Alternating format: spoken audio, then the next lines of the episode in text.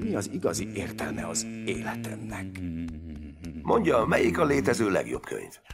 Hogy különböztetnéd meg az álomvilágot a valóditól? Tudunk ennél többet kihozni magunkból!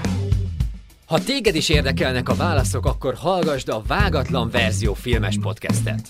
Három hetente jelentkezünk szerdánként tematikus filmelemzésekkel YouTube-on, Spotify-on és az iTunes podcast applikációján.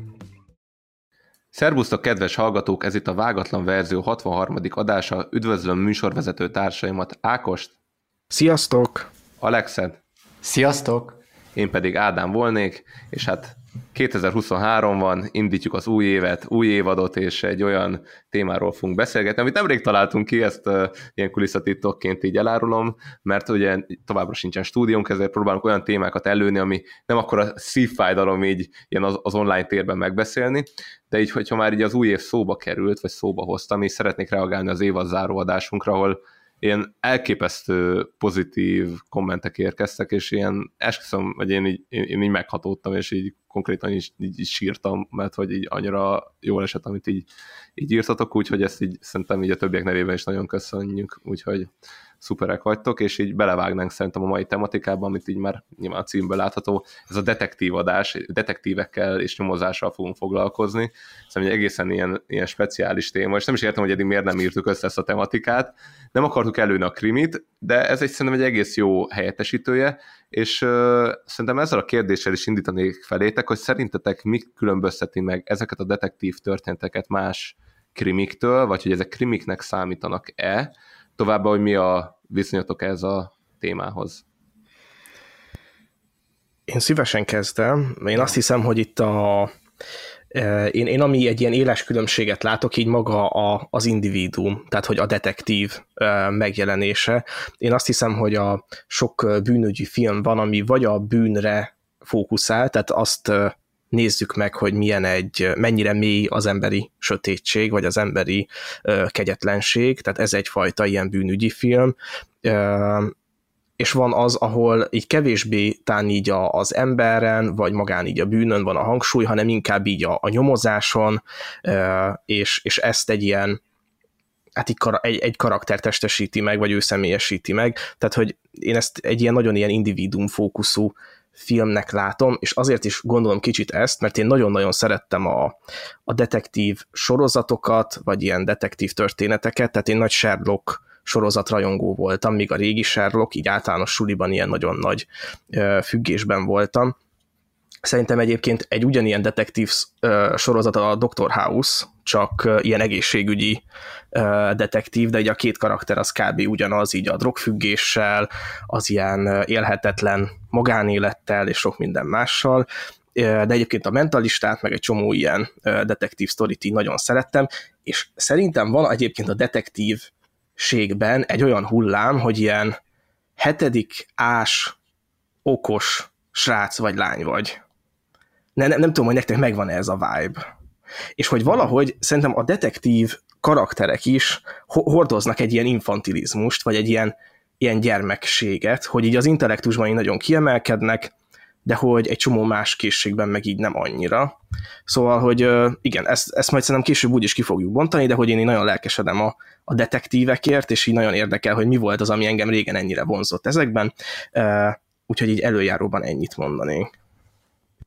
Igen, abszolút egyetértek. Ugye, hogy múltkor beszélgettünk arról, hogy ilyen Robinson korszakot meg lehet állapítani a, a, a, a fiúk fejlődésében, hogy kéne egy ilyen detektív korszak, vagy legalábbis egy szelete a fiúknak biztosan átmegy a detektív korszakon, mert hogy, mert hogy én is ezt éreztem, és Hát hogy is mondjam, amikor én gyerek voltam, azt hiszem negyedikes, ötödikes voltam, és képregényeket rajzoltunk, teljesen értelmszerűen, és hát úgy kezdődött a képregény rajzolós pályafutás, hogy pókember képregényeket másoltunk, de az első saját karakterem, akit kitaláltam, nagyon nem voltam kreatív annyira, az volt a neve, hogy Alex a nyomozó. És azóta is megvan, Epi. hogy, Epi. hogy egy ilyen, az az első szám, hogy így áll egy ilyen, tudjátok, egy ilyen kemény kalap, ilyen ballonkabát, és így Alexa nyomozó így ki van írva nagyban, és így igen, szóval hát, hogy mondjam, ez, ez mindent, mindent, mindent elmond, és sok mindenről beszél. Hát itt kezdődtek a narcisztikus tünetek. hát igen, ez az egyik része.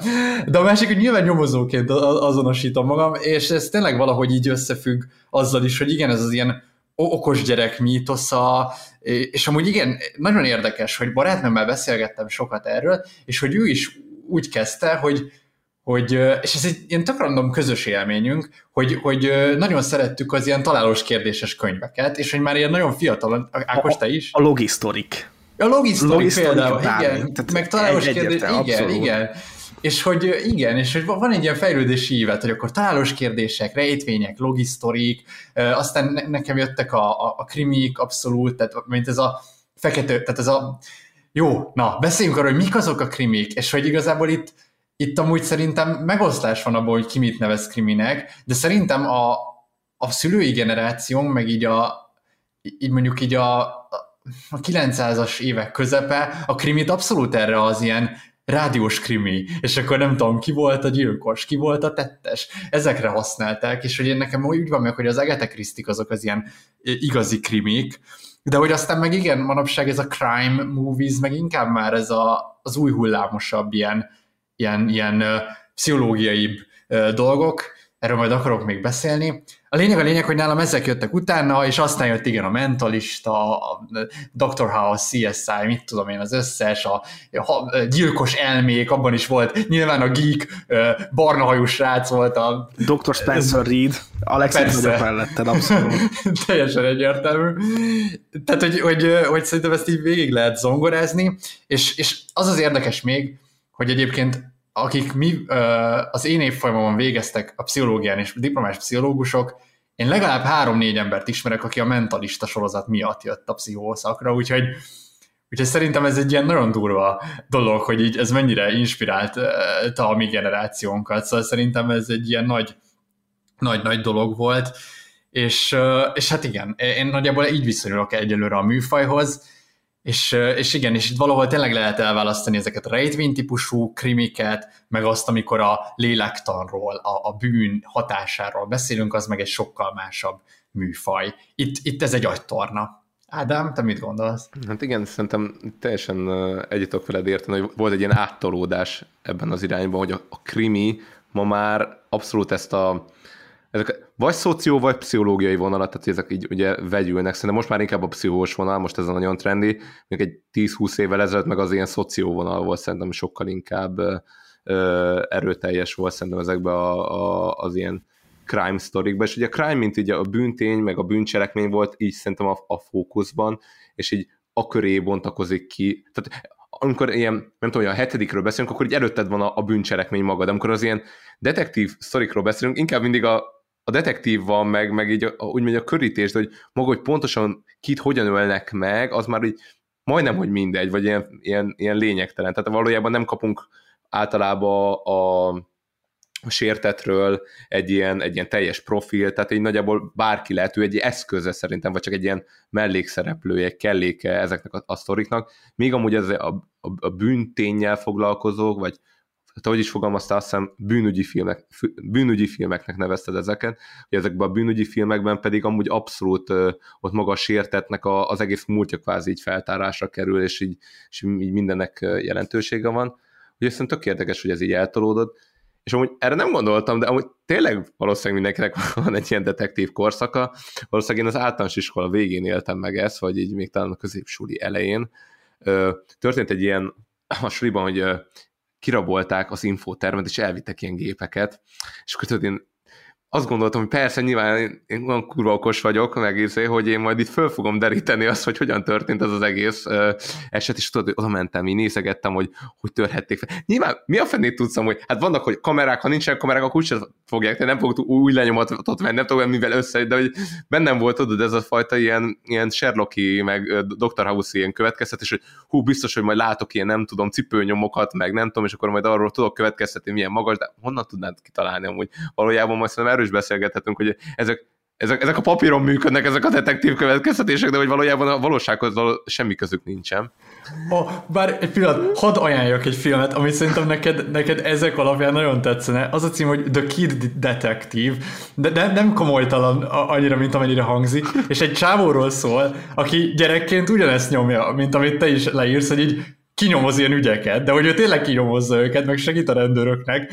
És az a vicces, hogy a csávó, ha, akkor kapcsolódunk be az életébe a filmben rendesen, tehát ez az első öt perc, hogy megtudjuk, hogy gyerekkorát, és 32 évesen kapcsolódunk be, és még mindig ilyen ügyeket old meg a helyi iskolában, mert hogy nem tudott felnőni. És amúgy egy zseniális film a felnőésről, szóval én, én nagyon ajánlom, ez arról szól, hogyha valaki beleragad a detektív Na igen, de hogy én kijöttem belőle, szerintem úgy volt, hogy itt még elolvastam egy Sherlock könyvet, meg a Sherlock novellákat, meg még volt egy ilyen, egy, egy ilyen Dr. House fellángolás szerintem, és utána ez így bennem így lecsillapodott, és utána szerintem engem teljesen más kérdések kezdtek el foglalkoztatni, meg így kicsit így beláttam, hogy azért valójában azért ez nem reális, meg így eléggé távol áll a valódi ö, nyomozástól, de viszont sose távolodtam el igazán amúgy a bűnelkövetéstől, és amúgy valójában ez volt az egyik indíték, hogy jogász lettem valószínűleg, hogy így mindig is mozgatott az ilyen hát a bűnelkövetés, meg ez, hát nem, a, nem, nem így a motiváció szintjén, hanem hogy, így, hogy hogyan nyomoznak ilyesmit, és én, én amúgy tudod, mire váltottam így nyomozás szintjén? És amúgy az inkább a crime-hoz van közel, és amúgy az ilyen full így hát hogy mondjam, egy ilyen dokumenturista érmény, én a kékfényre. Tehát én rá voltam kattanva a kékfényre, nem tudom, hogy ti néztetek-e kékfényt. Én azon minden héten alig vártam a kékfényt, mert elképesztően durva dolgok voltak, meg ilyen fordulatos ügyek, és ez mindig magyar bűncselekményekhez kapcsolódott, meg így lehetett követni, és nekem szerintem az egy nagy ilyen, hogy mondjam, hatással bírt, hogy így végül jogász lettem, úgyhogy amúgy valójában most nem büntető joggal foglalkozom, ez is hozzátartozik. Hú, amúgy, aha. Igen, én amit még beszúrnék ez, a, ez az életkorhoz, hogy ami, ami nekem így, vagy azon gondolkodtam, hogy miért ez az általános iskola vége. És azon, hogy arra jutottam, hogy, hogy akkor már egy csomó mindent tudsz, amit, tehát hogyha így egy olyan, nem tudom, ilyen felnövési íved van, ahol az, hogy te így okos vagy, vagy hogy tudsz dolgokat, ez egy ilyen felértékel dolog, vagy egy nagyon értékes dolog, szóval egy rakás dolgot tudsz, aminek valójában semmi értelme. Tehát így jó, jó vagy nem tudom mondjuk földrajzból, vagy kémiából, de hogy a hétköznapokban senki sem kérdezi meg tőled, hogy és egyébként a foszfor milyen lánggal ég. És hogy valójában ezeknek a tudásoknak semmilyen hasznát nem veszed, de a detektív filmekben itt vannak ezek az emberek, hogy ugyanazt tudják, jó, nyilván nem ugyanaz, de hogy kb. hasonlót tudnak, mint te, és hogy itt emberi életek múlnak azon, hogy Sherlock azt mondja, hogy és egyébként a magnézium nem ilyen lánggal ég. És akkor itt baszki, ez a csávó aha. ezt tudta. Bazd meg, Lámbó Istvánnak nagyon menne akkor ez. Igen, igen, igen. Wow, amúgy ez izgi, ez, ez szerintem egy jó, jó megfejtés.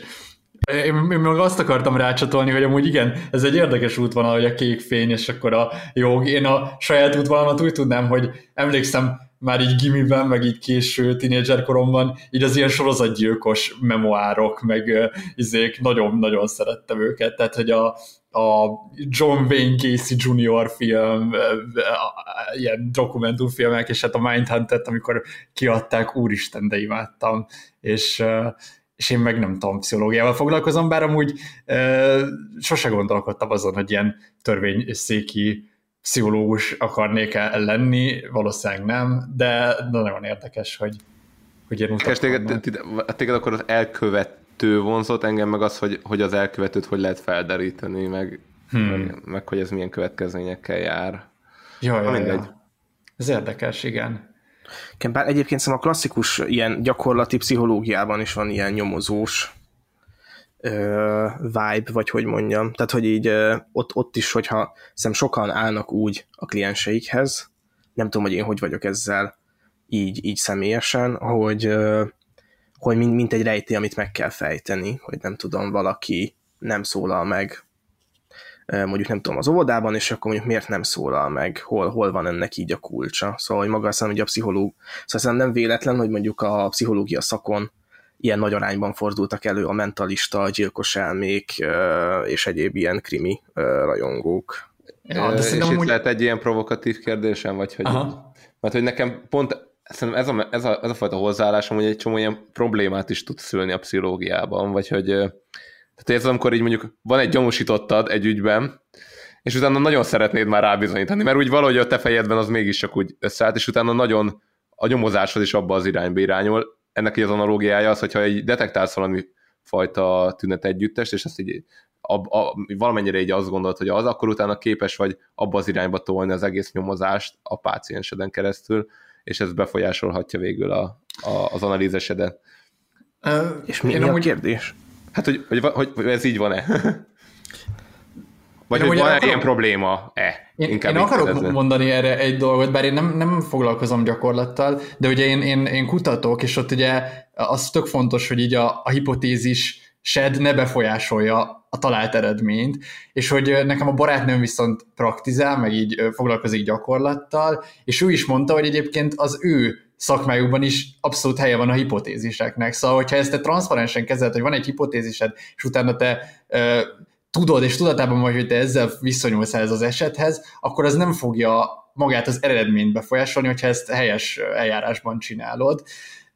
De nyilván persze ez az, az, a, az a nehéz, hogy az egódat egy, kicsit le kell vetközni, mert nyilván te akarsz lenni a legkülönlegesebb esetnek a nem tudom, vívője gondolom, ez is benne van valahol, hogy, vagy hogy te majd így nagyon jól meg fogod fejteni, meg átlátod a dolgokat. És minden nyomozó basszus rohadt egoista és narcisztikus. Igen, igen, szerintem ez benne van, de szerintem, hogyha megfelelően, meg, meg jó, jó módszertannal dolgozol, akkor igazából nem ezen lesz a fókusz, hanem az, hogy kipróbálsz módszereket, és hogyha azok hatékonyak és hatásosak, és már pedig mindketten transzparensen és őszintén kommunikáltok, és egyébként azt hiszem a terápiában, de Ákos mindjárt mond több dolgot szerintem erről, de hogy azt hiszem abból be lehet vinni azt is, hogy én most úgy érzem, vagy azt látom, tehát transzparensé teheted, hogy te mit látsz benne. Tehát, hogy gondolom ez így mindeszköz arra, hogy ezt kivéd.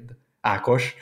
Abszolút, én, én ehhez szerintem úgymond így Ádám így jó pontján érzett rá egy ilyen nehéz kérdésének a, a pszichológiá vagyis a pszichológiának egy ilyen gyenge pontjára, ez szerintem inkább ebből a medikalizáló irányból jön, ahol ugye a Dr. House is ezért lehet úgymond ilyen krimi, hogy így van egy rejtély, van egy megoldás, te vagy a szakértő, meg kell oldani, és igazából szerintem nagyon, tehát már, már az egy pont, hogy, hogy az, hogy mondjuk ül veled szemben valaki, aki mondjuk egy problémával érkezik, és te úgymond így rájössz az igazságra, tehát hogy így rájössz arra, hogy mi, mi az, ami nem jó így mondjuk vele kapcsolatban, vagy a családjával kapcsolatban, hogy azt nem így be, bevágni így egyszerűen, mint ahogy mondjuk a nyomozók is teszik, mert hogy egy ilyen emberi kapcsolatban nem biztos, hogy valaki készen áll az igazságra, ez egy ilyen szempont. A másik, amit Alex is mondott, ez a hipotézisek kezelése, meg ami szerintem ilyen tök fontos, hogy nagyon sok irányzat van, ami ez ellen megy teljesen, tehát ez ellen a detektív szempontrendszer ellen, és például a humanisztikus pszichológia, ami ugye a Carl Rogers nevéhez működik, fűződik, ott három dolgot nem tehet meg egy terapeuta, nem kérdezhet, nem értelmezhet, és nem adhat tanácsot. Tehát, hogy ott az így egy éles ellentéte a Sherlocki működésnek, ott igazából a terapeuta az ül, és így együtt érez, és egy ilyen tükörként funkcionál a, a klienssel szemben, szóval ha valaki így nem, nem a Sherlocki utat szeretné választani, akkor, akkor így keressen egy humanisztikus terapeutát, de ahhoz meg amúgy egy nagyon nagy alázat kell, meg egy nagyon nagy bizalom a másik emberben, hogy, hogy hát ő így egyedül, vagy hát így együtt így ebbe tudjátok járni ezt az utat. Én egyébként nagyon szeretnék ebben a módszerben képződni, úgyhogy remélem, hogy sikerülni fog. Hm. Uh, amúgy ez nagyon vicces, most eszembe jutott Jonah Hill-től egy idézet, aki a legutóbbi dokumentumfilmjében mondta, hogy a, a barátaitól várnál meghallgatást, de mindig jönnek a hülye tanácsaikkal, a pszichológusodtól várnál tanácsot, de csak meghallgatásra tud adni. Szóval, hogy valahol ez egy ilyen faramúci helyzet, de szerintem ez tényleg egy módja, hogy kivéd ezt a, ezt a dolgot. De igen, az ego és a, a, a detektívek kapcsolata szerintem itt egy kulcs, egy kulcs, kulcs motivum. Hát amúgy ez a fejlődés modell, amit Ákos itt leírtam, hogy valójában itt ezekben a detektív történetekben is szerintem valamennyire nyomon követhető. Szerintem van egy olyan film, amiben egészen erre az álláspontra jutunk, a detektív már nem moralizál, ő igazán, vagy hogy pont moralizál, ezt nehéz, el, nehéz eldönteni, mm. hanem ő már csak ott csak felderít. Ennyi.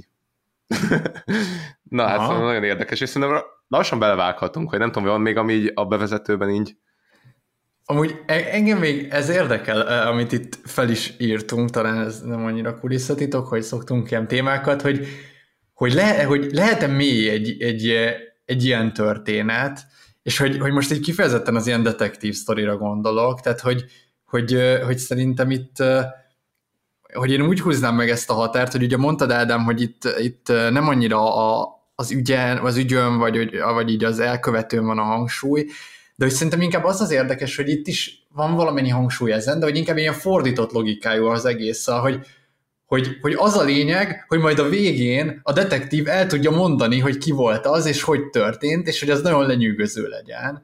De nem az a lényeg, hogy ennek tényleg mik a, az ilyen belső hatásai, és még egy dolog eszembe jutott, hogy viszont a skandináv krimi, az meg pont ezzel szakít, és azt mondja, hogy tök mindegy a detektív. Sőt, a detektív egy iszákos valaki, és, és meg ő is nyomorult, és meg van nyomorodva mindenki, de hogy az a lényeg, hogy a bűn az, az megront mindig, és hogy nehéz ügy.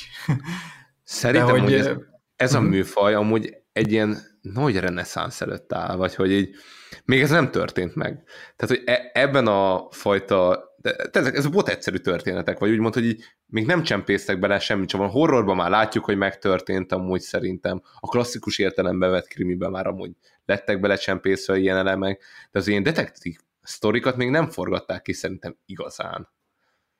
Hát vagy... ez jó kérdés, mert hogy olyan szempontból, hogyha megnézed az ilyen noir uh, krimiket, szerintem már az is egy ö, kiforgatás, szerintem úgy a törbeejtve is egy, egy olyan kiforgatás, ami, ami hozzáad egy plusz layert. A, Igen, de hogy a törbeejtve egy, egy jó, jó előszele ennek, vagy nem? Vagy Aha. az, az egy viszonylag friss film, szóval.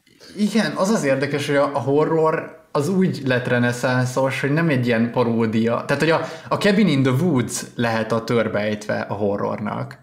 De hogy nem az a vonal lett a reneszánsz, hanem a Bobadúk meg ezek, szóval hogy ez az ilyen hogy még pszichóbb, de hogy vagy te ezt hiányolod, hogy a komoly fajta kiforgatás? Tehát, hogy nem a... Az, az hogy amúgy valójában a, hogy mondjam, a detektívről önmagáról amúgy nagyon keveset tudunk meg szerintem ezekben az esetekben, vagy, vagy hogy így ilyen, hogy mondjam, ilyen felszínes jellemvonásokat, vagy személyiségjegyeket, de hogy nem mélyülünk el abból, hogy mitől lesz valaki ilyen ember, milyen problémákkal jár ez, vagy hogyha látunk is problémákat, ezek tényleg a Sherlocknál szerintem nagyon jól nyomon követhető majd, hogy ilyen ö, ezek inkább csak ilyen, hogy mondjam, szituációs helyzetekben jönnek elő, de hogy így az ő életének a mélységeiben nem nagyon látunk bele, hogy ő mit érez, vagy mit gondol. Uh-huh. Hmm. Egyébként szerintem a skandináv krimikben ez megtörténik, de, de abból meg nem jók a filmek. szóval abban még nem, nem, mert a hóember volt itthon, nem tudom, azt megnéztétek, az egy ilyen... Nem, nem, nagyon lehúzták amúgy. Nem, nem nagyon gyenge lett a film, igen, igen. igen. igen. Pedig az már, egy, az már egy ilyen próbálkozás, hogy a tipik detektív, de most mutassuk meg, hogy amúgy ő is egy sérült ember. Jó, akkor lehet, hogy ilyen van, csak én ebből nem vagyok annyira ismert, szóval... Hát szóval a klasszikus az abszolút ez az ilyen egoista, rendkívül művelt, uh, ilyen a, kicsit ilyen agresszív, vagy nem is tudom. Hát ezek az ilyen nagy, na, na, nagy detektívek, de hát ezekről fogunk beszélni, úgyhogy fogjuk majd őket így jellemezni, azt hiszem. Ja, de egyébként még annyi, hogy jó, hogy a Noárt beosztad, mert a Noárról most nem fogunk beszélni, de lehet, hogy egyszer majd csinálhatnánk egy Noár adást, de hogy tényleg a Noár volt az, ami, ami így megpróbálta ezt az egészet így a feje tetejére állítani, a Chinatown, meg ezek. Igen, a Chinatown mondjuk, na, de amúgy az egy komoly film, nem? Igen, abszolút. igen, igen, igen, igen, abszolút. Ja. Na szóval mindegy, egyszer beszélhetnénk is fel, Igen, több kérdés is felmerül, meg csavaros is, én azt így adtam. Ja, ja, ez nem lenne hülyeség. Én, a Bukowski-nak olvastam a Ponyváját, ez a címe, hogy Ponyva, és az is egy, egy detektív történet, így nagyon a, hát így az amerikai városoknak a legalján játszódik, és, és szerintem az is egy ilyen nagyon érdekes, hát kicsit amit a Noir is csinál, hogy az ilyen amerikai valóság dekonstrukció, és hogy amúgy ezek az ilyen magándetektívek egyébként általában ilyen nagyon sok komplexussal küzdő nyomorult emberek. Ami egyébként szerintem látszik a, a Sherlockon is, hogyha, hogyha ilyen mélyére nézünk, hogy amúgy ki ez az ember. Tehát, hogy amúgy ez ilyen na- nagy detektíveken is látszik, hogy a cinikusan állunk hozzájuk, de szerintem inkább a noir volt az, ami le, lerántotta őket így a valóságba.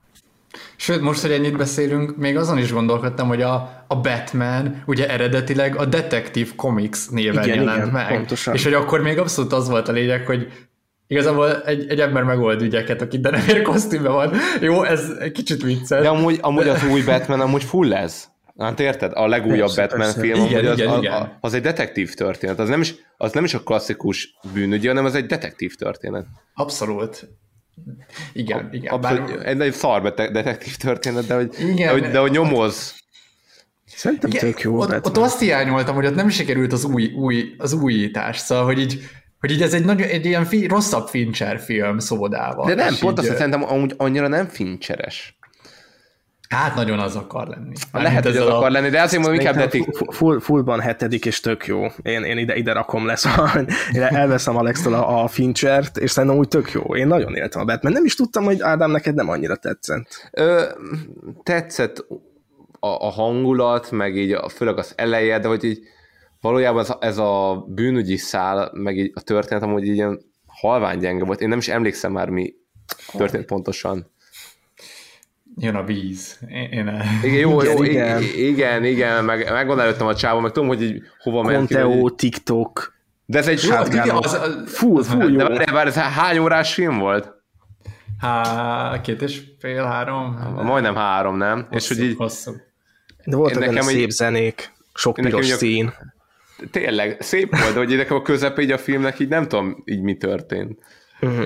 Na. Na, hát ne, nem, most, nem most vitassuk Igen. ezt meg. Dani visszakapcsolhatja a podcastet, Igen, és igen. akkor mehetünk tovább. És akkor miről fogunk először? A Sherlockról. Ja, ja, ja, tényleg. De ráadásul a kettőről, az új, új kettő. Igen. Hát igen. Volt régi kettő, nem tudom. nem tudom, de a Sherlock Holmes árnyáték, ez a, ez a magyar cím. Ebből hallgassatok meg egy bejátszót.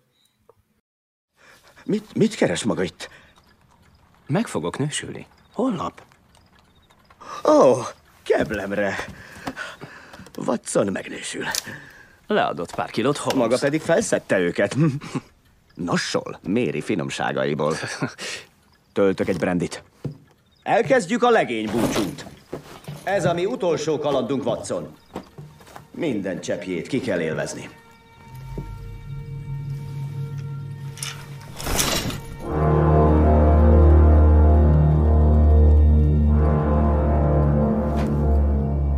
Aztán kihasználja a régi szobámat. Hogy tetszik a pókhálóm? Annak hívja ezt? Kövesse a szálat. Kérdés. Vajon egy indiai gyapott király botrányát, egy kínai ópiumkereskedő halálát, bécsi és strasburgi bombákat, s egy amerikai acélmágnás elhunytát mi kötheti össze? Nos, a maga diorámája szerint James Moriarty professzor. Úgy van. Matematikus zseni. Ünnepelt szerző és oktató. Cambridge-i boxbajnok és miniszterelnökünk barátja az egyetem óta. Bizonyítékkal is alá tudja támasztani az állítását? Itt van. Érti már? Hoffmannsthal doktor halála? Igen. Hallottam már magát ecsetelni az érdemeit. Igen, az orvosi kutatások terén Hoffmannsthal úttörő munkát végzett. Nos, nekem a minap sikerült megakadályoznom, hogy felrobbantsák. Azt írják szívrohamvittel. Hát hiába fáradoztam magával. Még mindig hisz a hivatalos közleményeknek? Ez egy játék, barátom, egy sötét játék. A macska egér játékom a professzorral. Kart ki kart. Hát mégsem pók légyjáték? Holmes nem légy, macska. És nem egér, hanem kard. Hullakonzerválót iszik. Fú, igen. Kér egy cseppet? Amit látok? Izgalom? Mánia. Stimmel? Még inkább. Extázis? Pszichózis. A 2011-es Sherlock Holmes Árnyáték című filmből hallhatatok egy bejátszót. Ez a Guy Ritchie által rendezett Sherlock Holmes második része. Szerintem tök extrém amúgy, hogy egy második részről beszélünk, és nem az első részről, tehát még ilyet még sose csináltunk, hogy így belevágunk egy, egy sorozat a második részébe. Talán a halálos iramban, de ott igazából a szériát is. Ott, ott egy lendülettel kezdtük. De olyan sokat nem hagytatok ki, hogyha az első nyolcan. De, de, de a Tokyo Driftet nézzétek meg. Szóval nagyon érdekes szerintem, hogy a másik részbe belevágtunk, és azért is választottuk ezt a részt, mert valójában szerintem Sherlockról így nem nagyon lehet beszélni az ő ellenpontja így Moriarty nélkül, és így az első rész őt így úgymond nélkülözi, ezért a második részt választottuk, és szerintem itt kicsit így visszaköszön a párbajadásoknak a hangulata, hiszen itt megint egy párbaj bontakozik ki két zseni között. 1891-et írunk, így, mm, hát hogy mondjam, a boldog békeidők, még a háború csak így a jövőben dereng, hogy így esetleg így erről is szó lehetne, mert hogy így azért a nemzetközi feszültségek egyre fokozódtak, de hát ezt a Moriarty úgymond megérezte ennek, ezeknek az eljövendő időknek a szelét, és ő úgy gondolt, hogy ezt a, ezt a konfliktust egy kicsit így eszkalálja, és hát igazából erről szól ez a rész, hogy így Moriarty megpróbálja kirobbantani az első világháborút, és Sherlock meg megpróbálja ezt így megakadályozni. Ö, hát nehéz lenne erről szerintem így bőven történet szintjén beszélni, mert valójában tényleg ennyi a történet, és hát így felel rohangászunk Európában, megnyomozunk. Nektek volt-e ilyen speciális élményetek ezzel a Sherlock Holmes filmmel, vagy hogy így mennyire vártatok ezt a második részt, hogy is szerettétek az elsőt? Nekem ez a kérdésem. Én szívesen elkezdem. Én, én nem, érdekes, hogy én, én amúgy a, Sherlock, a Sherlockot sose tudtam így, így rendesen hova tenni. Tehát, hogy, hogy én nagyon tényleg szerettem a mentalistát, a, ezeket az ilyen nagyon okos detektíveket, de valahogy ez a Sherlock Holmes nekem sosem, sosem jött át. És uh, talán még azt mondanám, hogy ez a, volt az a BBC-s első, vagy ez a sorozat, aminek az első része szerintem fullos. De az, az, az egész többi, fullos. Nem, szerintem utána... A utolsó évad nem fullos valójában. Igen, az utolsó szóval... évad egy gyalázat, de, de ami addig történik, az szerintem Igen, epic. szerintem is, és valójában amúgy a Benedict Cumberbatch a legjobb Sherlock ever. Szóval Ez tehát, igaz? Tehát, hogy egyszerűen abban arra a csávóra írták ezt a karaktert, kurva jó eljátsz, és Robert Downey Jr. előtt is én meghajlok úgymond, mint egy jó színész, de hogy, hogy ez, ez, ez, ez, tényleg a Cumberbatch valahogy úgy, szerintem ő eltalálta, hogy minek kéne lenni ennek a dolognak. Igen, az van, hogy szerintem az utolsó évad nagyon rossz, de szerintem már a második is túl ilyen, tehát hogy ott már az van, hogy ott már kamuzás megy, szóval hogy ott már az van, hogy igazából így nem lehet nagyon rájönni, hogy mi történik, meg hogy mi az ügynek a, a lényege, hanem így ilyen kamú dolgokkal így csavarok, ilyen nagyon fancy nagy csavar, és szerintem a második évad vége az a legnagyobb bluff így az egész sorozat történelemben, és látszik, hogy a harmadik nem is tudok mit kezdeni vele, és szerintem már az első évad is olyan volt, hogy hogy szerintem ott, ott így az első rész, ott én, én most én úgy nemrég újra néztem, és az egy egész más sorozat, és utána is néztem, és elvileg az van, hogy, hogy azt még régebben csinálták, egy ilyen pilot gyanánt, és csak később rendelték be sokkal a sorozatot, és már egy más gárda csinálta a következő részeket.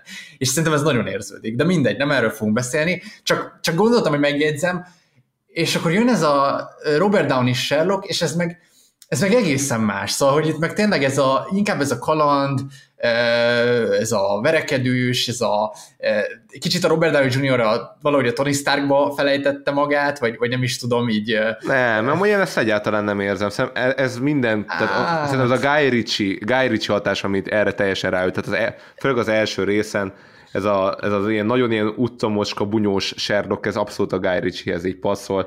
Mert pont most esetleg amúgy, hogy, hogy például ebben a részben van, van egy nagyon nagy olyan hangsúlyt kapnak a cigányok, hogy van egy igen, ilyen, igen, ilyen cigány. Az, ez, ez is, bazdok, ez mekkora Guy Ritchie dolog. Igen, abszolút, igen, igen, hát a bluffben ugyanez, nem tudom, hogy a Guy Ritchie-nek mi a viszony a cigányokhoz, de hogy, hogy ez egy ilyen visszatérő elem nála. Uh, úgyhogy így szerintem ezek mind ilyen Guy Ritchie jegyek. Nem mondanám azt, hogy a, a Robert Downey Jr. így áthozta volna a vasembert. Egyébként szerintem egy olyan... vagyok Alex, szerintem abszolút ez történt. Jó, most Én azért most érzem, két, de... két önelégült, narcisztikus karaktert, hogy különböztetsz meg egymástól? És nem akar, ez volt az utolsó szó, hogy kimondom a narcisztikust ebbe az adásban. De még egy dolgot akkor hozzátennék, hogy, hogy akkor jó, akkor legyen, hogy ez a ritchie de, de valahogy ez is a ritchie ez a, nem, nem, nem tudom, nekem nem tetszik. Szóval, hogy, hogy nekem túl van tolva az egy, és amúgy a kettő csak azért tetszik, mert a párharc nagyon király benne, de valahogy én, én, én azt éreztem, és akkor még nem is tudtam, emlékszem, amikor megnéztem a Sherlock Holmes-t, és akkor kb. egy évre rájött ki a Sherlock, vagy valahogy fordítva a sorozat, és hogy én nem is értettem, hogy olyan skizofrén helyzetnek éreztem ezt, hogy melyik az igazi Sherlock Holmes, érted? Tehát, hogy ő egy ilyen zseni, aki megold mindent, meg nagyon jól következtet, vagy egy ilyen utcakölyök, aki verekszik, és, izé, és aztán rájöttem, meg aztán megtudtam, hogy ha olvasod a Conan Doyle-t, akkor végül is mindkettő, szóval, hogy így nincs egy ilyen egységes Sherlock kép, hanem, hanem, hanem egy nagyon sokféle Sherlock, én, én nem annyira olvastam Sherlockot, ezt be kell vallanom őszintén, de minden esetre nekem ettől fura az egész karakter, nekem nem áll össze, úgyhogy én annyira nem szeretem a Sherlock Holmes-ot, de a Moriart is párharc az tényleg azért király, mert, mert, mert a párharcok mindig valahogy nagyon jók, úgyhogy, úgyhogy kíváncsi vagyok, hogy ti hogy vagytok ezzel, vagy hogy ti olvastatok-e, talán ez egy, az én Egyébként én olvastam, és ajánlom, mert szerintem Aha. jó, és e, elsősorban nem is az ilyen egész könyveket, mert abból is olvastam a Sátán kutyája, ami nem volt egy ilyen nagy eresztés, de a novellás kötetet, ami nem tudom, hogy van-e külön neve, nem tudom, te Ákos, te is olvastad, nem az? Ö, én ne, nem tudom a címét pontosan, de... Ugye, ugye ilyen... van, van címe ilyen speckó? Én nem tudom, de ilyen novellák vannak benne, ilyen, vagy ilyen kis történetek, és ez amúgy mm-hmm. nagyon, nagyon jó, úgyhogy azt mindenféleképpen tudom ajánlani. Lehet, hogy rápróbálok majd. Igen, úgy van, hogy The Adventures of Sherlock Holmes, tehát azt hiszem így. Sherlock Holmes kalandjai. Kb ez lett azt hiszem a novellás kötetnek a neve, hogy azt így lehet így szerintem ajánlani. Mm, de, de szerintem azért kicsit túl van ez misztifikálva, szerintem ez a, ez a, ez a Conan Doyle-nak ez a, ez a munkája, meg az, az egész ilyen következtetés kultúra, mert azért legyünk őszinték, néha, és amúgy ez majd érdekes, hogy ezt a más filmek is átvették, hogy attól, hogy valakinek por van basszus a kabátján, nem feltétlenül lesz tanár. Tehát ezt így én ezt egy ilyen... Jó, igen. Ez gecire idegesített, tehát hogy így mindent ki lehet találni a körömpisszoktól, de annyi féleképp oda kerülhetett, hogy így legalább néha hibázna. De hogy ez engem zavar, hogy ő sose hibázik.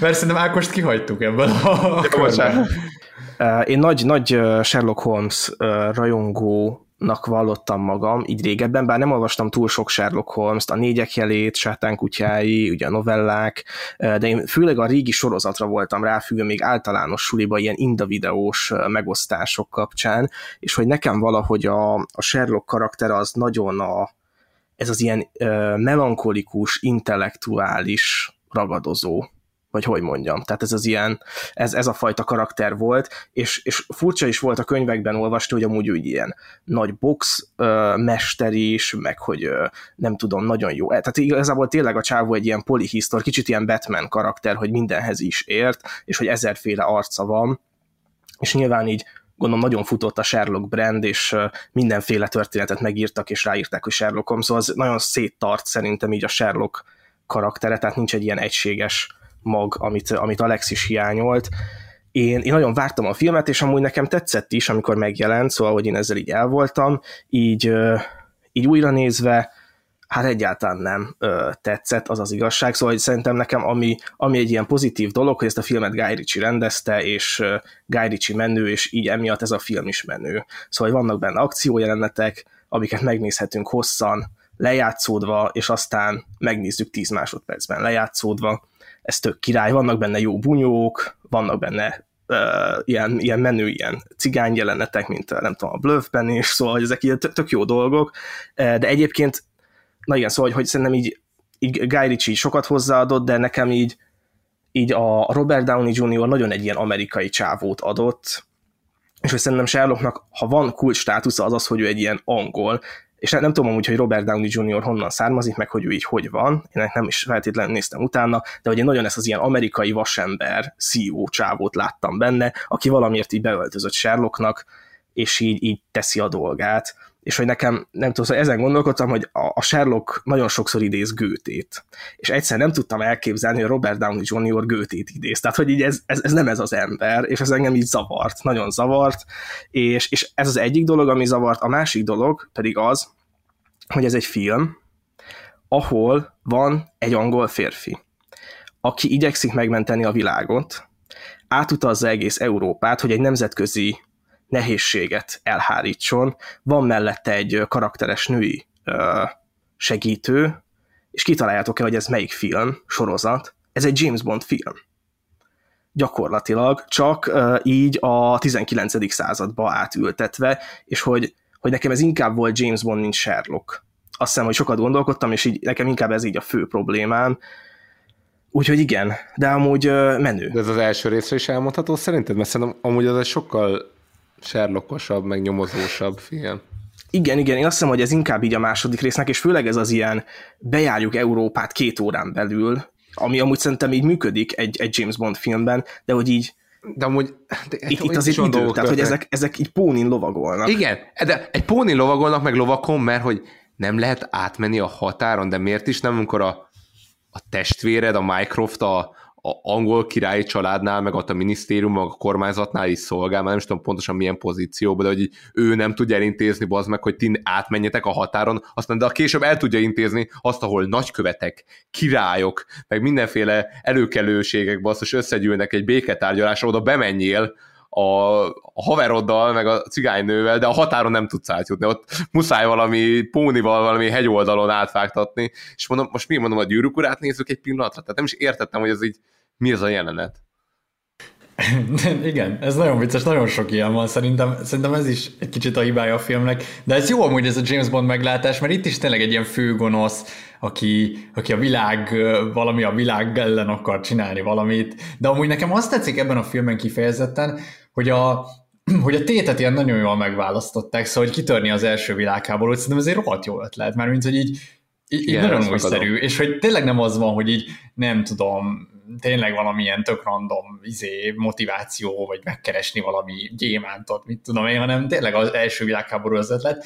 És ami még a, a, a harcjelenetekre akartam Ákosra reflektálni, hogy nekem rohadtul tetszett a kétszer megnézzük a harcjeleneteket, szerintem ezek nagyon menők, és, és, és, és egyébként nem lenne annyira menő, hogyha nem lenne ilyen királyul építve a végére, mert hogy szerintem ez, a, ez az egész azért van benne, hogy a végén ott megcsavarják azt, hogy így hogy, így, hogy így mi történik. Meg szóval, hát az hogy... első részben nagyon működött, tehát az első részben kikísérletezték, szerintem mindenkinek az volt a kedvenc jelenete, hogy amikor Robert Downey Jr. vagy Sherlock lemegy egy, egy ilyen boxterembe, boxolni egy ilyen, egy ilyen láthatóan kétszer vagy háromszor nagyobb emberrel, és így kicsit így hagyja magát így veretni, vagy így megverni, de azt tudom, amikor így már elég nagy a tét, akkor így, akkor így analizálja a helyzetet, és basszus olyan, olyan menően így lerúgja basszus ilyen 15 másodperces snitben, hogy az valami elképesztő, szerintem az így érez, hogy ebbe a filmbe is bele kell rakni, viszont az tényleg nagy ötlet, hogy a végén megcsavarja. Na, viszont akkor most beszéljünk már erről, erről az egész következtetés izéről, mert ugye Ádám, te itt elkezdted ö, fejtegetni, hogy így ez egy mekkora kamu igazából, vagy hogy így, hogy, meddig tarthat az emberi következtetés, vagy így mi, mi itt a, tehát hogy, hogy mert amúgy tudod, mi... valójában mindenkit ez nyűgöz le, ez imponál, hogy a logika, tudod, a logika, ami a, nem tudom, a gondolkodó embernek az egyik legfontosabb ilyen eszköze, meg amire így büszke tud lenni, az ilyen szinten ki tud terjedni egy karakterben, hogy valójában mindent látsz, olyan vagy, nem tudom, ö, mint a Ákos Putmutkor beszéltük a Miyamoto Musashi-nak a, a, a, a harcművészetkönyv, az, a, Terem. ötelem könyvéről, és hogy, ő, hogy a csávó az egész harcot, a párbajt már előre látta, és ezért tudott ennyit mindent megnyerni kvázi. És hogy olyan, mint hogy ezekben a nyomozókban így kiter- kiteljesedne ugyanaz a fajta mentalitás, hogy valójában ők az első pillanattól kezdve minden a fű rezdülését is ö, látják, és, és azok is egy ilyen következtetési láncolatba illeszhetőek, és előttük nincsen rejtély. De ilyen nem létezik. Tényleg? Mármint én, én egy picit, én csak az, azért kérdezem ezt, hogy vannak a jósok. Ez most furcsa lesz, nagyon furcsa, de arra gondolok, hogy, hogy mi van akkor, hogyha hogy amúgy szerintem az, az van egy picit elhazudva, hogy ez egy full folyamat. Tehát mi van akkor, hogyha valakinek van egy erős intuitív képessége, és lát pár infót, és kockáztat, és bejön, és, és egyébként ez egy pici előreugrás, hogy az Orient Expressről is fogunk beszélni, és ott a Poirot mondja, hogy vagy ez, vagy az, és kockáztattam és bejött, és hogy amúgy ez már szerintem kicsit így segít, hogy amúgy lehetett volna amúgy más is, csak igen, de, de valószínűleg nem két, nem két lehetőség van, azt azért igen, igen. Csak erre gondolok, hogy amikor valaki elmegy egy jóshoz, akkor így elvileg azt éli meg, hogy ő ismeri, tehát hogy a, hogy a jós ismeri őt, mert egy csomó dolgot mond, ami a valóságban is igaz, de arra gondolok, hogy a jósok tehetsége abból áll, hogy ilyen intuitívan megállapít rólad pár dolgot, és akkor ezt így úgy ágyazza be, hogy ez egy ilyen epic dolog de hogy valójában ezért nem, nem akkora nagy truváj, hogyha így gyakorlod, megértesz hozzá, de ki tudja. Szerintem ez szómágia abszol... inkább a, mert hogy a jóslás, tehát hogy úgy értve, hogy nagyjából nem nagyon különböznek emberi életek egymástól, de szerintem már beszélgettünk róla, hogy emberek többsége van, valójában hasonló életutakat jár be, meghalnak, szerettek, izé, születnek, párkapcsolatok alakulnak, szakítások, tehát annyira nagyon mellé nem tudsz lőni ilyen, ilyen témákkal, és hát egy nagy valószínűséggel bejósolsz valamit egy ilyen idősávban, és amúgy, ha ezt jól keretezed, akkor amúgy tök hihető is lesz, és amúgy még nagy valószínűséggel igaz is lesz. Szerintem nagyjából ugyanazok, mint a kedvenc témáitok, a, horoszkóp a brosúrákban, meg a, a, a kiskegyedben, amikor meg van írva, nyilván mindenki tud vele azonosulni, mert úgy van megfogalmazva, hogy az bárkire igaz lehet, valójában jóslás tudomány is ugyanez. Abszolút, jó, nem, tehát igen, ez biztos, hogy van egy része ilyen, de amúgy az intuíció az tényleg nagy-nagy szerepet kap, és amúgy az intuíciónak ma már vannak ilyen, ilyen tudományos vizsgálatai, és hogy abszolút ahhoz kötik, hogy ilyen, tényleg ilyen valószínűségi modelleket építesz az agyadban, és hogy nem sokkal másabb, mint amikor, mint én egy, egy jó sakkozó, vagy inkább egy talán még jobb példa, egy jó gójátékos, ránéz a bordra, és valójában az első megérzése az nagyon nagy esetben, legtöbbében az, az a jó. De még nem tudta megérvelni. És utána ő elkezdi kutatni, hogy de miért jó ez? Miért érzem azt, hogy ez nagyon jó lépés? És végül megfogja, valószínűleg meg tudja majd érvelni, de az első sugallat az egy ilyen valószínűségi mezőben keletkezett azáltal, hogy ő tényleg végtelen sok meccset látott, végtelen sok meccset ismer. Ez egy ilyen mintakeresés, nem? Tehát, hogy ez egy mintakeresés végül is, igen, igen, és azáltal csinálsz egy modellt. Na de most az az érdekes, hogy akik ilyen, akik ilyen jó intuitív képességekkel bírnak ilyen emberismeret szintjén, ők nekik nagyon jól, nagyon jól tudják modellezni pont ezt az ilyen emberi viszonyokat, vagy az emberi helyzeteket, és hogy akár észrevennek olyan együttjárásokat is, amit te nem. És mondjuk most pont, pont Ádám, ez egy jó példa, hogy a legtöbb ember nagyon hasonló dolgokon megy keresztül, de valójában mindig van valami magyarázó változó, ami magyarázhatja, hogy miért mennek így keresztül, csak ezt mi nem, nem, nem kontrolláltunk mindenre a világon, nem veszünk észre minden összefüggést, de az agyunk meg tudja valahogy. És aki nagyon jól ebben, akkor ő nagyon jó modelleket épít, és nagyon nagy valséggel igaza lesz. És nekem is az nem tetszik amúgy ebben a Sherlockos dologban, hogy, ez, hogy itt azt akarják bemagyarázni, hogy amúgy ez egy ilyen logikus következtetési láncolat, aminek minden eleme előre meg van tervezés, és ilyen adhok ugrások, hogy így azért, mert nem tudom, ott van a csatorna, ezért ő jobbra fog lépni, nem balra. Lehet, hogy tényleg amúgy azért lép balra, de hogy valójában ez, ez sosem egy ilyen racionálisan végigvezetett dolog, pláne nem pár másodperc alatt, és nekem ez, ez valahogy nem tetszik. És mondok egy jó példát, ami szerintem ezt jól csinálja. Nézzétek meg a Blue Lock című animét, ez most egy tök új anime, fociznak benne, Ádám, ezt neked is ajánlom. Figyelj, tesó, uh, TikTokon szerinted nem láttam a VB alatt? Ja, ja, ja na, nagyon jó, tehát uh, amúgy tényleg király, és abban a, a srác, akit követünk, őnek ilyen kurva jó intuíciója van a focihoz, de hogy sosem akarják megmagyarázni, hogy ez a srác ez így kiszámolja a meccset, meg minden, hanem pont, hogy ő azt éri meg, hogy így valamiért magától a lába lepasszolta egy random játékosnak, és ő gólt lőtt. És akkor azt mondja, hogy kiszagolta a gólt. Tehát, hogy, hogy valójában ez a szép benne, hogy így valahogy megérzed, valahogy érzed, de nem tudod, hogy mit, de valahogy megérzed a levegőben. A Mérő László mutatott még annó nekem egy olyan kutat, vagy nem nekem, nekem személyesen, hanem egy előadáson, mutatott egy olyan kutatást, ahol ilyen embereket kérdeztek meg, ilyen szumó bajnokságról, hogy ki fog nyerni a meccsen. És a véletlennél sokkal jobban laikusok meg tudták jósolni, azáltal, hogy valahogy érződött, érződött az emberen, hogy passzus, ő úgy állt most oda. És ezt nem tudnád racionálisan megmagyarázni, hogy miért, de valahogy ki lehet ezt látni. Szóval, hogy, hogy szerintem az intuíció egy nagyon király dolog, meg szerintem ezt kutatni nagyon menő, de hogy nem jó ezt így összekeverni azzal, hogy én most racionálisan végig számoltam volna a dolgokat, mert ez egy másik folyamat szerintem. Én még, még gyorsan a Musashihoz visszaszúrnám, szintén egy animés dolog.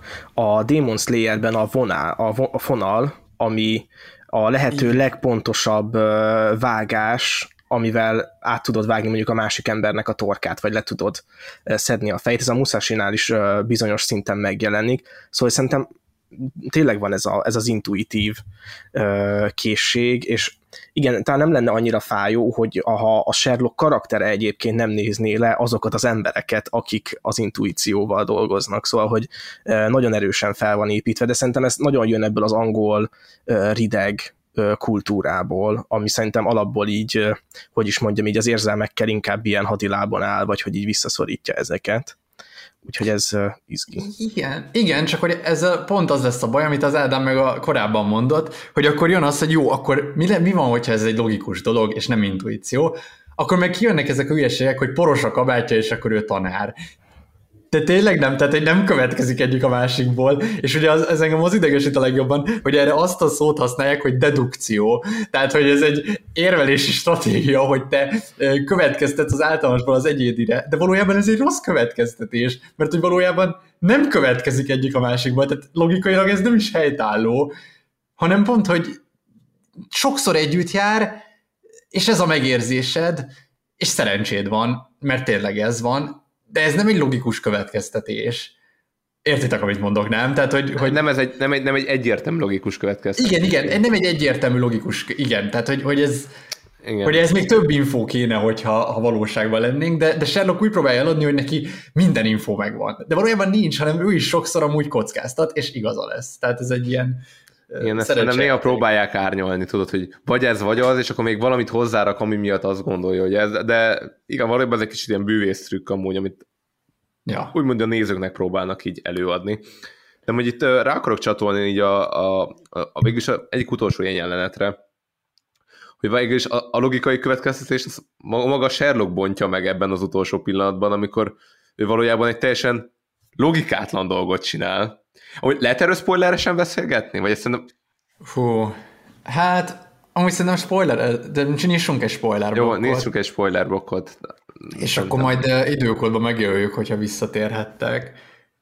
Jó, eh, tehát az utolsó jelentről beszélek, amikor is ugye ő lerántja a Moriartit a mélybe, ami elvileg azt hiszem az egyik ilyen sztoriban is így van, és hogy ez valami... Mm, abszolút. Ö, van egy ilyen svájci falu, ahol így, ennek így, az a, megvan ez a a vízesés. igen, hogy egy tök, tök ikonikus ilyen cucc.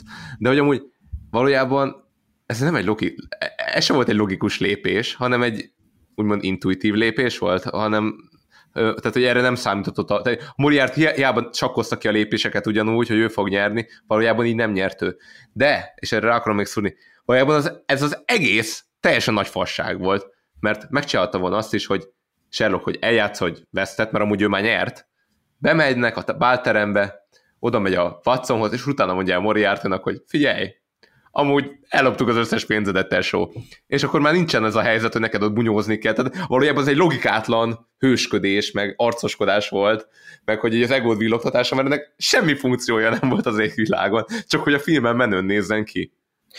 Én még azt, azt az árnyalnám ezt, hogy szerintem a Sherlock azért rántotta le a Moriartit, mert ott a Watsonnak a, az élete forgott kockán. Tehát, hogy a Moriarty azzal fenyegetőzött, hogy, hogy rendben, neki tök mindegy ez a pénz, de hogy viszonozni fogja ezt a Watsonnak és a drága feleségének. Igen, de hogy igen, de az már azután volt, hogy lebukott, vagy hogy, hogy elvették tőle a pénzt, és ő most a Sherlockot itt kim már meg fogja ölni. Ő ebben már így biztos volt. De, de úgy azt nem lehet, hogy le kellett foglalni a Moriarty-t, hogy ne legyen ott bent addig?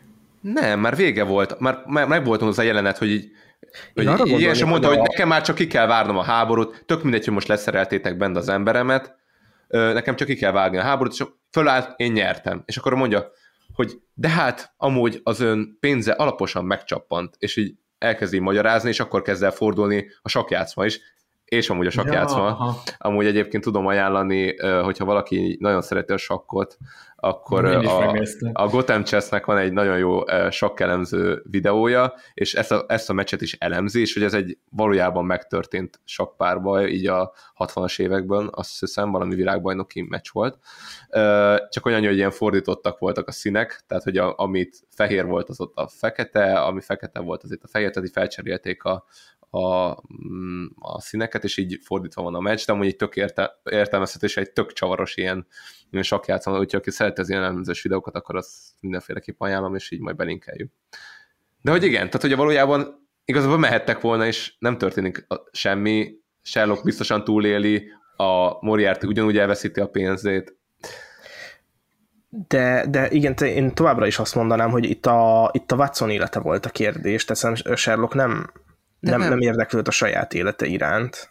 De hogy ezt később is meg lehetett volna védeni a Watson életét, meg így nem tudom, lehetett volna más módot találni, hogy ezt így ellopják, vagy ezért leállítsák a Moriarty. Hát én, én úgy, úgy, ért, úgy értelmeztem ezt a dolgot, hogy moriarty csak úgy lehet leállítani, hogy ha, ha megöli, ez eszem az eredeti sztoriban is így van, hogy, hogy Moriarty-nak így vesznie kell, és Moriarty csak úgy tud veszni, ugye Batman és Joker, hogyha, hogyha Sherlock is veszít vele, vagy Sherlock is vele veszik, és én úgy tudom, de nem, nem tudom, hogy ez a, szóval volt egy novella, nem tudom, hogy ez az a történet, amikor a, a Conan Doyle így el akarta temetni Sherlockot, tehát hogy belefáradt a Sherlock írásokba, és hogy szerintem amúgy nagyon-nagyon-nagyon-nagyon-nagyon-nagyon-nagyon sokat ront a történeten az, hogy Sherlock úgymond feltámad, sőt nem is feltámad, hanem ő eleve úgy megy bele ebbe a helyzetbe, hogy, hogy nem, nem fog meghalni. Szóval szerintem ez egy ilyen tök szép véglet volna, hogy tényleg ott vesznek mind a ketten a vízesésnél, és a két zseniális elma az kioltja egymást.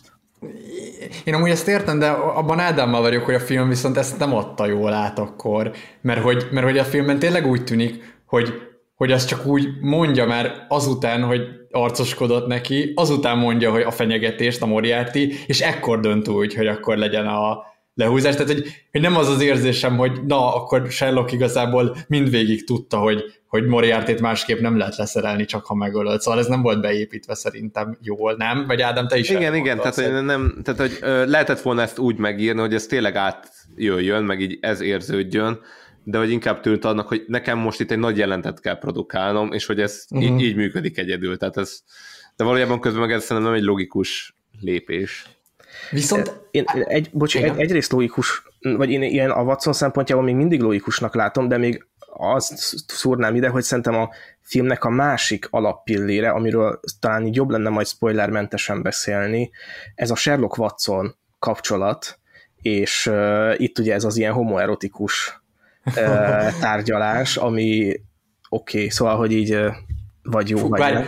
Ezt akkor majd... De hogy csak, csak, csak azt tudom mondani, hogy azért, azért font, tehát hogy szerintem az egész film arra van felépítve, hogy a Sherlock nem tudta elengedni a Watsonnal való kapcsolatát, és nem tudta, nem tudta feldolgozni azt, hogy ő, ő tovább lépett egy másik emberre, és hogy most már egy másik emberrel van együtt, és ezt ő az egész filmen keresztül nem tudja elengedni, és hogy a filmnek az a megoldása, hogy meg kell menteni Watsont, és Sherlock úgy menti meg Watsont, hogy feláldozza saját magát, és ez ilyen tök szép. Uh-huh. Szerintem ez, ez, ez amúgy tényleg így jól érzékeltetve, csak nekem igen, ez, ez igen, volt az igen. ilyen főszál. Igen, én meg még arra akartam rászúrni egyet, Ádám, hogy szerintem pont, hogy amúgy ebben a jelenetben viszont tényleg logikus a, a lépés, olyan szempontból, hogy, hogy ugye ez meg már játékelmélet, szóval hogy amikor a valóságot próbálod meg bejósolni, akkor valójában egy csomó valószínűség van, poros a kabátja, lehet, hogy tanár, lehet, hogy nem, de te most úgy tippelsz, hogy igen, de úgy állítod be, mintha száz százalék lenne.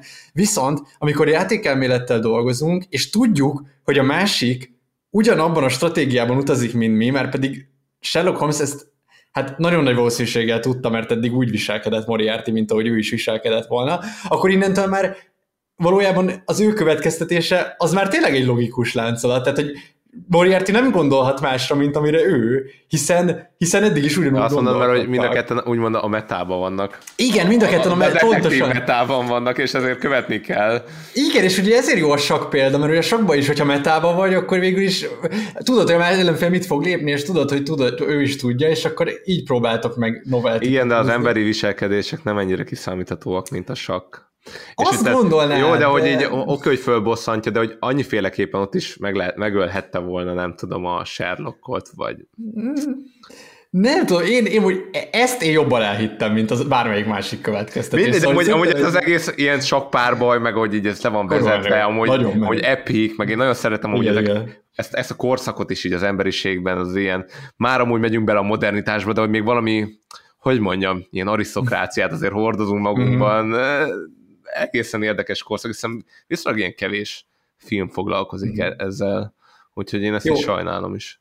De akkor lépjünk vissza szerintem ezzel a hangnemmel rögtön a spoiler nélkülibe, és akkor Ákos a spoilerben említetted, hogy beszéltünk. Uh, Watsonról, ezt akik hallgatták a spoilert, uh, már hallották, de röviden összefoglalom, hogy szerintem ez a film így arról szól, vagy arról is szól így az akciófilm mögött, hogy van egy ilyen már-már romantikus kapcsolat a Sherlock és a Watson között, és amúgy erre nagyon érdekelne a véleményetek, hogy szerintetek mi, e, mi ez a két karakter, vagy hogy áll össze ez a két karakter, ki mit képvisel ebben a párosban, de hogy van egy ilyen már-már ilyen párkapcsolati viszony, és ugye a Watson ebből ki akar lépni, meg akar házasodni, egy másik partnert talált, és a Sherlock ezt nem tudja ugye elengedni, hát így tönkreteszi majdnem az esküvőt is, belerondít a, a nászútba, és hogy végül úgy ér véget a film, hogy hallgassátok meg a spoileres szekciót, mert ezt már nem fogjuk megmondani, de hogy ti hogy látjátok a Sherlock-Watson párhuzamot, mi Sherlock, mi Watson, mi hiányzik az egyikből, mi hiányzik a másikból, mit, mit gondoltak erről? Ez, szerintem ez az a, kicsit az a ilyen beteljesületlen ilyen szerelem, vágy, ami a, a Mozart és a Salieri között van. De hogy igazából a Watson az a Salieri szerintem, aki aki hogy így, így, így, ezt így elismeri, hogy ő így rajong érte. De és hogy azt a rajongást, azt így, hogy mondjam, így a magáévá tudja tenni. Én nem vagyok olyan okos, de amúgy ez a csávó viszont kurva fura. Tehát, hogy, hogy a zsenialitását így, így, így megadom, tudok ezért rajongani, így értem ezt az egész dolgot, ez miért ilyen nagyszerű ilyesmi, és ezzel így tud kapcsolódni hozzá, de viszont így le tudja választani ezt a részt, ezt a zsenialitást, és nem rilli el tőle, hanem ezt így meghagyja neki, és amúgy így örül annak a normalitásnak, amivel viszont ő rendelkezik. Az, hogy a másik oldalról a Watson irányába miért van meg ez a, ez a fajta ilyen kapcsolat vagy kötődés, azt nekem nehéz megáll, megállapítani, és a Mozartnál is megvolt úgy Salieri irányába, de, de nem tudom miért. Hm. Hogyha ilyen intuitívan kell gondolkodni, nagyon ilyen földlevegő, valahogy ez a... Ez ki a, a föld és ki a levegő? Hát szerintem a Watson a föld egyértelműen. Hm. Inkább nekem. Aha, aha. És hogy, mert hogy nekem, de nekem a Sherlock mindig ez az elmepalota, szóval, hogy érted, én ott élek, ahol a gondolatok is vannak, és hogy, hogy az összes ilyen, igen, oké, okay, itt tud verekedni, meg ilyesmi, de akkor is az összes ilyen kettelése az ilyen nagyon, nagyon levegős, szóval, hogy ez a hegedülök, mit tudom én, a boxot is úgy, hogy azért az technikás, és a Watson meg sokkal inkább, tehát az, alapból az, hogy ő egy ilyen hadiorvos, tehát hogy ez mennyire ilyen földhöz ragadt. Nekem sokkal egy ilyen földhöz ragadtabb figura, meg hogy ő fog letelepedni, ő az, aki házasságot akar, és hogy ilyen szempontból nem tudom, lehet ilyen tipikus vágatlan verziós, vagy ilyen analitikusan, vagy jungiánusan gondolkodni erről, hogy akkor a lélekrészek, hogy az egyik az, aki már telepedne le, már, már akarja az egészet, hogy, hogy valahogy földbe vetni, vagy meggyökerezzen, a másik pedig még mindig a kalandok, még ezer helyre elmehetünk, még, még, még gondolkodni, meg az folyamatos új kihívások, és hogy valahol így akkor igazából így a vége az, az ennek a, a feloldása is lehet, és szerintem az egy ilyen klasszikus idősödés feloldás, de, hmm, de hát ezt most nem fogom ellőni, vagy nem Azt tudom. Mindenit. Én nekem most majdnem két pontot emelkedett a film a fejemben, ezáltal az eszmefuttatás alatt. Tudtam, hogy neked tetszett. igen, igen. Biztos voltam benne. De, de neked mi a megoldás, de mi a te gondolatod? Nekem na- nagyon hasonló, én talán az Ádámihoz tudnám uh, hasonlítani, hogy uh, hogy, hogy mondjuk így ez, hogy azt, azt érteni vélem, hogy vannak azok a konformista emberek, akikben van egy nagy nyitottság a zsenialitás irányába, és, és hogy, hogy ilyen szempontból a Watson abszolút ilyen, hogy, hogy bár ő maga egy konformista ember, aki így, így nem tudom, a társadalom rendje szerint él, nagyon tisztelettudó, nagyon jól bánik az emberekkel, szóval ezzel így kiegészíti a Sherlocknak a személyiségét, hogy jól el tud így, így nem tudom, vegyülni egy ilyen szociális közegben, de hogy így tudja értékelni, meg tisztelni a zsenialitást. Így fordítva nem teljesen értem, hogy, hogy a Sherlock mit tisztel a, a, a Watsonban. Én inkább azt látom, hogy vannak azok az emberek, akik úgy szeretnek másokat, hogy saját maguk szeretetét szeretik benne, ez kicsit furán hangzik, de hogy, hogy én azért szeretlek téged, mert te felnézel rám és szeretsz engem, és igazából ez így a mi kapcsolatunknak az alapja. Amúgy ez, az ez, ilyen... ez megmagyarázza, igen, igen. Szerintem meg ilyen... is magyarázza azt is, hogy az, az, hogy ő amúgy megházasodik, az miért, tehát hogy leveszi róla a figyelmet lényegében, ez, ez neki emiatt fáj. Igen, meg hát ugye Ádám már nem mondja ki többet a narcisztikus szót ebben az adásban, de én most megteszem helyette, hogy szerintem az ilyen uh, narcisztikus beütésű karaktereknél az gyakran előfordul, hogy, hogy ez az ilyen másokon keresztül történő önszeretet, vagy hogy mondjam. Úgyhogy lehet, hogy a, hogy a Sherlock ebbe ebbe esik bele. Én, én nagyon, de hogy ti éreztétek-e még a homoerotikus szálat ezen a dolgon, vagy ezt csak én projektálom bele? Biztos van ilyen fanfiction. Biztos. Hát fanfiction biztos van, de én most így nem ezt a szemszöget éreztem, de Hát jó, most én, hogy mondjam, én, amikor én, nő, éreztem... nőként beöltöztették basszus a Ó, hát Robert Downey Jr. és lefektette oda a mellé a, izét, a Jude Law-t, és akkor mondja, hogy feküdjön le velem. Most igen, én igen, azt éreztem, hogy, akartak játszani erre. Hogy, hogy a Guy Ritchie ezzel viccel, és amúgy szerintem ez nem baj. Szóval igen, ez egy gag, én is úgy éreztem, igen, hogy ez egy gag benne, de de tény, hogy de, de valahol ez, ez a szó, amúgy erre létezik egy szó, ez a bromance, ugye, hogy ez így, valahogy van egy ilyen, hogyha egy nagyon közel vagy valakivel, aki nagyon a véred, és ugye erről beszéltünk a City of God kapcsán is, hogy, hogy egyszer csak kialakul, de mondjuk lehet, hogy ott tényleg erről volt szó, mert mint egy konkrét homoszexualitásra, de szerintem van egy ilyen, az a bromance jelenség, szerintem ez létezik, hogy így. Igen, lehet, hogy a, a férfi, tehát hogy ez a, amikor vannak heterónők, akik amúgy tök ö, normális nekik, hogy egy, egy, egy buliban adott esetben barátnőjüket lesmarják, ez a férfiaknál ez így tabusítva van, de lehet, hogy egy ilyen nagyon mély baráti kapcsolatnál ez így, ez, így, ez, a, ez a tabu ez így ledől, és szerintem erről szól, ez itt nem. Na, lehet, szerintem. szerintem ez, ez, ez a témát, ezt is senki nem meri kapargatni, így a férfiaknál ez is sosem merül föl. Igen, nem igen, tudom. igen. Szerintem lehet, hogy amúgy ez csak egy ilyen civilizációs, meg kulturális dolog, hogy ez így férfiaknál ez így nagyon nem, mert kemények. Igen, vagyunk. igen, szerintem abszolút, én ezt, és, ezt mondanám. És így férfiként az ember nem, nem, nem, nem is gondolkodik ilyeneken, de hogy, de hogy lehet, hogy amúgy ez így, hát ha csak mondjuk a görögökre gondolok, vagy Rómára, abszolút. akkor amúgy ez, ez így, de basszus, most olvasom a Platónnak a lakomáját, és basszus, ezek a csávok úgy beszéltek a férfi-férfi kapcsolatokról, hogy hát, hogy jó, vannak a nők, de hogy a férfi-férfi az az igazi. Elképesztő. Elképesztő. Ez, nem, én nem is gondoltam, hogy, hogy ilyen nyíltsággal így kezelték ezeket a témákat, szóval engem egy kicsit így meg is lepent. Igen, de, de meg azon is gondolkod, igen, meg azon is gondolkodtam, hogy tesó, Orbán Viktoréknak nem kéne betiltani ezt a homoszexualitás népszerűsítése kapcsán a, a Platon művét. Nem akarok tippeket, nem akarok tippeket adni itt a... De érdekes, igen. Ez, ez érdekes, hogy amúgy Náluk olyan, de, hogy de, de, nincs, de taposítva van ez a kérdés, de hogy, hogy nem is beszélünk, hogy jó, még amikor a görögökről tanulsz, akkor se, akkor csak ilyen oldalasan megemlítik ezt, hogy nem gondolod, hogy ennyire nyíltan kezeltek, én nem meg, meg voltam lepő. Tudtam róla, de hogy ilyen nyíltan beszélnek erről, aztán. De van Viktor és Lőrinc között így van, van ez a vibe, ez a bromance, vajon ott van? A Sherlock hát, és Watson. Igen, hát ez egyik a... felnéz a másikra. A másik. És, és Moriarty abszolút gyurcsány. Vagy soros, ki tudja, attól függ. Hát ugye igen, ki kivel akar játszani. De lehet, hogy, hogy ugyanaz a kettő, csak ez valami ányjáték? Úristen. Aztán, aztán ezt a harmadik világháborút valaki ki akarja igen. Azt csak meg kell állítani minél előbb. Uh, ja, ez érdekes. Um, szerintem, szerintem van, van, szóval tényleg ennek a bromance szerintem van, van, van hagyománya, meg, meg szerintem ez jó, hogy már így van egy szó rá, hogy létezik főleg Amerikában, nem tudom, hogy Magyarországon e, még nem mondanak ilyet, hogy bromance-re magyar szó, testvér szeret, nem. nem, nem. Testvér ez nincs még ilyen, de, de szerintem amúgy tényleg, tényleg tart, a kultúrában van mostanában egy ilyen tabus, tabusítlanás, nem tudom. A tabumentesítés. Tabumentesítés, ah, köszönöm. Igen, igen. Hát meglátjuk. Mindenesetre én még valamit akartam mondani itt a, a Watson, nem, nem a Watson kapcsán, hanem csak egy szót beszéljünk már. Ti megnéztétek az Enola Holmes-ot? Én az első részt láttam. Én, én szeretném megnézni. Az a helyzet, hogy nagyon nagy rajongótábora van a, így a klienseim között, között akik általános iskolások, és, és így sok jót hallottam róla általuk. Alex arcán azt látom, hogy ő ezt most nem fogja megerősíteni, ezt a jó.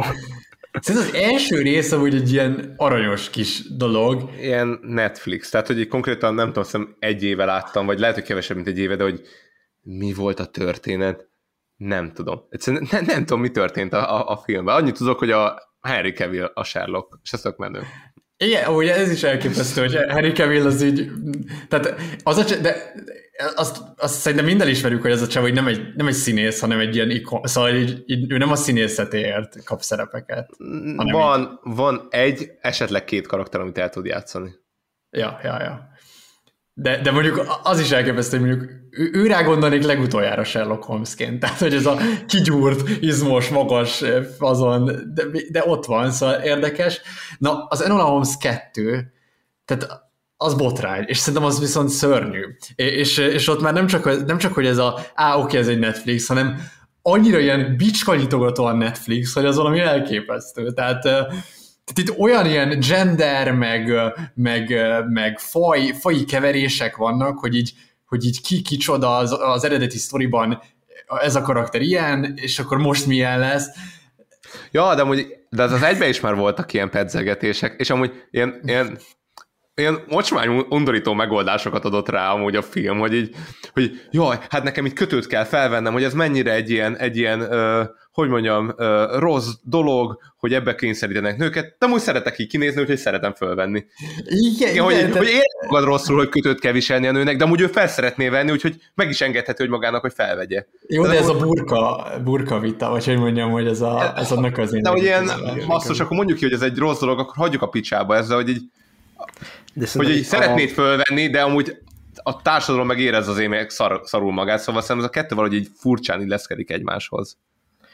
De itt, itt nem az az üzenet, hogy, hogy ezt te eldöntöd? Vagy ez nem olyan, mint a borotválás, vagy a burka, vagy bármi ilyesmi, hogy így ne legyen kötelező, de lehessen hordani, hogyha szeretnén.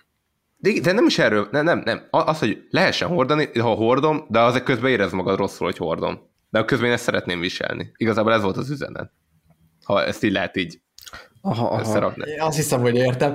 Igen, nem tudom. De, de, de, de, de, de emlékszel erre? Most nem akarom így nagyon forszolni az ezt a, témát. már nem emlékszem erre, tehát de annyira én nem... Nekem nem csak ilyen furcsa magyarázatok voltak benne így a filmben, hogy így nem teljesen aha. értettem, hogy így most mit akar ez nekem üzenni, hogy akkor ez egy rossz dolog, vagy egy, egy, egy, egy okés dolog, mert majd a nő eldönti. Hm. Nekem ilyen, ilyen zavaros, zavaros ilyen ideológiai csavarokba veszett el a film sok helyen. Hát jó, figyelj, a második az még durvább ilyen szempontból, tehát én az elsőre, erre már nem is emlékszem, de a másodikban olyan dolgok vannak elképesztő, tehát nem, ki nem találjátok, hogy milyen karakterek így kicsodák, tehát, hogy, és, és az, az, az, az, az egészben a durva, hogy így, hogy így erre van rájátszva, szóval, hogy itt ez a, ezek a csavarok, hogy így úristen, ez a karakter más rasszú, ezt gondoltad volna? És hogy amúgy szerintem ez, ez már valahol ilyen, szóval valahol ez már ilyen direkt triggerelés. Ja, aha. Tehát, tehát, hogy ez már tudod azt, hogy így szerintem azzal semmi baj, hogyha bárkit kasztolunk bármire. Én tényleg, tehát, de hogy és hogy, de hogy van egy közönség mondjuk a Twitteren, akik erre triggerelődnek, ezt tudjuk. De hogy amikor már direkt a sztorid elemének teszed be, hogy az a csavar, hogy más a rassz, szerintem ez már ilyen direkt, hogy akkor tudod mit? Tessék, kicseréltük a raszt, de még rá is játszunk, tessék, ez lesz a sztori elem, hogy te se gondolnád, a nyomozó se, senki se, tehát, hogy érted, ilyen, nekem ez már ilyen direkt trigger, szóval hogy én lát, látom azt, hogy azért csinált ezt a Netflix, hogy jöjjenek a, a héterek, jöjjön a sok-sok megosztás, és mindenki írja, hogy ez trigger. Ezt az adást a Pesti TV támogatta. Köszönjük szépen. Jó, oké. Okay. Mindegy. Nézzétek meg, legyetek elfogulatlanok, nem tudom. Én, én amúgy tényleg úgy ültem neki, hogy ez biztos egy tök jó szorakozás, de ez, szerintem túl volt ez már nagyon tolva, és amúgy szerintem a Henry Cavill Sherlockban így sokkal több potenciál volt, mint amit így ki tudtak hozni belőle, de ez egy ilyen mini review tőlem, tényleg nézzétek meg nem tudom. Gondolom megkérdezem, hogy azért mit gondoltok erről, mert tök érdekes, hogy így minden évtizedre jut egy Sherlock adaptáció, és hát most szerintem az is egy so- sokat elmond, hogy most az Enola abszolút, abszolút. A, a Sherlock. Tehát, hogy az De hogy ő lore, elem. Nem, nem, én úgy tudom, Van, hogy soha. Mert én nem emlékeztem volna, igen, igen, csak már nem akartam ezt így. De hát, de hát érted, Arthur Conan Doyle elfelejtett, elfelejtkezett a nőről. Hát volt egy huga, hát végig ott volt, csak, csak nem írták meg ezt a De amúgy, nem, úgy, de erre nem volt, tehát úgymond nem volt erre szükség, hiszen ott van a, a, a Irina Adler karaktere, aki amúgy a női Sherlock. Érted? Igen. Hát bele van írva, bazd meg. Úgyhogy arra lehetett volna egy építeni, nem sikerül. Na mindegy, mindegy, most már tényleg Pesti TV lesz itt. De nem, de most tényleg, tehát, hogy ha, ha tényleg akarsz karaktert kiszedni, akkor, akkor már meg volt írva csak tudod, kellett a Sherlock brand is. Abszolút, abszolút. A klik. Hát igen, igen a klik. Na jó, menjünk tovább Na a jó. következő filmre. Pontozzuk le a filmet. Ja, igen, hát igen, igen, igen. Én, én gyors leszek, én nem, nem, nem szarozok. Én erre egy hatost adok. Hatos. Ú, én, én hosszabb leszek, de még csak egy gondolatot akartam mondani, és szerintem a BBC Sherlock, hogy szerintem mindkettő egy ilyen modernizációs kísérlet akart lenni, és, és szerintem amúgy jobb döntés volt Sherlockot a mába hozni, mint a mát visszavinni így a viktoriánus korba. Szóval én hmm. kicsit ilyen, nekem, nekem nem annyira tetszett, és én azt mondanám, hogy tök jó, hogy Guy Ritchie, de amúgy a Guy Ritchie filmek jobbak ennél, és hogyha valaki Guy Ritchie-t akar nézni, akkor nézzen más Guy Ritchie filmet, ha Sherlockot, akkor nézzen más Sherlockot. Én, én négy pontot adok. Wow, Nekem ez nagyon nem az tetszen. kemény. Kemény. De ezt Ú. te hányszor? Most láttad először? Nem, nem, én ezt most láttam másodjára, vagy harm, harmadjára talán. De, de csak most nem tetszett ennyire, viszont nagyon rég láttam legutóbb. Durva. Én, én akkor hadd mondjam, én csak azért adok hatos, mert a párharc kurva jó. De, de amúgy valamennyire megértem, úgy az ötön nem csodálkoztam, volna, a négy mondjuk azért ez elég durva, de Hát, én- én Igen, nekem, nekem így a, a, a színészek sem, szóval így a Robert Downey Jr. sem, én, én a Moriarty-t is el tudom képzelni ilyen durvábban, nem, nem tudom. Hm. Ez, ez ilyen, azt hiszem. Jó, de hát akkor megyünk a következő nagy ö, férfi nyomozóra. Ö, igen, amúgy, ha már itt nagyon megnyitottuk ezt a Pesti tévékört, a Miss Marple-t elfelejtettük, de hát Hollywood is elfelejtette, hiszen ő nem kapott rebootot, semmilyen. Ö, na mindegy, Agatha Christie-nek a híres karaktere Poirot, és a Gyilkosság az Orient Expressen című filmről fogunk beszélni, ami az, az új feldolgozása, tehát hogy a, a 2018, jól mondom, 19? valami olyasmi, ebből hallgathattok meg most egy bejátszót. A csomagja a fedélzeten várja. Az én feladatom, hogy a hajóhoz kísérjem. Tehát Sztambulba tart? Utána visszatér Londonba? Elfáradtam. Úgy érzem, megérdemlek egy kis pihenést. Festményeket akarok nézegetni és dúskálni az időben. Ön bámul engem, abba hagynál? Csak honnan tudta, hogy ő volt, uram? Egy apró repedésből a falon. Megvan az a tulajdonságom, hogy olyannak látom a világot, amilyennek lennie kéne. És ha nem olyan, a tökéletlenség úgy kiugrik, mint a, a, az orr az arcunk közepén. Ez jobbára megkeseríti az életet, de egy büntet felderítésénél kapóra jön. Olyan, mintha a lelkükbe látna, és felfedni az igazi természetüket. Bárki bármit is mondjon, van helyes, és van helytelen. A kettő közt nincs átmenet. Nos, búcsúznék. Ó, nem, uram, el kell kísérnem egészen a kompig. Ah, au revoir, mon capitaine. Ne lássuk egymást soha többé. Megigazítaná a nyakendőjét csak egy kicsikét. Hogyne. Így tökéletes. A bejátszó, amit hallottatok, a Gyilkosság az Orient Expressen című filmből való, ez Agatha Christie talán egyik leghíresebb regénye, akinek a, amelynek a főszereplője Hercule Poirot. A film történetét úgy tudnám röviden összefoglalni, hogy épp Poirot megold egy ilyen nagyon bonyolult ügyet Jeruzsálemben, ahol szeretné ahonnan szabadságra szeretne menni, ki szeretné pihenni magát, de ez nem jön össze, ugyanis rögtön Londonba hívják egy nagyon sürgős ügy miatt, és ő azzal próbál vigasztalódni, hogy egy ilyen luxus vonatra száll fel, ez az Orient Express, és amíg elér Londonba, legalább addig uh, kipiheni magát, viszont alig telik el talán egy vagy két nap, és az éjszaka leple alatt meggyilkolnak valakit az Orient Expressen, uh, viszont még egy uh, Deus Ex Machina is történik, ugyanis beomlik a, egy, ilyen, egy ilyen lavina által beomlik így a vasút, vasúti sín, és nem, nem tudnak se ki, se bemenni így a vonaton, tehát ez az egész társaság a vonaton reked, és Poirot megkapja azt a megbízást a vonat társaság ottani vezetőjétől, aki neki egyébként egy személyes jó barátja, hogy göngyölítse fel az ügyet, hiszen egészen biztos, hogy a gyilkos itt van a, a vonaton, és azt hiszem, hogy ez egy ilyen klasszikus Agatha Christie formula, hogy van egy társaság, amiben sokféle ember van, és ez a társaság valamilyen oknál fogva egy zárt térben reked, tehát vagy egy ilyen szállodában szoktak lenni, vagy valami vidéki kastélyban, jelen esetben egy vonaton vagyunk, ami sokkal inkább növeli ezt a klaustrofób érzést, és hát Poirot nyomozásba lendül, és igyekszik felgöngyölíteni ezt az esetet. Én azzal fordulnék hozzátok, hogy ti mennyire szeretitek a Poirot, vagy az Agatha Christie által nem tudom, felvázolt krimiket, és hogy hogyan viszonyultak ehhez a filmhez.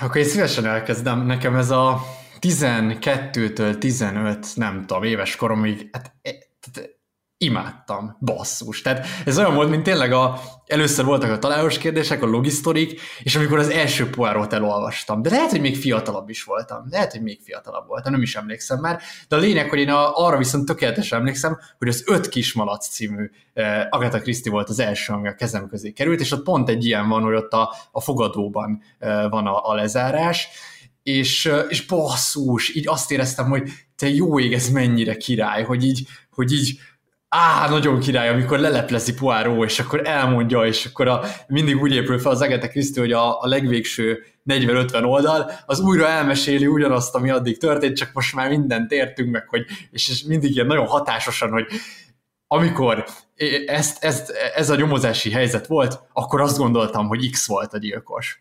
És akkor már nézem, hogy úristen, hogy én is rá gondoltam, de csalódnom kellett, mert nem ő volt az, mert hogy aztán találtam egy másik nyomot, és akkor így Poirot elmeséli az egészet, hogy ő hogy jutott a következtetésre, nagyon menő, és utána van egy ilyen kis noteszem, még azóta is megvan a szobámban, az volt a célom, hogy amikor olvasom az Agatha Christie-ket, ki fogom találni, hogy ki a gyilkos. Hát nem volt ez olyan sikeres vállalkozás, néha ráhibáztam, de azért azt valljuk be, hogy az Agatha Christie sokszor csal, és erről majd akarok beszélni, hogy így mennyire lehet csalni ezekben a sztorikban, mennyire éri meg csalni, vagy mitől lesz jó egy ilyen, ilyen, ilyen detektív puzzle, de mindegy, erről majd akkor beszélünk, csak még azt akartam mondani, hogy igen, én ezt nagyon-nagyon szeretem, és hát Poirot volt a kedvencem, tehát abszolút ezek a manírjai, a szürke agysejtek, a francia beszéd, később tanultam franciául, úgyhogy igen, Hastings kapitány, aki ott mindig mellette volt, az volt kb. az ő Watsonja, nagyon jó, úgyhogy, úgyhogy én, én csak, csak szeretni tudom, és nem tudom, hogy akkor ez még a kérdés része, de hogy amit ez a ez a sorozat csinál vele, az nagyon furcsa. Tehát, hogy így, hogy én nem, nem tudom, ezt így nem láttam jönni. Tehát, hogy eleve a bajsza szerintem itt a bajusz is egy olyan dolog, hogy így basszus, ez egy szent dolog. Tehát, hogy érted, van a, nem tudom, a, minden, minden, hogy is mindennek van egy jelképe, nem tudom, az országnak ott az arany jobb kéz, vagy Orbán Viktor számlája, nem tudom.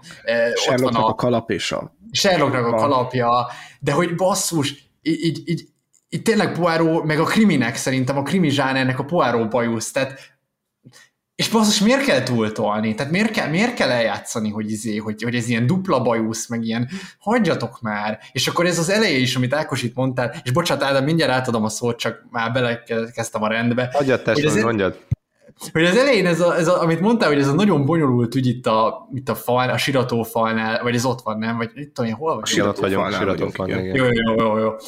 Tehát az is olyan, hogy most miért kellett Sherlockot csinálni Poirotból? Tehát ez a beleszúrom a botot a két tégla közé, mert kiszámolom előre, hogy pont azon az úton fog visszafutni a víz és beüti a fejét. Annyira idegesített, és emlékszem, hogy én már ezen fel voltam háborodva, és egyébként szerintem egy szörnyű adaptáció ez, de majd erről fogunk még beszélni. Poirot nagyon adom, én nem tudom, hogy mit akarnak ezzel az új szériával. Ádám, te hogy vagy ez? Az a helyzet, hogy én valamennyire így vakon vagyok a Poirot sztorikkal, és hogy engem így nagyon befolyásolt ugye ez a film is, és azért örülök, hogy itt vagytok, főleg úgy tudom, hogy Ákos, te olvastad ezt a könyvet, ugye? Uh-huh. Nekem még ez a tavalyi kihívásban. Én is olvastam, csak én a, még... Akkor ketten, akkor ketten is vagytok, mert hogy itt egyszerűen olyan dolgok történnek ebbe a filmbe, ami engem ilyen végletekig felháborít, meg értelmetlennek tartom, most nem hiszem elmondom, hogy ez, ez a könyvben is így történik. Nekem ilyen, ilyen Agatha Christie élmények, azok inkább a, az ilyen adaptációhoz kapcsolódnak. Volt egy ilyen korábbi Poirot adaptáció, ugye a klasszikus ilyen bajszos, ilyen kisebb, ilyen kövérebb emberrel, abból láttam pár, az egy sorozat volt, abból láttam pár részt. Azok így elmentek, de hogy így engem így ez a, nem tudom, nekem mindig láttam, hogy így a, szóval az Agatha Christie könyvek azok, amiket, hogyha elmentél egy ilyen gyógyfürdőbe, vagy bármilyen ilyen, ilyen uszodába, akkor bementél a a, az újságos, az akkor lehet az újságot kapni, és a könyvet lehetett kapni, akkor Agatha Christie-t lehetett kapni, mert az a pont az a vastagságú dolog, amit az ember a, a medence partján így el tudott olvasni körülbelül egy ültő helyében, és egy ilyen, egy ilyen, nem tudom, ez ilyen mindig Agatha Christie volt, minden milyen ilyen siófokon, a, izé, a strandokon, a, még a, amikor még kevesebb könyv volt a Tesco-ban, akkor is ott Agatha Christie, meg Daniel Steele, szóval ez a kettő dolog valamiért így, ilyen párban járt egymással, de hogy ez így egy nagyon-nagyon bevett dolog volt, de hozzám sose került ez így, így közel, és így emlékszem, hogy Petivel néztük ezt a filmet a moziba, és én úgy jöttem ki, hogy basszus, ez valami szörnyű volt. És mondom, nem tudom, hogy a többi Agatha Christie történet is ilyen, de hogyha ilyen, akkor az így, az így nagyon-nagyon gázos. Aztán láttam a Tíz kicsi néger, vagy Tíz kicsi katona, most már nem tudom, hogy már mi a PC. Tíz kicsi nem, mert most már egészen más címe van magyarul, most már a, a ugye az, az End Then There igen, igen, valami, hogy izé, hogy és végül sem ennyi, vagy valami ilyesmi. Ennyit tudtam mondani, hogy sem.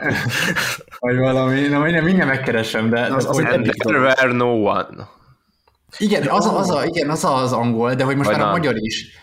Mert hogy a, a magyar sokáig ugye tíz kicsi indián volt eredetileg. Te most tíz kicsi indián... katona, te most tíz kicsi katonaként megy ez a, ez a miben játszik a Tywin Lannister is, tudod, amit azt ja, ja, ja, de nem, nem az új kiadása a könyvnek. Ja, ja, ja, én most ezt a sorozatot láttam, vagy egy, egy két részes sorozatot. Én ja, ja, ja, ja, ja, Ó, én, én pedig egy fekete-fehér filmet láttam, de az, az, az epic volt, vagy hogy az így jó volt nagyon. Ugyanebből a sztoriból. 1965-ös hát 10 kicsi indián címmel. Igen, akkor még, in, tehát ez eredetileg indiánként fordították a regényt, aztán, aztán az indián nem lett PC. Érdekes, hogy már amúgy az már nem volt PC, és aztán néger lett. Csöbbet hát, igazából... Ez valószínűleg a Nován lesz az, amelyik a, a legkövetkező PC megbélyegzés lesz. Ha igen, ez egy profitikus dolog. Igen, de most már a... ja, ez szép, igen. Igen, de most már amúgy ez a magyar cím is, tehát ez a és végül sem, nem, nem tudom, mindjárt megkeresem, de majd folytatjuk. Ami amúgy egy nagyon szép cím ö, egyébként, bár nem hiszem, hogy ez lehetett az eredeti, de amúgy így a végére tök jól rárímel, vagy hogy mondjam. Igen, igen, nekem az például az a történet amúgy az, az egészen tetszett, szóval igen, az egy, az egy nagyon jó kis történet, úgyhogy így jutottam el ez a filmhez, ami egy rohadt nagy csalódás volt, tele volt baromságokkal, rohadtul idegesített a dupla bajusz, amit így nem is lehet egy ilyet nyírni, tehát ilyen nem létezhet a világon szerintem, tehát fú, rengeteg irritáló dolog volt benne, és közben meg érted, úgy ültél be, hogy azt a milyen izé színész felhozatal, hát ebbe aztán tényleg mindenki játszik, és, és, és, és gagyi. Ráadásul nem is értem, ilyen színészeket leszerződtettél, és miért kell CGI Isztambult, meg CGI Jeruzsálemet, meg CGI vonatot csinálni, amikor ezek nem olyan dolgok, amiket hogy nagyon nehéz lenne így felvenni, vagy hogy ilyen kameratrükkökkel úgymond jelenlegi környezetet így kicsit átmainálva, de tényleg olyan érzésed van, mint valami 2000-es évek elejé játék átvezetőnek. Szörnyű. Szörnyű, tehát rosszul is néz ki az egész. Nekem, én most láttam először ezt a filmet, és, és nekem az Agatha Christie is kimaradt, és a Poirot sorozat is kimaradt. Én a gimiben láttam ezt a tíz kicsi indiánt, és az, az nagyon tetszett, meg így nagyon, így az, az a sztori nagyon-nagyon király, meg ott elmondtak a könyves verziót is, azóta nem olvasom el a könyvet, mert már itt tudom a, a végén lévő csavart, mindegy is. A lényeg az, hogy, hogy nekem tavaly volt egy ilyen Agatha Christie pótlás, amit pont az Orient Express volt az egyik, illetve ami nagyon tetszett még a, a három vakegér, ami egy ilyen nagyon rövid történet, de szerintem az is ilyen nagyon szép, és hogy hogy nekem így a, a Sherlock regényekhez képest ez már sokkal egy ilyen emberközpontúbb, szerintem tök jól, szóval szerintem a, ugye mondta a J.K. Rowling, hogy ő nagyon sokat inspirálódott az Agatha Christie-ből, és szerintem azt mindketten nagyon jól csinálják, hogy ilyen jellemeket ilyen pár mondatban tök jól ábrázolnak, így írásban, Úgyhogy ilyen élvezetes volt olvasni, és én igazából vártam ezt a filmet, bár azért gyanús volt, hogy, hogy nem lesz ez annyira jó, de hát én is tudom, csatla, tudok csatlakozni ahhoz, hogy ez nagyon nem volt jó. Igazából már maga az a be, bevágás is, amit, uh, amit uh, felhasználtunk, ott a CGI uh, Jeruzsálem kilátás előtt uh, elmondva, ilyen iszonyat gicses, szerintem az egész monológ gicses, és ami nagyon furcsa, hogy uh, hogy nekem így a Poiróból az jött át, hogy ő egy ilyen nagyon okos, elegáns, ambiciózus belga csávó, de hogy az ilyen igazsághoz fűződő viszony, ez így szerintem egyáltalán nincs benne. Tehát, hogy ő, ő nem egy ilyen kényszeres a karakter, aki így méregeti centikkel a, a tojásokat, meg, meg rászól a másikra, hogy kösse meg normálisan a nyakkendőjét. Szóval tényleg ez az ilyen, ez az ilyen serlokoskodás olyan szempontból, hogy megpróbálták ezt a karaktert ilyen betegesnek ábrázolni, hogy neki nem tudom, ott van a traumája, és érte egy fotóhoz beszél a hóvihar közepén, meg ezek a szóval ilyen nagyon-nagyon gicses dolgokat csináltak vele, és hát így ez nem volt annyira jó, a másik pedig, amiről fogunk beszélni, a rozébor kérdése,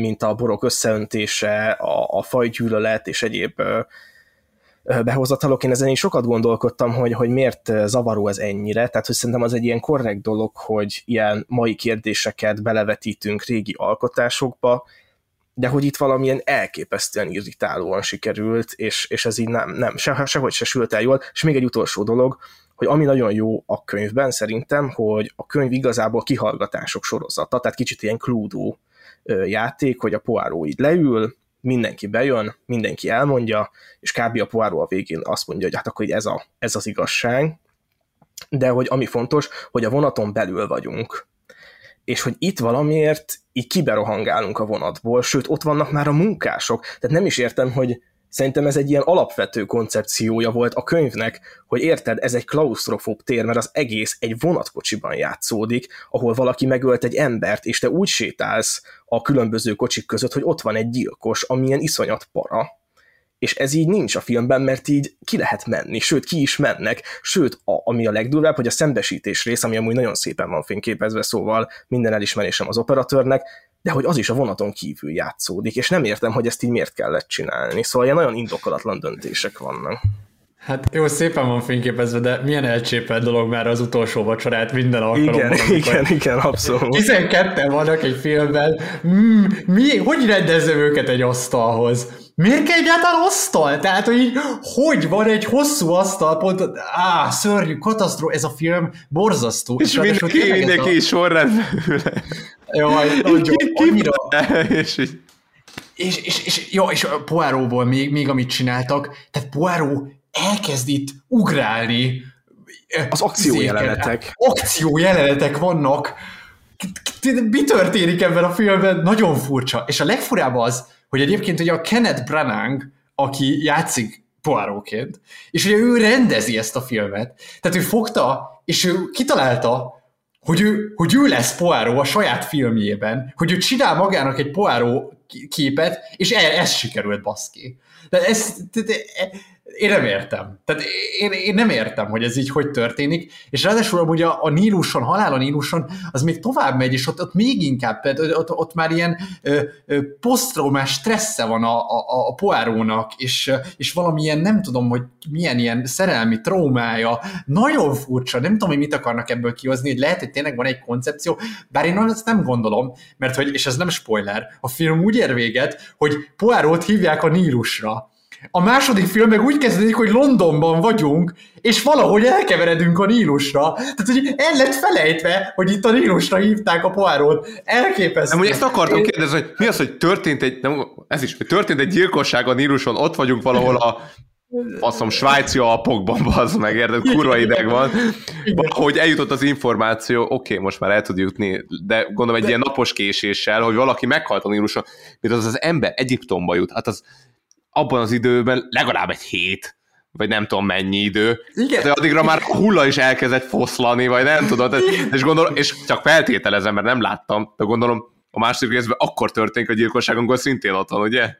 Persze, persze, tehát hogy, hogy a forró nyaralni megy Egyiptomba, tehát hogy ez így kezdődik a kettő. Nem értem, ezt, ennek semmi értelme nem volt, és, és, és látszik, hogy nincs átgondoltság. Hát tényleg, tehát kvázi beraksz egy ilyen előzetest.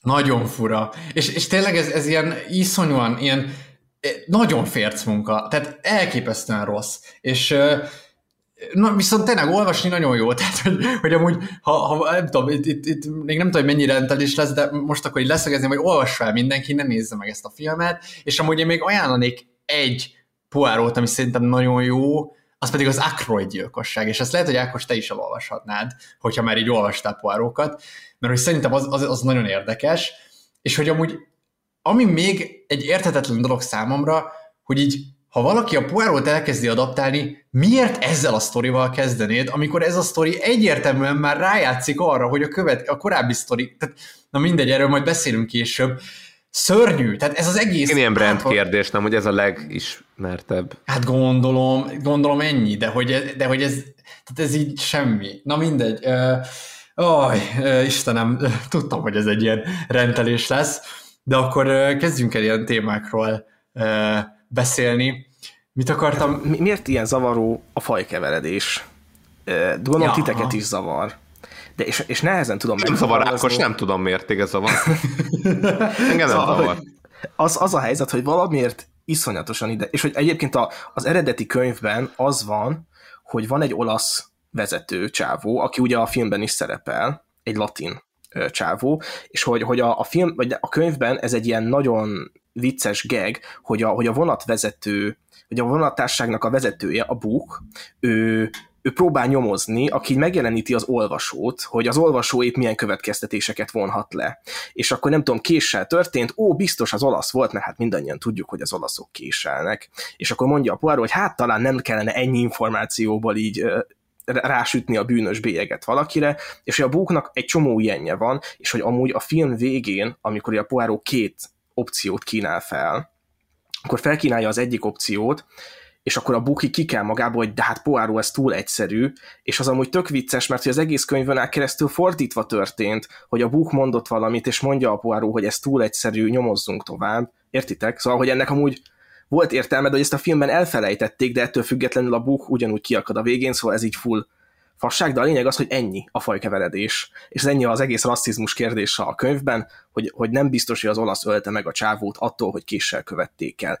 Ellenben a filmben egy olyan kiállás történik itt a ne nézzük már le senkit, meg nyilvánvalóan a, a női színésznő amúgy az első női rendező lett volna, értitek, és nyilvánvalóan az orvos csávó egy fekete csávó, és hogy nagyon kevés fekete orvos van ám ekkor, ugye mindenki tisztában van vele, hogy régen igazán kevés fekete orvos volt, remélem, hogy mindenki, akinek fehér a bőrszíne és férfi, most rosszul érzi magát, és ti is érezzétek rosszul magatokat, mert ezt a filmet nézitek, szóval ilyen idegesítő, vagy ilyen bosszantó az egész, nem tudom. egy, nagyon kirántam úgy a történetből, és annyira ilyen, ilyen koridegen, és meg, meg ilyen, ilyen dialógusok, meg ilyen, ilyenek nem hangzanak el. Tehát szóval való életben, amikor mondjuk valakit, valaki amúgy úgymond rasszista és előítéletes, nem kezd ezzel így demonstrálva összeönteni a bort, meg ilyen, tehát egyszerűen természet ellenes cselekedeteket hajtasz, vagy nem, de nem, nincs ilyen, az emberek egyszerűen ilyen helyzetben, amikor valakivel vitatkozik, nem jut eszében ilyen teátrális jelenteket produkálni, egyszerűen így kidob, kidob el, ledob a valóságról. Egyszerűen így ilyen nincs. Meg talán, talán, talán mond egy ilyet is, hogy nem vagyok előítéletes, csak néhány fajjal. Tehát, hogy ki mond ilyet? Tehát, hogy, hogy Nem, ez... nem, nem, nem, nem emberszerű Nem, mondat, az nem ilyen a rasszizmus természetes. Igen, de nem így beszélt. Meg, meg így valójában legtöbb, legtöbb ember, aki rasszista, az nem is így hangoztatja ilyen nagy fen, fenkölte, hanem így, hanem máshogy viselkedik emberekkel, keresztbe tesz nekik. Lehet, hogy így ilyen, ilyen, ilyen bizalma, vagy ilyen, ilyen bizonyos társaságokban ugye ez így megnyilván, megjegyzik, de ilyen nagy nyilvánosan ezt, ezt nem hirdeti meg, hogy Ja, és hát ki a legrasszistább? Érted? Az, az, az amerikaiak szerint nyilvánvalóan az osztrák csávó, érted? Mert tudod, kik a rasszisták, amúgy a nácik, és amúgy a Hitler is osztrák volt, érted? Mi így vágjuk az európai történelmet. És le, le, lehet, lehet, egy, lehet, egy, lehet egy, de az, a baj, ez, ez kicsi spoiler. De inkább Várjál. úgy, én úgy mondom, úgy mondom, úgy mondom, hogy a történet végkifejleté tekintve ennek a jelenetnek van bármi értelme? Érted, értitek, hogy mire akarok utalni? Hogyha nem, akkor spoilerbe elmondom.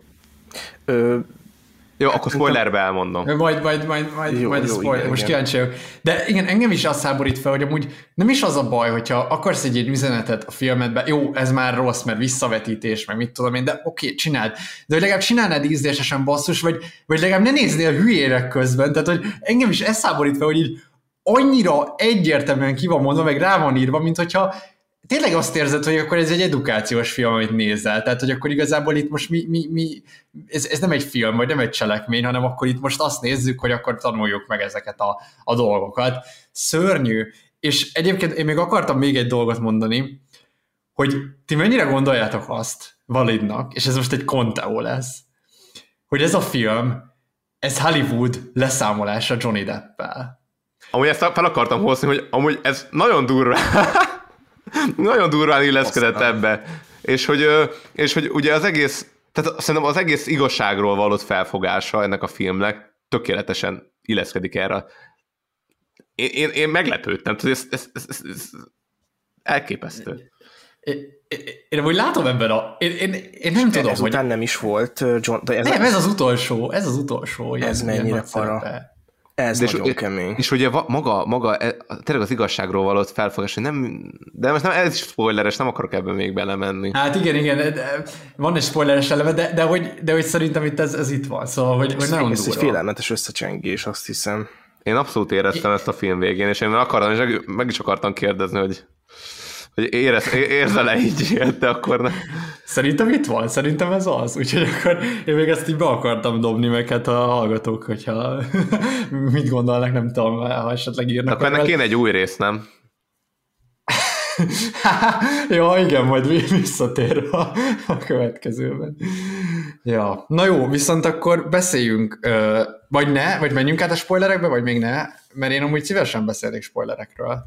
Én Azon is. gondolkodom, hogy mi, mi az, ami itt kimarad, de, de szerintem nem marad ki semmi. Aztán még lehet, hogy visszatérünk Igen, valami igen. eszünkbe jut, csak Ez szerintem úgy az édességek me- menők spoiler. voltak. Én, én Aha. az nekem ilyen vicces volt, hogy Poirot szereti az édességet, Ja. az így. Ó, de Poirot azt hiszem szereti a csokit nagyon a izé könyvben Hát basszus belga, persze, hogy szeretem csak. Szóval hogy ez, Hogy vannak ilyen, nem tudom. Uh, ja, ez, ez egy igazán korlátolt sztereotípia volt, Ádám, mehetünk a, a spoiler. De jó, de, de, de ez egy szép sztereotíp. nem, nem, csak hülyéskedek, persze, persze. nem tanultad meg a leckét, pedig a Nem, mert nem, ilyen, ilyen, nézni. ilyen sztere- sztereotípiákat lehet szerintem. Mert hogy ez, ez, ez, Aha. ez amúgy kecsegtető szerintem így mindenki. Aha. Ja, aha.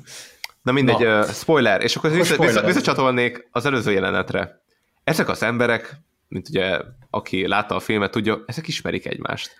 Tehát itt most két ember a rasszizmusról vitatkozik van, úgy, hogy ismerik egymást, és, és most nem tekertem vissza, de szerintem a Poirot ott sincs.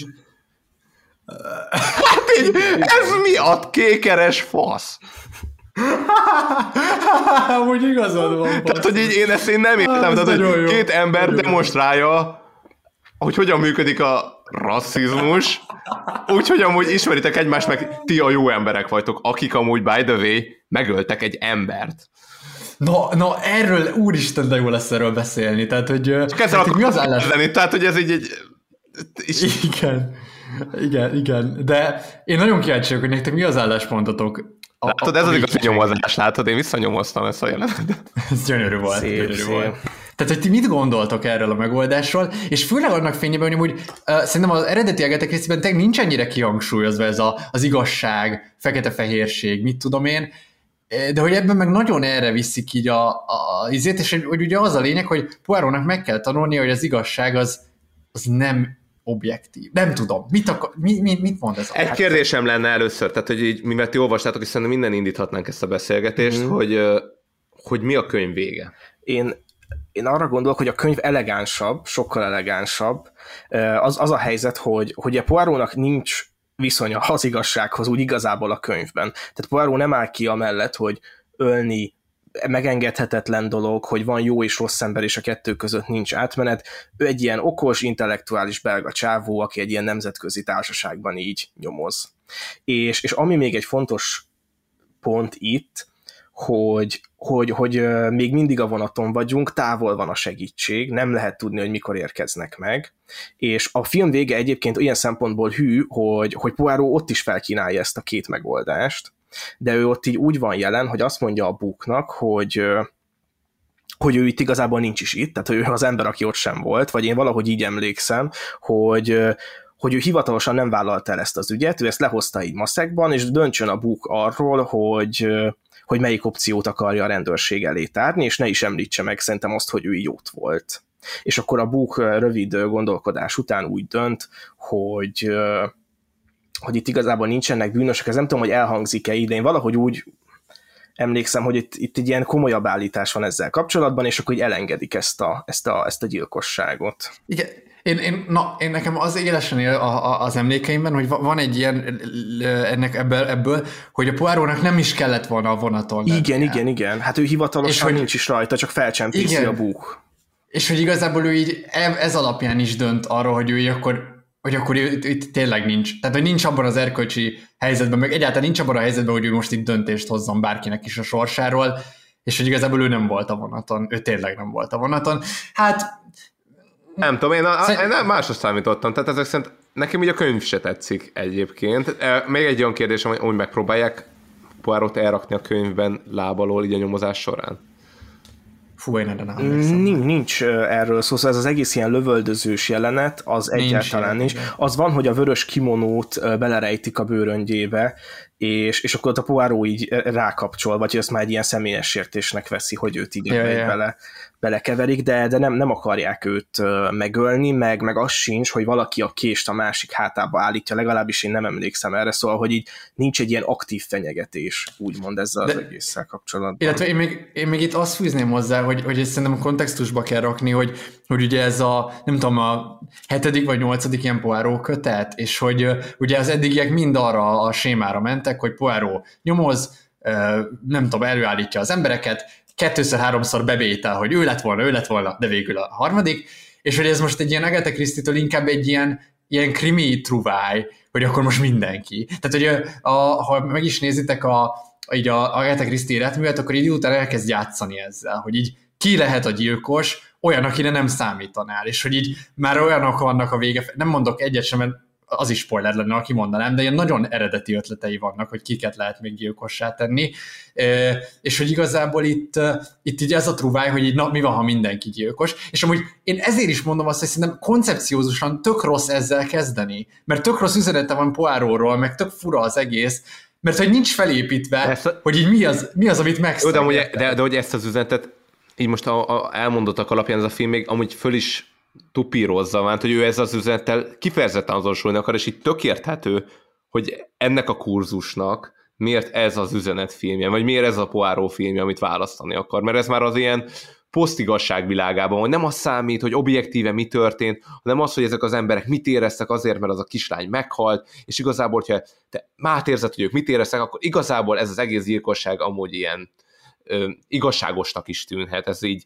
ezzel így nem kell így, így foglalkozni, mert az iva- igazság itt már elveszik, és akkor így el kell kendőzni ezeket a dolgokat, ö, nem kell ezzel foglalkozni, de azért ezek nem jó emberek, tehát ne kezdjük már, és megint, megint ez a jó ember, jó ember dolog, ami a múltkor a világ legrosszabb emberek kapcsán is felmerült, ezek az emberek nem jó emberek. Aki megöl egy embert, legyen az bármilyen ember, és képes belenyomni a kést a húsba, az emberi húsba, az nem jó ember. És oké, okay, nyilván van egy ilyen, egy ilyen szociális, vagy tehát, na, tehát ö, szociálpszichológiai jelenség, hogy sokan vannak, megosztik a felelősség, hirtelen mindenkiben el, elkapja a vérvágy, és akkor így, így könnyebb gondolom, mint hogyha te egyedül tennéd ezt meg, ugyanúgy, mint olyan, amikor a villamoson vernek valamit, könnyebb nem csinálni semmit, de hogy én azt gondolom, hogy azért ez nem mentesít semennyire. Tehát azért itt mégis csak ezek az emberek gyilkosok. És hogy a gyilkosságért ezeknek az embereknek ugyanúgy felelniük kell. Nekem ez, ez a szent és morális meggyőződésem, és szerintem ez egy nagyon rossz üzenet, hogyha ezt nem tudom, azt próbáljuk alátámasztani, hogy ez így, ez így rendjén volt. Ráadásul számomra ez a film legalábbis nem magyarázta meg a Johnny Deppnek a, a bűnösségét, hiszen szabadlábon van, miért nem volt tárgyalás, vagy hogyha volt tárgyalás és szabadlábra engedték, az miért történt, miért tudjuk, hogy ő pontosan ő ölte meg azt a kislányt, tehát hogy arról a száról, meg az, annak a, hogy mondjam, az alaposságáról semmilyen olyan információt nem kapunk, ami, ami alapján én őszintén fel tudnék háborodni, ez az ember szabadlábon van, meg hogy így mi történt pontosan.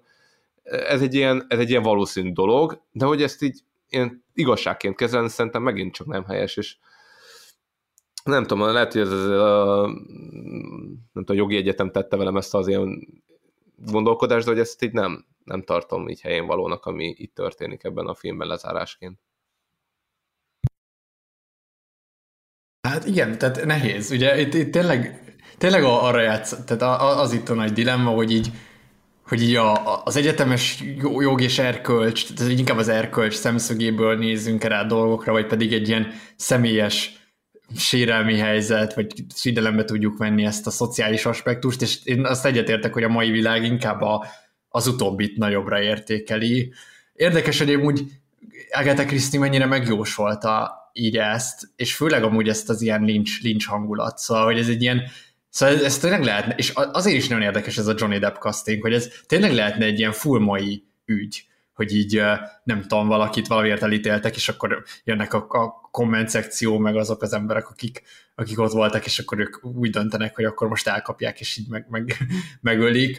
Uh, igen, tehát, tehát ez így mindenképp érdekes, de nyilván tényleg ez feszül egymásnak, hogy így van egy ilyen általános érzetet, hogy ilyen, ilyet nem lehet, hogy megölünk egy gyereket, és akkor ezek az ilyen igazságszolgáltatási gondolatok jönnek, de hogy ezzel szemben azzal, hogy így ha társadalmat akarunk építeni, meg hogyha közös bizalmon alapuló kooperációt akarunk építeni a lehető legszélesebb körben, akkor nyilván ragaszkodnunk kell moralitáshoz. Itt, itt hadd be annyit, hogy amúgy szerintem, ha valaki azt gondolja, hogy nyilván megöltek egy közeli hozzátartott egy gyereket brutálisan, és felháborodok, és ő ezért bosszút akar állni, én megértem ezt az érzést, és még hogyha valaki meg is teszi, még valahol a cselekedetet is megértem, de azt, hogy a hogy mondjam, a rendőre, a rendőr, a nyomozó, a, aki az igazságszolgáltatáson felesküdve, aki a jogot képviseli, akinek amúgy nem ilyen dolgokkal kell foglalkozni, hogy ki mit, hogy érzett, hanem az igazságot kell felderíteni, az objektív ténybeli igazságot. Neki meg kell, megállapította, hogy, ki, hogy itt, itt egy gyilkosság történt, és ezt ezek az emberek elkövették. Ezeknek az emberek ugyanúgy felelősséggel tartoznak ezért a gyilkosságért, és oké, okay, valaki bosszúból megöl valakit, de akkor azért ugyanúgy felelősséggel tartozik. Én emberileg megértem, de hogy azért ugyanúgy vállalnia kell a felelősséget. Szerintem amit itt picit eltérő, hogy a hogy amúgy a Poirot nem egy olyan ember, aki a rendet és a törvényt képviseli. Mert hogy a Poirot lorban szerintem ő egy, ő egy okos csávó, aki ördöglakatokat bogoz ki.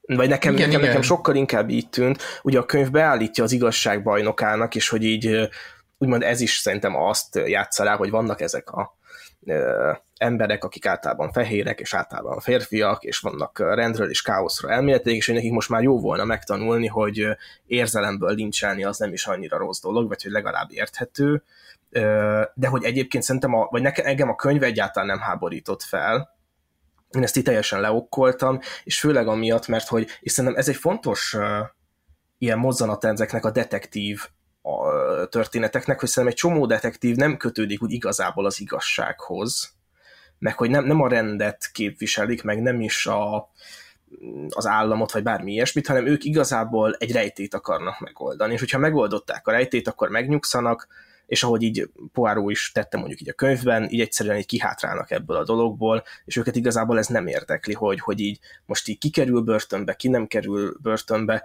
és szerintem az, az egy ilyen poárós mondat volt, hogy mindenki számoljon a lelkiismeretével, és ő is megteszi ezt a sajátjával. Szóval, hogy így ilyen elegáns kihátrálás, de megértem, hogy így ilyen igazságfókuszúan ez nem működik, meg hogy egy társadalomban élünk, és hasonló. Meg az a helyzet, hogy így Poirot pont ilyen igazság szempontjából áll ebben a filmben ehhez a kérdés. Igen, igen, no, tehát, hogy, tehát, igen hát, ez, ez, azt mondod, hogyha van egy ilyen, azt mondod, hogy, hogy van egy ilyen távolságtartás, ő amúgy csak ilyen keresztrejfényes ember, megfejtett a keresztrejfényt, de amúgy nem akarja beküldeni a gyereményért a Na, megoldást. Ah, igen, igen, igen. Valahol, valahol megértem, amúgy ez továbbra sem tudok ezzel a fajta mentalitással azonosulni, hiszen ha már valaki, nem tudom, úgymond felesküdött a rendőrségre, vagy hogy erre, erre a szakmára ez egy, de, ez de egy nem kötelessége. Nem, ő, vagy a magándetektívek nem, nem esküdnek Akkor fel is valahol, jó, de hát valahol én azt gondolom, hogy ez egy ilyen szakmai kötelesség akkor is. Tehát most tök mindegy, hogy valaki magánpraxis folytat, vagy nem. Mindegy, jó kérdés, ezt mindegy. így gondolom, lényegtelen, de, de ezt így el tudnám fogadni. De hogy akit most elkezd így maguk, maguk mindnyájan jó emberek, és hogy valójában ez az, hogy kinek igazságos, azt nem tudom megmondani, mindenki számoljon el, de, de tudod, de közben meg sugalja, hogy amúgy, ők amúgy ezt helyesen tették. Igen. Meg, meg, meg, meg, ahogy, meg ahogy nekem az is idegesítette, hogy nem tudom, hogy ez, ez is a könyvben hogy volt, hogy a Johnny Deppet ahogy visszautasítja. Tehát valahol én azt gondolom, hogy aki képes megvédeni egy másik ember életét, egy lehetősége ebben, és ő már akkor tudta, hogy meg fogják valószínűleg ölni, mert teljesen így sugolta a film, akkor annak az emberek valahol kötelessége megmenteni a másikat, és engem nem érdekel, hogy a Poirot az amúgy egy ilyen új eltartó ember, de bazd meg, mentsd meg. Erre nem emlékszem, ez hogy volt a könyvben, Ákos? Ö, nagyon hasonlóan. Azt nem, nem feltétlenül, hogy nem, nem tetszik a képe, de hogy Poirot azt érezte, hogy, hogyha jól emlékszem, hogy, hogy az ember így nem okés, és hogy ő egyébként nyaralni jött. Tehát, hogy ő most így nem, nem fog leállni mm. dolgozni, és hogy ő így el akar lenni. Poirot és... se egy jó ember valószínűleg. Jó, mondjuk ez gyak- gyakori a Poirotban, hogy ez a, igen, hogy nyaralni, vagy már visszavonulok. Igen, szóval... igen, de hogy, a, hogy szerintem amúgy ez, ez egy okés dolog, hogy ő nem egy jó ember, vagy hogy szerintem nem is kell neki feltétlenül annak lennie, csak az a nehéz, hogy itt, itt úgy van ez tematizálva, hogy, hogy ő az igazság bajnoka, és az igazság bajnokainak most már erre kellene jutniuk. Tehát igen, itt az a, az a baj, hogy a fókusz nagyon más, mert hogy, és ezért is mondtam a kontextust, hogy, hogy Agatha Christie valójában mindig is csak az érdekelte, hogy az ügy meg a megoldása tök érdekes legyen és hogy igazából így, mint, mint író is nem, nem, nem akart így tanítani valamit neked az emberről, vagy, vagy a társadalomról, hanem igazából mutatni akart egy tök jó sztorit, hogy így basszus, mi lenne, ha mindenki gyilkolna? Hát ez mennyire izé. És közben egy kicsit érzelgőssé vált tény, tény, mert hát igen, ebből a sztoriból ezt tudta kihozni, de hogy azért sokszor, és, és tényleg amúgy ez is fontos, hogy a, a Poirot az, az tényleg nagyon sokszor a, a nyaralásban kapja ezeket az ügyeket, vagy úgy, hogy mondjuk e, elkezdte már a tök farmját, és már le van telepedve, és akkor ott kapja ezt az ügyet, és hogy igazából ez is az, hogy, hogy, hogy ezek a nagyon érdekes ügyek nem a praxisában történnek, hanem hogy, hogy, hogy inkább akkor, amikor így nem számítaná rá, hogy ilyen érdekes ügyek lesznek, szóval, hogy, hogy csak akkor emiatt is nem tudja, hogy akkor most ezt hogy kezelje, hogy ez most akkor munka volt, vagy sem, no mindegy, de ez az Agatha christie De az a baj, hogy itt, itt tényleg ez, ez, ez nincs mentség, mert hogy itt a legeleje, már a legeleje arról szól, hogy így Poirónak vajon mi a viszonya az igazsággal, és és, és ráadásul ez, ez, ez egy tök nagy pálfordulás, hogy így mi az, hogy te kijelented, hogy csak a jó, meg csak a rossz van, ez egy objektív igazság, és amúgy rohadt neurotikus vagy, és a tojást is kiméregeted, és amikor jön egy ilyen helyzet, akkor nem tudom, meglágyul a szíved, hogy megöltek egy embert, vagy csak egy geci vagy, és igazából nem bánod, hogy Johnny Depp meghalt, mert igazából ideje Nem volt. tetszett a képe. Tehát tényleg Igen, tehát számomra az a furcsa, fura. hogy oké, okay, van egy semleges álláspont, és akkor ebből akarunk csinálni egy, mor- tehát egy semleges karakter, amivel akarunk csinálni egy morali- morális karaktert. És a morális karaktert valójában nem morális irányba tolod el, hanem pont, hogy a immorális ja. irányba tolod el. Na mindegy. Szerintem pontozzuk le. É, jó, nincs már semmi más. Én nekem ezt feszített szörnyen, de hát... Elhagyjuk Agatha Christie világát.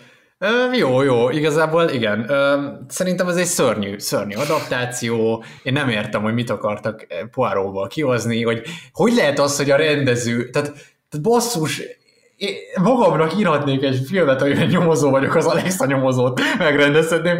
Hát biztos egy ilyen szart csinálnék, basszus. Hát nyilván. Tehát, hogy elképesztő, és lehet, hogy amúgy ez valami ilyen, ilyen, ilyen, ilyen tényleg ilyen virtue signaling, vagy hogy mondják ezt magyarul, ez az ilyen jó emberkedés, ja, ez a legjobb, hogy, hogy így na, rendezhetek egy hollywoodi adaptációt, akkor nézzétek meg, én megrendezem nektek a programfilmeteket, ahol megöljük. Figyelj, és kapott egy második rész, szóval... Figyelj, meg is kapta, még szarabb lett, jön a harmadik is biztos, nem tudom. Szörnyű, fú, nagyon gondolkodom, te így hármas vagy négyes, tehát ez, ez a szint, ahol játszunk. Én csak azért, mert én nagyon szeretem a Poirot regényeket, és, és személyes sértésnek érzem, ugye ez olyan, mint a kimono Poirotnak, hogy így azt érzem, hogy így személyessé vált a dolog. Hármast fogok adni, mert gyűlölöm ezt a szart. Úgyhogy kösz. Tehát Alexhez tudok csatlakozni ezzel, ezzel a pontozással, én is hármas fogok adni arra a filmre, mert a csavar a filmben az, az, az nálam így úgymond nem működött, vagy lehet, hogy így a, a film nem tudta ezt normálisan átadni, lehet, hogy a könyvben ez jobban fel van építve, ráadásul ez az egész üzenet ezzel a igazsággal, hát ez, ez engem mélységesen felháborít. Igen, engem talán nem is a, az igazság, hanem a, ez, ez az ilyen adaptációs nehézségek, meg hát amiket elmondtatok, nem akarom hosszan húzni, én is három pontot fogok adni, tényleg nem érdemes wow. megnézni ezt a filmet olvassatok el bármit szerintem Agatha Christie-től, és, és jobban fogtok járni. Illetve van egy régebbi film, én úgy tudom, én azt mondanám, hogy biztos, hogy jobb ennél, de, de nem Láthatatlanban. Na, hát akkor az Assassin's Creed mellé érkezett egy újabb hármas, tök, tökéletesen egyhangúan hármas Abszolút, film. abszolút. Assassin's Creed, uh, Orient Express, hát gyönyörű, díszes társaság. És hát most egy nagyot ugrunk, mert már megnéztük a klasszikusokat, vagy két nagy klasszikust. és még egy hátra van, várja. és, és Poirot, és most egy, egy kicsit egy kiforgatással, vagy dekonstrukcióval fogjuk folytatni, és amiről beszélni fogunk, az nem más, mint a híres Törbe Ejtve című film, ebből ha, hallgassatok meg egy bejátszót. Rendben. És ki ez az alak? Uh... Az úr Benoit Blanc. Benoit Blanc? Igen. Mr. Blanc magánnyomozó, és igen, jó nevű. Várjunk csak. Olvastam egy posztot egy cikkről, ami magáról szólt. Az utolsó úri detektív, aki megoldotta a teniszbajnok ügyét. Maga híres! Mr. Blank nem a rendőrségnek dolgozik, és nem hivatalosan van itt, de felajánlotta a segítségét. Én örömmel elfogadtam, és jót állok érte. Mr. Blank, tudom ki maga. Olvastam az életrajzát az újságban, lebilincselő. Most temettem el a 85 éves apámat, aki öngyilkos lett. Miért van itt? Egy ügyfelem kérésére jöttem. Ki az? Nem mondhatom el, de biztosíthatom, hogy igazából csak dísznek vagyok itt. Tisztelettudó, csöndes, passzív megfigyelője leszek az igazságnak. Jó. És kiderült már? Majdnem. Az ápolónő szakmai minőségben volt jelen a partin. Márta? Gondolom. Harlan azért vette fel, hogy legyen segítsége, ha egészségügyi gondja támad. De a lány most már inkább családtag. Jó gyerek. Jó barátja volt Harlannek. A családja paraguayi. Lindának tetszik, hogy olyan szorgos. Bevándorlók. Mi elvégezzük a munkát. Ez a, A Hamiltonból? a Hamiltonból. Annyira jó az a musical. Nemrégiben láttam. Ah, Megengedi, hogy csak egy valamit. Én, aki szintén nulláról kezdtem, hadd fejezzem ki csodálatomat, hogy így az apja nyomdokaiba tudott lépni. Köszönöm. Le vagyok nyűgözve, és a többi családtag is, Johnny business volt, és a kiadói birodalma, ez, ez... Tehát a 2019-es Törbe ejtve című filmből hallottatok egy bejátszót, ugye ez egy újkori detektív történet, Benoit Blanc mutatkozik be ebben a filmben, akiből nem tudom, hogy remélhetőleg még egy hosszú, hosszú ideig tartó ö, filmes detektív ikon lesz. A film egyébként Ryan Johnsonnak az írása és rendezése, akit a Star Wars rajongók jól ismerhetnek, talán jobban is, mint amennyire szeretnék, de ő, ő csinálta a Last Jedi-t, tehát a 8. epizódot, és hát amúgy a férfi, mert mint hogy a Ryan Johnson, tehát a, a rendezőnek egy ilyen nagy ö, hát célja, hogy így kiforgasson filmes zsánereket, kiforgasson ö, filmes ilyen hagy, hagy, hagyományokat, vagy hagyatékokat, és szerintem nincs az másképp így a Knives Out-ban se, vagy a Törbeejtvébe sem. Itt a, ezt a tipikus, ami az Agatha Christie-vel is kapcsolatban beszéltünk, ezt a ö, ezt az ilyen krimit, amit angolul egyébként ilyen hudanitnek neveznek, ugye, hogy ez a kitette, mert hogy mindig azon gondolkozol, hogy na, kitette, ő tette, nem ő tette, és ennek a kiforgatása, vagy egy ilyen, hát itt még inkább a négyzetre emelése játszódik le. Úgy kezdődik a film, hogy meghal egy nagyon nagy számú, vagy hogy mondjam, egy ilyen nagyon széles családnak a feje, akit Christopher Plummer játszik, ő Harlan Trombi. Az ő gyerekei azok, akik ugye hát oda folyamodnak tulajdonképpen a házhoz, és, és Jönnek a koncert. és hogy igazából jönnek a koncert, igen, tehát hogy így mindenki azért számít arra, hogy így, hogy így valakié lesz a birtok, a könyvkiadó, mert hogy ő egy híres krimiíró, a Christopher Plummer által játszott színész, vagy a szereplő, és, és ami még a hagyatékban van, az meg egy rengeteg sok pénz. És hát akkor így gyűlik össze a kis díszes társaság, és, és végül is a, a, azon az éjszakán, amikor a, a család együtt van. Nem tudom, mit ünnepelnek, azt arra ti emlékeztek? Vagy itt nem ünnep van? Vagy Én úgy tudom, hogy ez egy születésnap. Vagy nem? lehet, hogy pont a csávó születésnapja? Szerintem pont az, igen, szerintem pont az, igen, Igen, pont a igen. szülinapja, mert amikor játszanak, dámáznak, akkor mondja, hogy a születésnapomon nem lehet Születésnap- át. igen, igen. igen. Na, és hogy az ő születésnapjára gyűl, az, gyűlik össze a család, és akkor egy tipikus helyzet, a házban összegyűl az összes vendég, és akkor Cluedo eh, time, eh, ki, hol, mivel, mert hogy megtalálják másnap a holttestet, eh, Christopher Plummer holttestét, a torka át van vágva, és minden bizonyal öngyilkosság történt, de valahogy uh, gyanúsak a körülmények, és hát megjelenik a színen Benoit Blanc, akit a fantasztikus Daniel Craig játszik, és hát tényleg nagyon durva ez az új, új detektív ikon, tehát ő a sármosság, a, a, az ex-James Bond, és, és most itt van, és, és ilyen, egy kicsit ilyen, ki, kicsit ilyen szórakozott, de, de nagyon éles karaktert játszik, és hát az ő terve, hogy, hogy kideríti, hogy mégis ez tényleg egy öngyilkosság, vagy pedig több van itt a mögött, mint ami látszik. Az egészet az spékeli meg leginkább, amikor kiderül, hogy a hagyaték az egyik testvére sem fog szállni, hanem a szobalányé lesz. Ami még jobban ugye megspékeli a dolgokat, hogy hát igen, milyen furcsa, hogy pont akkor hal meg valaki, amikor átruházza az egészet a szobalányra. Úgyhogy innentől megy az ilyen ki, ki volt, hol volt, mi volt. Nekem azt tetszik ebben a filmben, hogy ez meg van csavarva. Tehát, hogy az egész a kiki voltazáson túl úgy tesz, mintha már korábban megérthetnéd a sztorit, de aztán még nagyon durva dolgok történnek később, úgyhogy én arról, szeretnék, érde, arról szeretnék érdeklődni tőletek, egy ilyen hagyományos kérdés, hogy ti mikor láttatok először ezt a filmet, és ti ki tudtátok-e találni, hogy ki a, a tettes, és hogy hogy tetszett a film? Nekem ez a Covid előtti időszak egyik utolsó filmje volt. Szerintem ez 2019. december végén, talán két, két ünnep között láthattam, szerintem karácsony és szilveszter között a Tatai moziban. Nekem valami ilyesmi rémlik, elő kéne lehet keresnem a mozi egyet, és én így ilyen nulla elvárással ültem be, sőt, igazából negatív elvárásaim voltak, mert a Ryan Johnson nálam ilyen izé, fekete listás lett basszus azzal a Star Wars filmmel, tehát én, én így ugyanazokban a székekben egy pár sorral följebb majdnem agyvérzést kaptam. szóval így, így, így mondom, én, tehát bevallom, én utálni akartam ezt a filmet. Én, én utálni akartam. De kurva jó volt. És hogy így azt mondtam, hogy jó, oké, ez, ez geci jó volt, és ez a csávónak maradjon ennél a zsánernél, ne foglalkozom mással, csak ilyeneket csináljon élete végig, és én így akkor így elfelejtem, hogy volt az a Star Wars 8, Luke Skywalker, tejet iszik ilyen zöld csöcsökből, vagy nem tudom, tehát ezt így ha ez, ezt, ezt tudom így zárójelezni, hogyha ilyen filmeket fog lerakni, szóval nekem így abszolút ilyen pozitív élmény volt.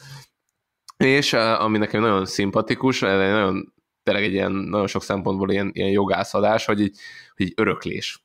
Ez egyik kedvenc területem a jogban, az öröklés, a hagyaték, olyan szintű ilyen családi viszonyok tudnak így felgerjedni a pénz kapcsán, amik amúgy régen, régen aludtak, azok a konfliktusok újraélednek, de valójában már minden nem tudom, játszma lefutod, és utána utólag megy az idegeskedés, hogy jaj, amúgy te miért nem látogatod a papát, hát ezért hagyta rám az egészet. Jaj, de hogy nem én foglalkoztam vele, hát én többet foglalkoztam hogy valójában ezek semmit nem, ennek már már rég, rég lefutott dolgok, és nekem bennem van egy ilyen, az emberi kicsinyességről, nagyon sok mindent el tud mondani, szerintem ebben a filmben ez zseniálisan megjelenik, úgyhogy én több szempontból tudtam így ezzel így kapcsolódni, úgyhogy tök jó film, röviden. Én uh, szintén furcsa módon meg tudom uh, mondani, hogy mikor láttam először. Ez nekem már a, az első hullámnak az éve volt, tehát én nem két ünnep között néztem, hanem januárban, és emlékszem, hogy ez egy ilyen valami miatt nagyon ideges voltam, vagy izgultam, tehát egy ilyen heves érzelmi állapot volt, és kellett várni egy, egy, talán egy e-mailre, és ez egy ilyen időtöltés volt, hogy jó, bemegyek, megnézek valami filmet, és akkor így, így vége. Tehát e, egy, egyrészt tök szürreális belegondolni, hogy egyetemistaként annyi időm volt, hogy, hogy így, ahhoz, hogy így várjak valamire, így beültem moziba, és akkor így én tudtam, hogy valamiért így ilyen Oscar esélyes ez a film, és akkor jó, akkor így, így, így nézzük meg, és szintén hatalmas élmény volt.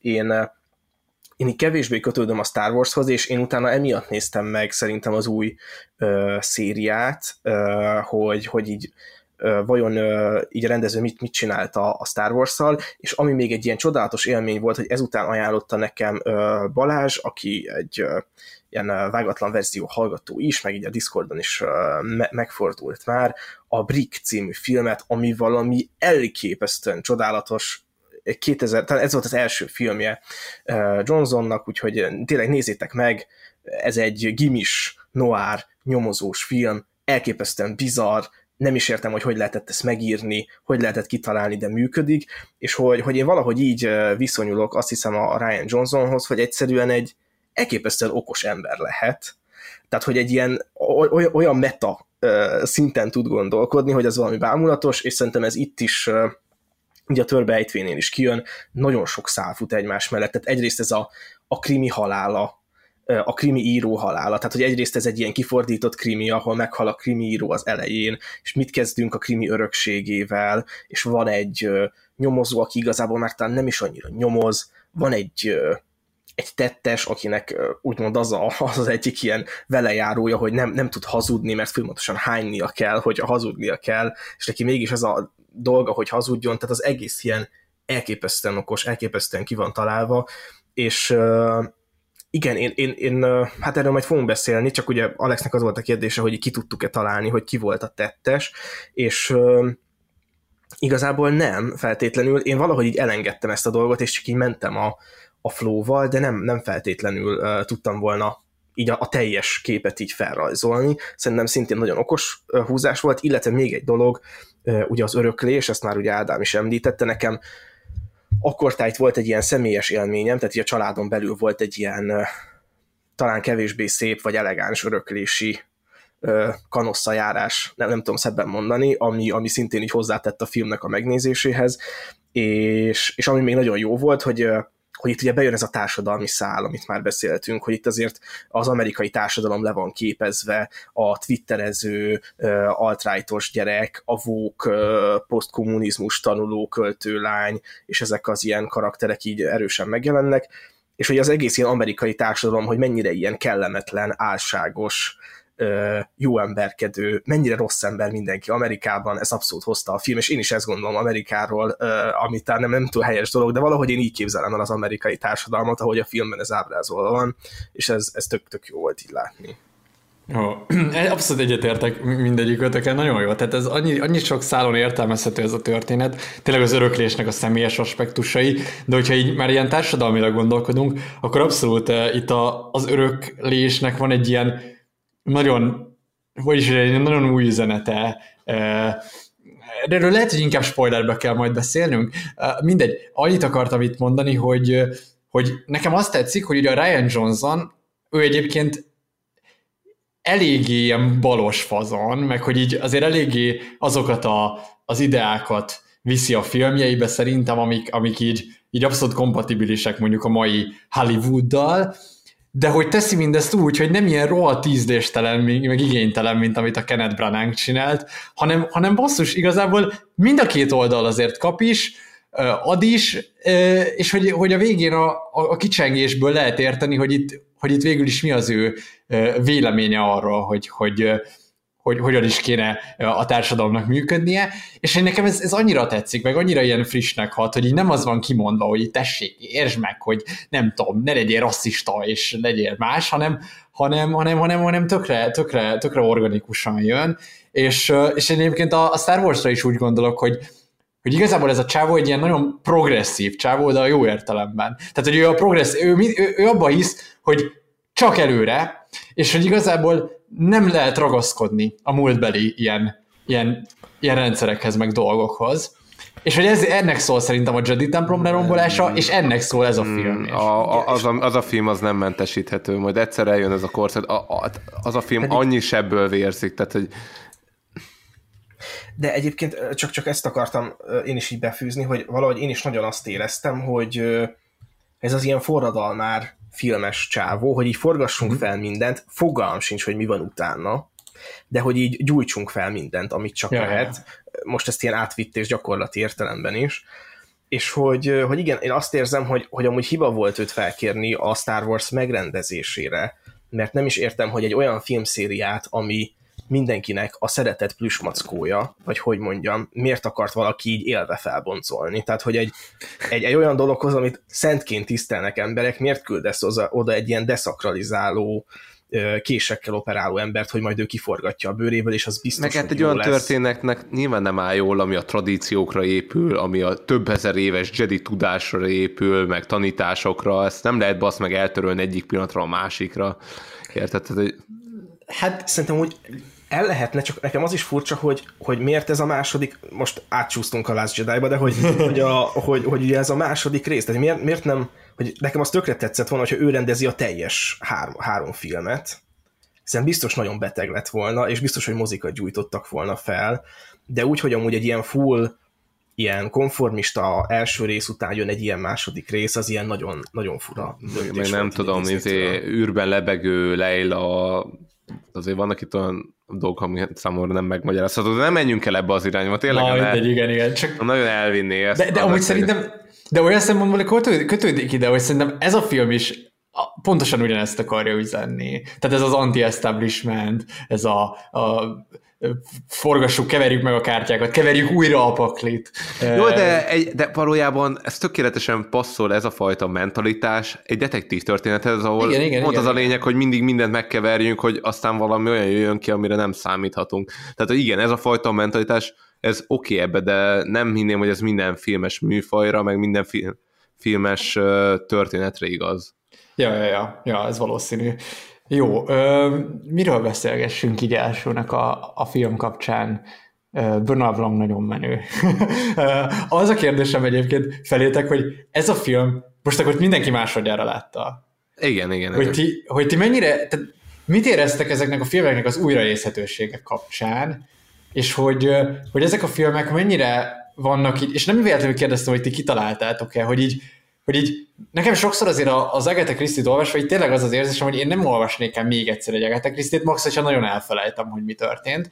De ugye nyilván ebben a filmben egy kicsit több is van annál, de hogy mondjuk nem tudom, itt is mi, mi a jobb, ezt, ezt először látni, vagy újra nézni, vagy, vagy sokat gyára újra látni, szerintem lehet, hogy az már kevésbé. Nyilván ezek a filmek Aha. Először, ez először... tudatosan arra van készülve, nem? Tudat, tudatosan nem hinném, hogy erre van készülve, tehát ez alkalmas uh, uh, újranézésre, és mindjárt kitérek rá szerintem, hogy mik azok a pontok. De egyrészt amúgy nagyon érdekes volt újra nézni a második rész után, ugye megkészült a második rész, és azt is láttam, Na. és és így nekem a Benoit Blanc karakter az így nagyon-nagyon fura volt a második rész viszonylatában, mert hogy oké, okay, hogy így eldöntötték, és azt nem gondolom megint ilyen két rész között, vagy nem tudom, hogy az első részben, hogy ugye meleg lesz, vagy meleg a Benoit Blanc. Hugh Grant. És annyira... Mi? Hugh Grant ráadásul a fazzi, fasz, fasz. Ja, igen, igen, igen. Epic és ugye, egyébként.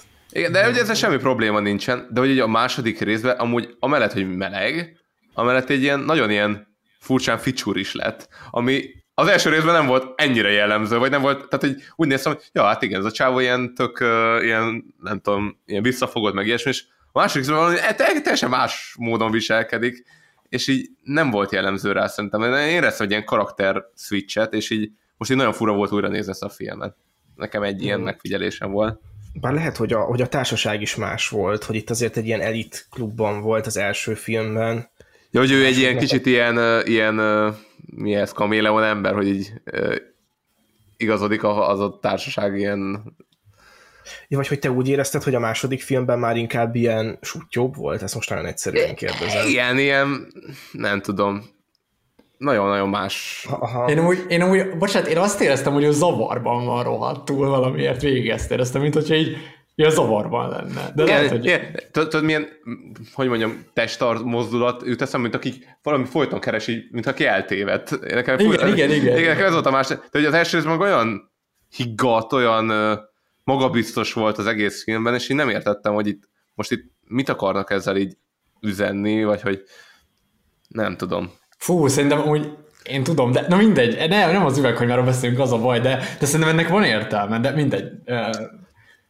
Na, az, na, na mindegy. E, e, Ebben a szempontból egy kicsit mm, más volt nézni, de szerintem tudod mi miatt rohadtul újra nézhető ez a film? Egyrészt, hogy tök érdekesek, hogy e, ezek az egymással vívott ilyen csörték a családban, ami önmagában szerintem elviszi a filmet, nem is kell feltétlenül a nyomozás, de másrészt, hogy most figyeltem, hogy ez mennyi egy ilyen kózi film, megvan, tudod, ez az ilyen mm-hmm. be, behúzzuk, tudod, magunkra a kis takarót, a kis kakaónkat, és hogy ez a ezt arra csinálták, hogy az ember ezt novemberben vagy decemberben így megnézze így otthon, így, így bepárnázza magát, és hogy az összes ilyen kis apró ilyen gesztus megadta a film ahhoz, hogy ezek az emberek, hogy tudjanak kapcsolni, hogy tudod, ez az ilyen uh, Instán is van egy csomó ilyen, akik az egész Instagramjukat felépítik erre a fajta hangulatra. Aha. És hogy ez a, ez, a, ez a film, ez ilyen tudatosan látszik, hogy ezt így megcélozta a pulcsikkal, a, mondom, a bögrékkel, a, az egész ilyen old school lakással, vagy izé,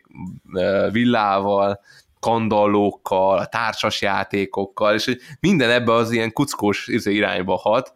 Hát azokat a csávó, a, aki meghal ugye a Christopher Plummer, a, ő kvázi kuckóban lakik ott fönn, igen, egy ilyen kis igen. izében, szóval szerintem amúgy ezért amúgy újra nézhető, hogy ezt a hangulatot nagyon-nagyon jól áthozza, még annak ellenére is, hogyha így már tudod a csattanót, újra tudod nézni csak emiatt. Én szerintem ez egy ilyen, egy ilyen jelenség. Uh-huh. Nekem, nekem a társadalmi szál volt főként, ami ilyen nagyon izgalmas volt, meg szerintem, szóval hogy nekem ez a, ez a film nagyon ilyen, ilyen Amerika fókuszú, vagy hogy én nagyon úgy nézem, hogy, hogy ezek így az amerikaiak, vagy hogy mondjam, és hogy, hogy így a kérdés így az, hogy ki örökli Amerikát, vagy hogy nekem valahogy ez a, a ugye a záró kérdés is, hogy, hogy ez az én vagy a záró kép, hogy az én házam, én váram, vagy nem, nem is tudom, mi van pontosan a, a bögrére írva, de hogy, hogy igen, és hogy, hogy ilyen szempontból szerintem ezen így lehet gondolkodni, hogy hát, hogy ki örököl. Az örököl, aki, aki kedves, aki jó volt, számít a vérség, a vérség lehet erénye, szóval, hogy amúgy egy csomó ilyen kérdést felvet a film, nem annyira fókuszál erre, mert nyilván szerintem, és nem, a film, vagy az adás elején beszéltünk arról, hogy mik lehetnek a kriminek a korlátai, és nyilván egy ilyen ördöglakatot elhelyezni egy történetben, azért sok vizet kiszorít, szóval nehéz szerintem ilyen nagyon mély kérdéseket kezelni egy krimin belül, mert egy csomó idő, meg csomó energia elmegy így a rejtvénykezelésre, de azért itt bőven vannak ilyen öröklés kérdések, Amerika, a világ, akár így a rasszokon belül, hogy, hogy hogy működik, és szerintem ez valóban a Ryan Johnsonnak egy ilyen fontos vonása, vagy hogy mondjam, szóval itt egy latinó nő, az elesett, akin segíteni kell, aki egyszerre bűnös és áldozat, és hogy valahogy így neki, tehát hogy vele van dolga így a detektívnek, és a másodikban pedig egy fekete nő, kíváncsi vagyok, hogy a harmadikban, ami majd 2024-ben egy érkezik. Egy, egy, ja, én Indiát akartam mondani, de... Mm, de az is lehet, hogy passzolna. Úgyhogy, úgyhogy ez, egy, ez egy érdekes dolog ilyen szempontból. Szóval szerintem... De szerinted mit üzenet? Tehát így mint, mint akar... Na, de amúgy ez spoiler nélkül lehet, mert én, én azon gondolkodom, hogy, hogy én hogy én lehet, hogy azt mondanám, hogy ez spoilerás, nem? És akkor már az, hogy ki örököl, meg ki jár jól, meg mit tudom De ne, nem mondjuk az, az, hogy, az, hogy, a, az, hogy ö, ö, kire hagyja a, hogy mondjam, az örökhagyó a hagy, hagyatékot, azt szerintem ugye nyilván ezt hamar már le is, el is mondtuk, hogy ugye a... Hát igen, igen, ez kiderül. Ápolónőre. Ez egy érdekes kérdés, bocsánat, miért? hogy a szabadba Csak hogy miért, igen. Ennyi. Igen, igen, hogy ez egy, hogy valahogy ez nekem egy ilyen azonosolható dolog volt, hogy mondjuk tételezzük fel, hogy van egy uh, sikeres, gazdag uh, ember, aki megöregszik, ilyen, ilyen a családja egy elpártól mellőle, nincsenek valódi családi kapcsolataik, családi kapcsolata, és valóban érzi azt, hogy, hogy hát így nincs szeretet ezekben a kapcsolatokban, és cserébe viszont ott van valaki, aki amúgy őt így szereti és kedveli, holott ez egy ilyen fizetett szolgáltatás egyébként, és neki technikailag ez a dolga, és hogy még a, szóval nehéz, nagyon nehéz, és hogy tehát én tudok empatizálni azzal a döntéssel, hogy, hogy akkor így ráhagynak. Vagy hogy, hogy, egy, hogy egy ápolónőre hagyják ezt, ezt a vagyon, de közben meg mégis ilyen, ilyen nehéz. Ez, és nem tudom, hogy Ádám, hogy ha, ha te így, uh, ugye ezt gondolom tanultál is ilyen, ilyen jogról, hogy ez elő szokott te fordulni, hogy, hogy Hát igen, ezért van, ezért van köteles rész, tehát teljesen nem lehet amúgy úgymond kirakni a, a, az örökösöket a, a hagyatékból, ezért van köteles rész, ez nem, nem kikerülhető, vagy hát olyan esetben kikerülhető. De itt a plusz jogi tanácsadások, hogy valaki eltartási vagy öröklési szerződés költ, és mondjuk azt az ellenértéket úgymond teljesíti, tehát így azt hiszem a joggyakorlat alapján kb. két évet kell úgymond gondozni azt, aki ilyen szerződés köt, és akkor kikerülhető ez a, ez a köteles részi kritérium meg, meg szerintem az is egy nagyon fals kép, hogy úgymond ki tudja, hogy ez a főszereplő milyen ember volt az életében. Szóval, hogy úgymond ez ilyen hülyén hangzik, de szerintem könnyű valakit az ilyen nyugodt öregkorában így megkedvelni, és így jobban lenni vele az utolsó pár évében, mint mondjuk leélni vele egy életet úgy, hogy te a fia vagy, és érted, van egy tök bonyolult kapcsolatotok, ami lehet, hogy gajra ment, szóval hogy valahogy ilyen aszimmetrikus. Ez Igen, az... meg hát valahol ezeket az, ezeket az embereket te nevelted föl, nem? Mert hogy valami faj, most valami fajta úgymond felelősséggel csak tartozol az, a, a, a, a, a, felé, hogy milyen emberek lettek. Tehát, hogy lehet, hogy te túlságosan beremelődtél a munkádba, nem foglalkoztál velük az ő erkölcsi, morális fejlődésükkel, vagy elkényeztetted őket. Tehát hogy a saját hibáidért nem feltétlenül kéne úgymond hát, rajtuk elvenni, vagy, vagy, vagy, hogy ezzel akarod helyreállítani a helyzetet, hogy elveszett tőlük az összes, nem tudom, tehát azt gondolom, hogyha ha valaki úgymond belátja ezt a hibát, és azt gondolja, hogy ez amúgy tényleg egy jellemfejlődő dolog, hogy nem hagy rájuk minden, az úgy rendben van, de teljesen mindent kiforgatni, mert itt úgy tűnik erre van lehetőség, itt ebben a filmben nem tudom, hogy az amerikai jogrendszer milyen keretek között dolgozik, de én ezt egy kicsit túlzásnak tartom. Legalább a családi házat, amiben amúgy legalább ezek az emberek felnőttek, azt így meg lehetett volna tartani, de nem tudom. Nekem egy kicsit ilyen furcsa üzenet ez, én ezt nem feltétlenül tartom így jónak. Igen, ez érde, érdekes nagyon. Én, én úgy gondolkodtam. Az a baj, de amit én akarok mondani, az viszont tényleg spoileres. Uh, úgyhogy uh, egy rövid spoiler erejéig, csak lehet ez hosszú is, hogyha... Jó, meglátjuk, meglátjuk milyen hosszú lesz, majd jelöljük, de innentől minden esetre most ne hallgassátok, mert amúgy tényleg a csattanó nagyon fontos ebben a filmben, úgyhogy most egy kicsit addig kattintsatok át, hagyok is időt.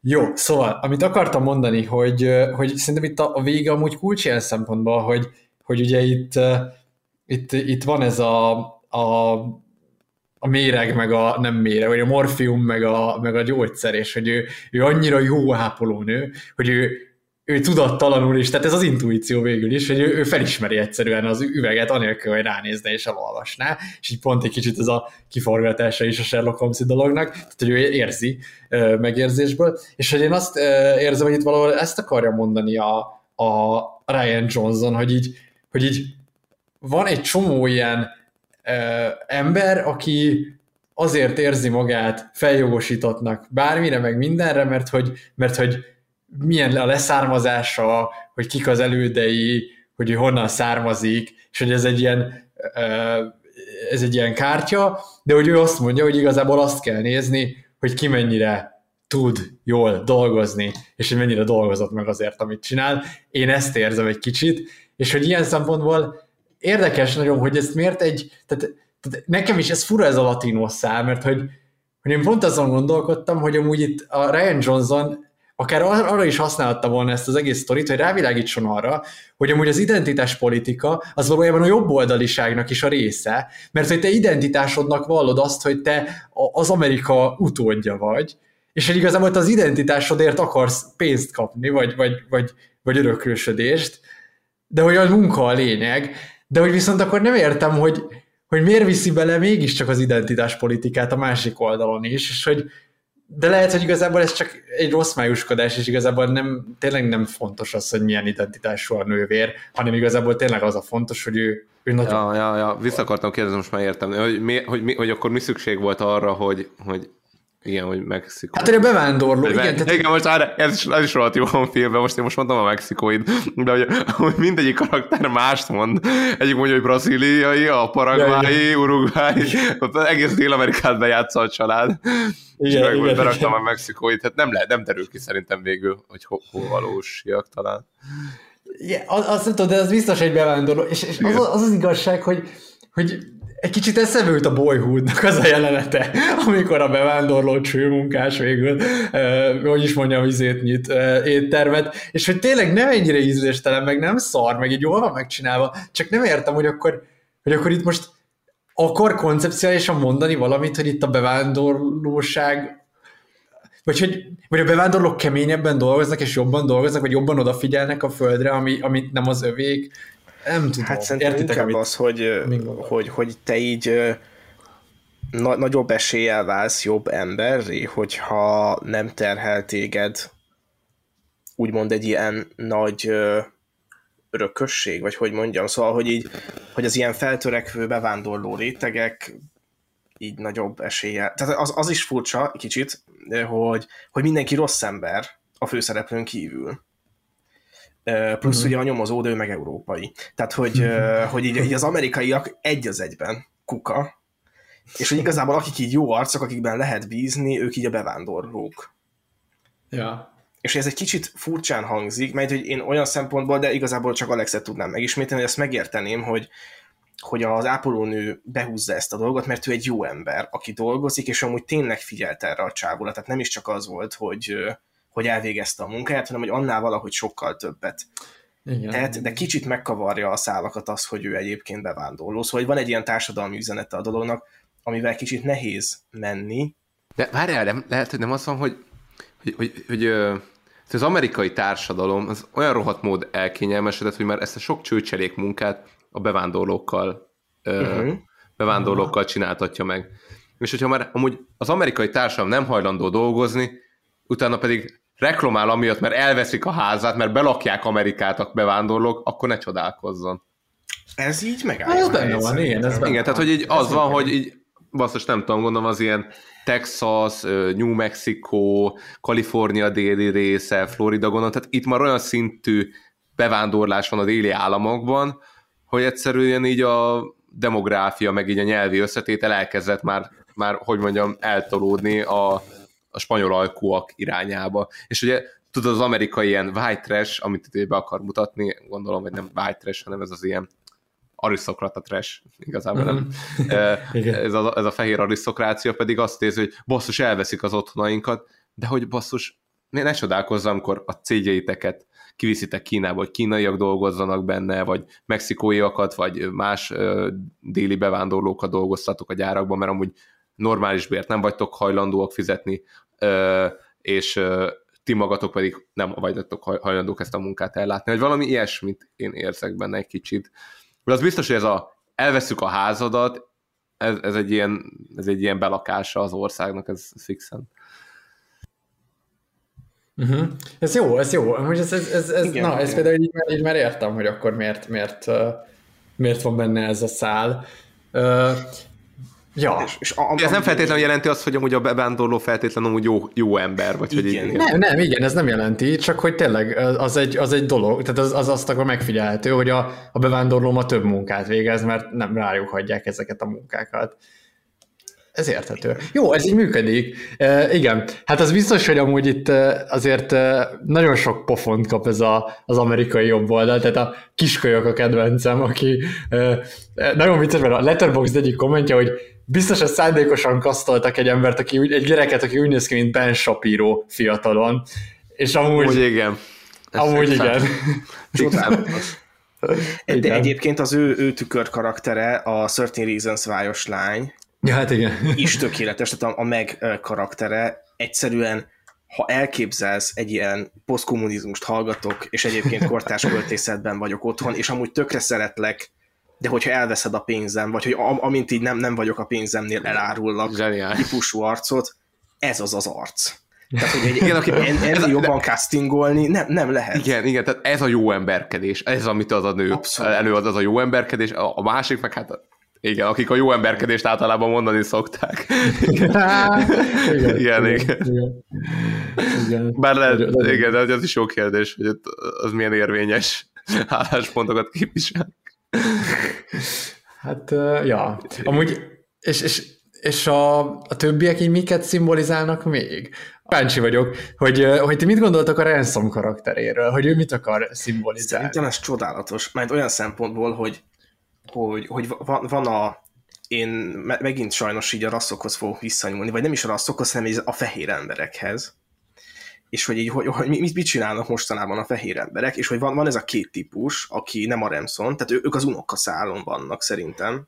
Ugye a Remson is ugyanúgy unoka. Szóval, hogy vannak, akik fullba nyomják a BBC-t, és vannak, akik fullba nyomják a Foxot, ez a két kerek, Aha. és van a, a Remson, aki viszont a kokain nyomja fullba. Hát, hogy, hogy, hogy ő az, az, a, az a fehér csávó, aki így me- megkapta a privilégiumait, és nem akar ezzel semmit kezdeni, élvezni akarja az életet, és igazából a, az a legfájdalmasabb, és szerintem ez, ez a filmben is egy ilyen szép dolog, hogy úgy benne lenne potenciál egyébként. Tehát, hogy, Hmm. hogy ő így, így felüláll valahogy ezen az ilyen szekértábor harcon, és amúgy a, a, a nagypapa. Látja, tehát, hogy ugye mondja is, hogy rám emlék, tehát hogy így a, a saját karakterére emlékezteti, aha. de hogy egyszerűen, mivel ő nem nulla dollárral jött át a vizeken a, a zsebében, meg nem tudom, és ne, nem kellett megváltani a világot, hanem igazából a világot odaadták neki egy csekkfüzet formájában, ezért így nem, nem is kell semmit csinálnia, és hogy ez amúgy ilyen rohadt szomorú, hogy ilyen, hát ez az ilyen aranyifjak, akik így el, elherdálják a, az örökségüket, és az ilyen tök, tök menő, hogy meg szerintem a Chris Stevens nagyon jól, nagyon jól hozza ezt a figurát, szóval, hogy így én, én bármit mondott, hittem neki. De lehet, hogy csak a karizmája miatt. Abszolút, tehát van az olyan, amikor ott a körben ülnek, és így egy mondattal mindenkit izé, magára arra, hogy így az egész, tehát nagyon-nagyon vicces. Tehát ott, ott valamilyen ropi teszik, és az a ropi evés, tehát hogy, hogy, hogy, vannak ilyen karakterek a családi vacsorákon, amikor már tényleg mindenki egymás torkának megy, és van az a fekete bárány a családban, aki röhög az egészen. Tehát ő tudja, Igen. hogy őt mindenki utálja, és ő csak szórakozni. Elképesztő. Ádám, te még van valami gondolatod ezzel kapcsolatban, vagy a film kapcsán? Nem, nem, én is a, egyet tudok érteni Ákos, amit itt a Chris Evans kapcsán elmondott. Tehát ő, mm. ő valahogy az az ember, aki ilyen ambíció nélkül, de egy elképesztő nagy tehetséggel így áll ebben a családban, és, és igen, őt, őt, őt, őt nem érdeklik ilyen kérdések, hogy kinek milyen a bőrszíne, vagy ilyen identitás, meg ideológiai problémák. Ő nem, nem akar foglalkozni ezzel. Ő pont azért tud így jól manipulálni és meg mahinálni így az események sűrűjében, mert, mert ezeket a kérdéseket ő félrakta. Uh-huh.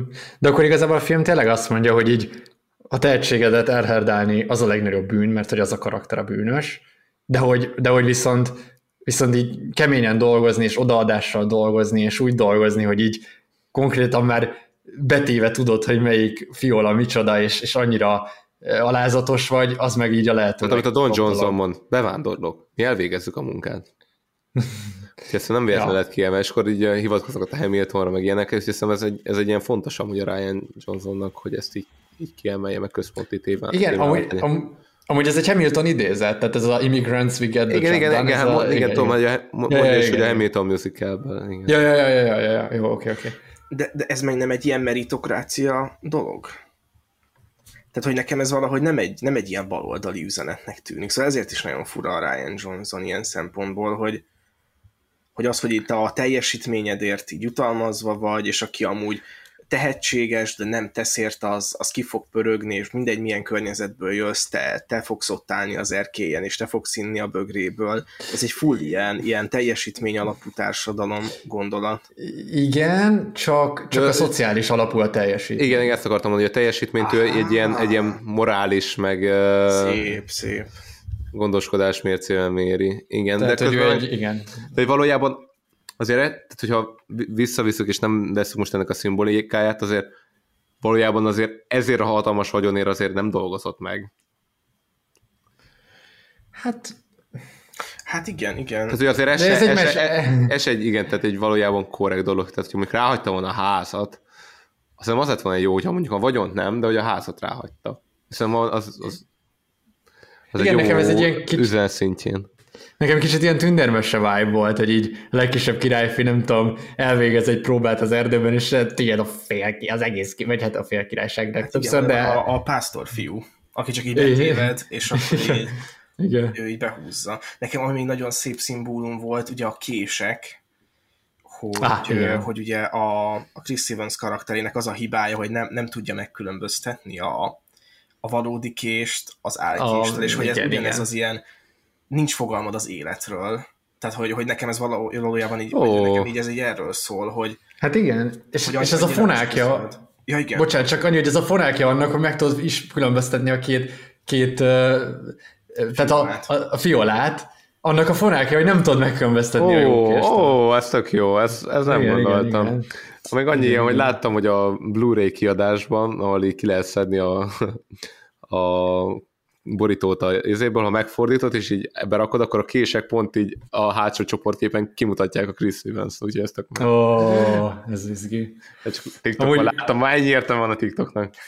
Amúgy az is érdekes még, hogy a, a, a, van a Glass Onion, és én ez, ez, ez, csak most jöttem rá így a mostani nézéskor, hogy a Glass Onion az egy hagymáról szól, ami benne a film, az üveghagyma, de valójában a Knives Out is arról szól, ami ott van előttünk, hogy kések kint. Tehát, hogy kihúzott kések, érted, hogy így körbe a Nagyon vicces, hogy amúgy az is ott van, szóval, hogy de hogy közben meg egy csomó mást is jelent, mert hogy késsel egymás torkának esni, a műkés, meg szóval nagyon-nagyon frappás címadás, úgyhogy ez, ez csak gratulálni tudok Ryan Johnsonnak.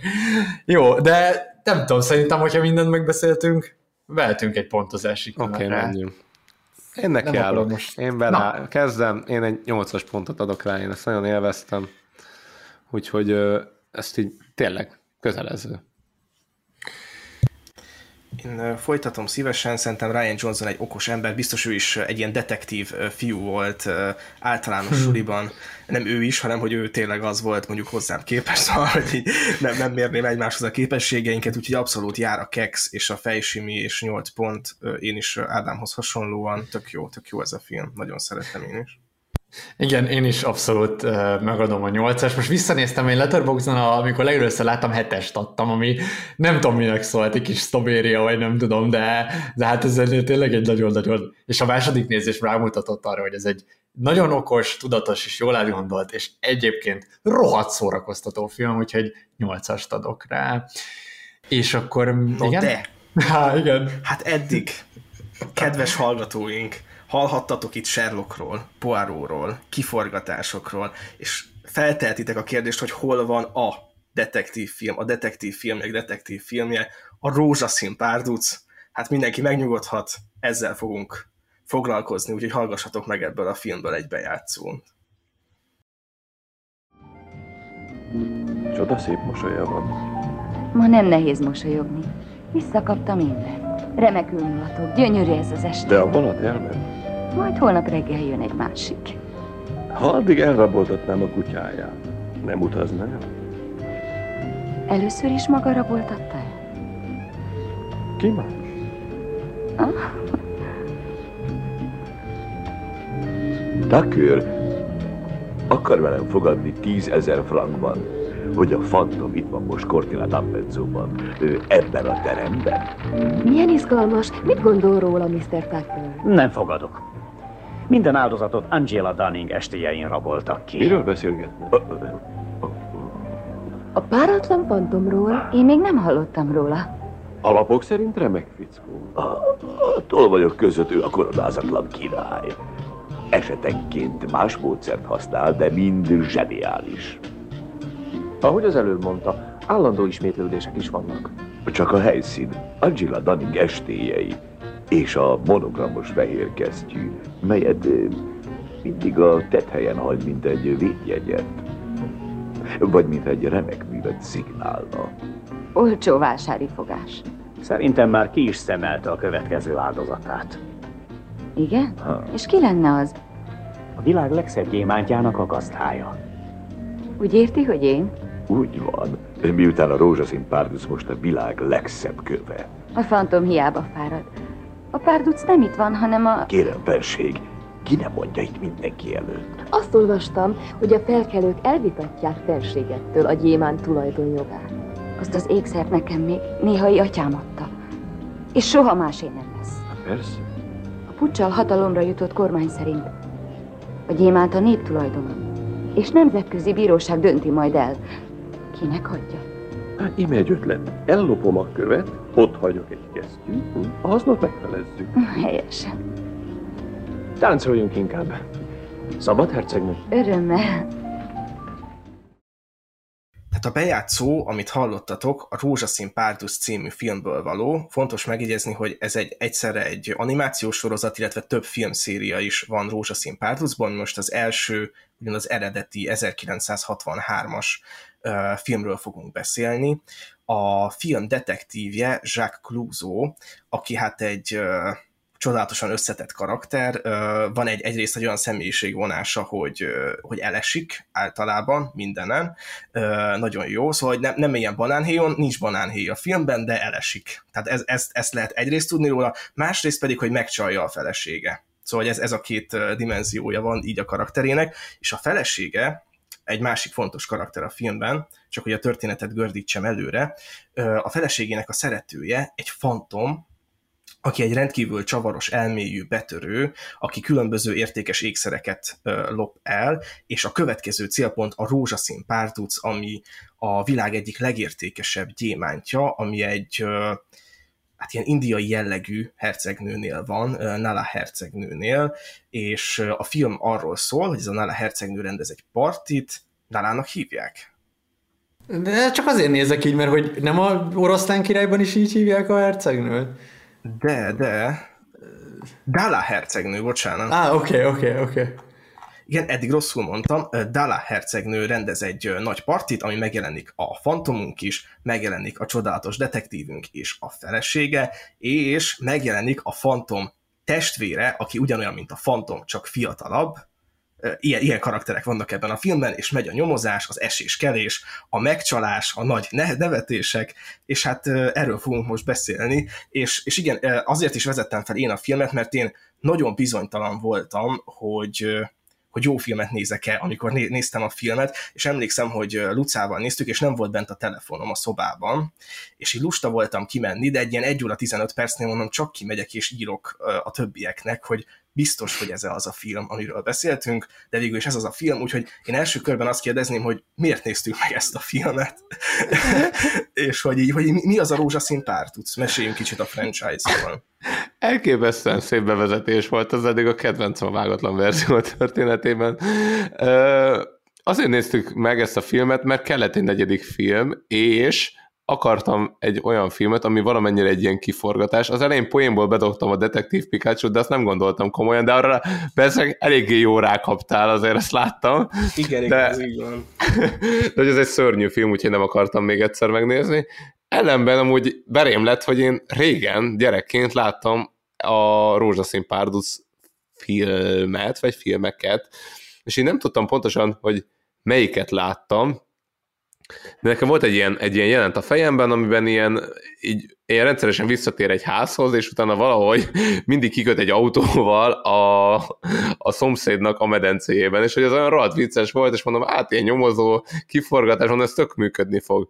Hát gondolom, kezdjük az első filmmel, én azt hittem, ez az első filmben van, de kiderült, hogy ez nem az első filmben van, hanem valószínűleg valamelyik folytatásban, talán a másodikban úgyhogy ebből a szempontból nem jó filmet választottam, viszont szerintem ez egy tök jó film, én nagyon jól szórakoztam rajta. Meg és az elsővel kezdjük, hogy a lore hogy épül, igen, szóval, ezt, hogy ezt, legalább ezt, értjük, a hogy...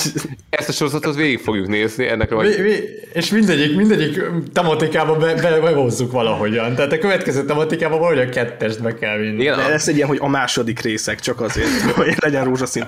Biztos lesz, biztos. Csodálatos. És én ebből láttam a, a Steve Steve Martin játszott, talán a, a 2000-es években csináltak egy, egy, egy, egy ilyen reméket, az, hogy borzalmas, szörnyű, nagyon-nagyon nem működik, és, Katasztrófa. és így elképesztően így off, nem is tudom, hogy, hogy lehet megnézni, szerintem ők elvesz, ők nem értették szerintem ennek a karakternek a, a, a magját, vagy hogy miről szól ez az egész.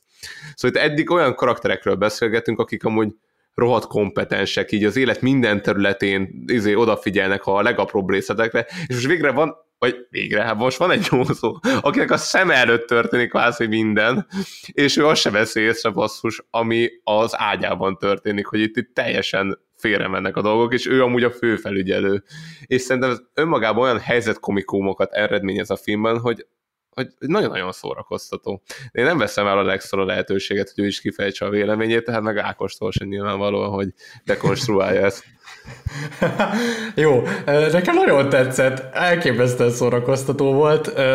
Én, én, én ugyanígy láttam a 2006-os verziót, meg én amúgy láttam pár részt a, Rózsaszín Párduc rajzfilm sorozatból, illetve játszottam annak a PC játék verziójával nagyon régen, elképesztően jó volt, úgy emlékszem.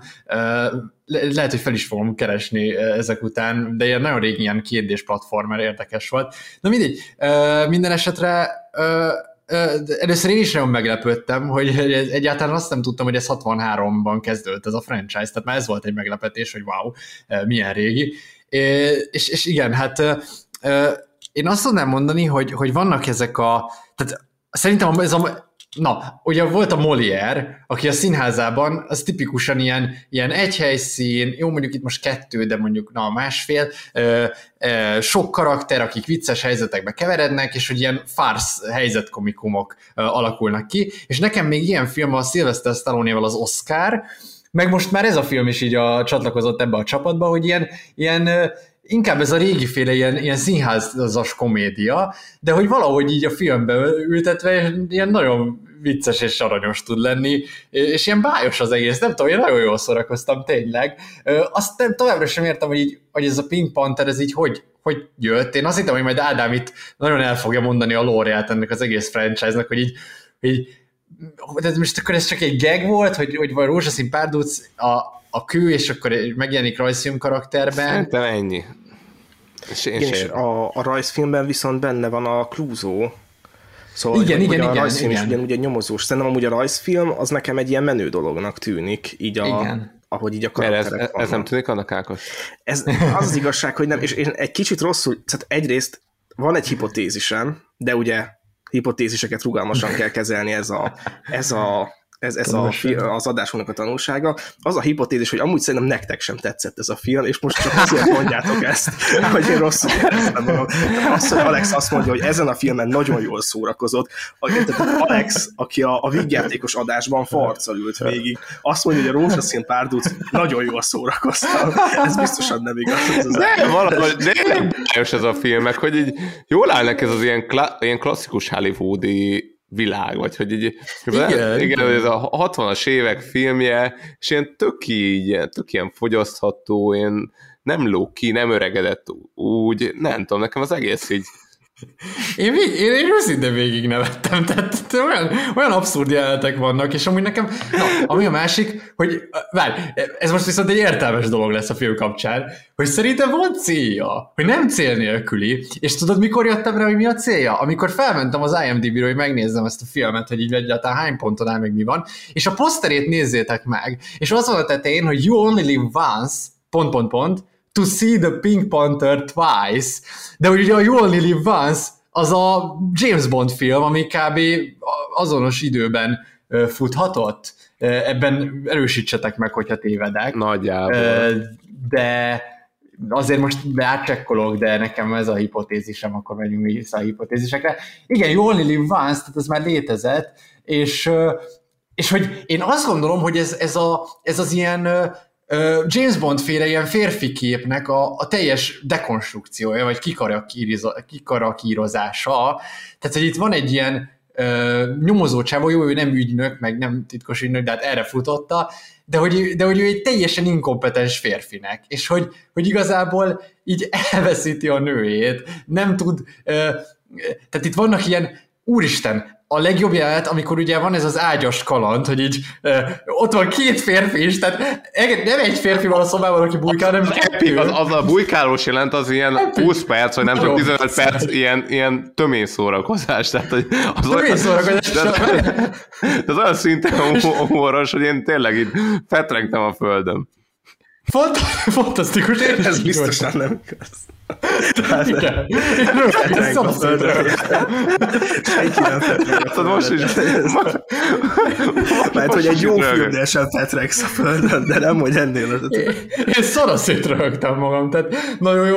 És, a, és várjál a jelenet vége, hogy ugye a pesgőt kinyitja, és e- tehát ugye az egy korai ejakuláció pillanat, és hogy igazából ez a film így teljességgel kikarik- kikarikírozza ezt az ilyen ö, macsó férfi karaktert. Hát szerintem nagyon vicces, és, és amúgy cél nem céltalan, hanem, De, hanem így... de nem feltétlen karikaturizálja. Tehát, hogy itt, itt megvan a James Bond, csak itt uh, szerepcsere van.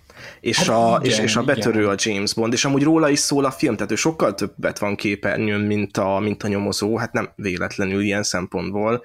De abban egyetértek, hogy vannak a, tehát a gyújtós jelenet is, hogy ki tudja me- meggyújtani a, a nőnek a cigijét, az is egy ilyen jelenet. Én, én egy, egy, egy dolgot láttam, ami nagyon jó volt, hogy a Della hercegnő azt mondja a, a Fantomnak, hogy olyan, mint Don Juan, és aztán mondják, hogy de nem olyan, mint Don Juan, mert Don Juan erkéről erkére mászott és párbajozott, és aztán a végén a csávó szintén erkéről erkére mászik, és akkor tudom, hogy na ez, ez igen, ez amúgy jó.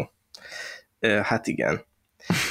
De, de ne- nem tudom, szóval én, én ezen is gondolkodtam, hogy, hogy a Luca nagy Marilyn Monroe rajongó, talán ezt lehet így mondani a, nevében, és akkor néztünk Marilyn Monroe filmeket, van, aki forrón szereti, szőkék előnyben, meg nem tudom, és azért ott is voltak olyan dolgok, amit én így nem annyira értettem, hogy ez így miért történik, és hogy mi van, hogyha régen így más volt a vicces, mint most.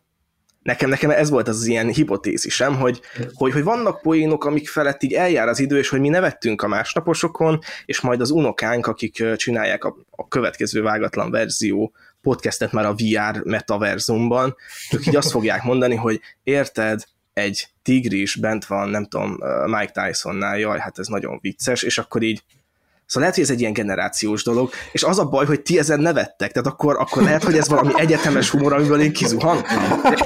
Igen, mert amúgy van, van aki forrón szeret, és amúgy jó film.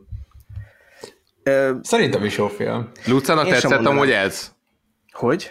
Lucának tetszett a rózsaszín párduc?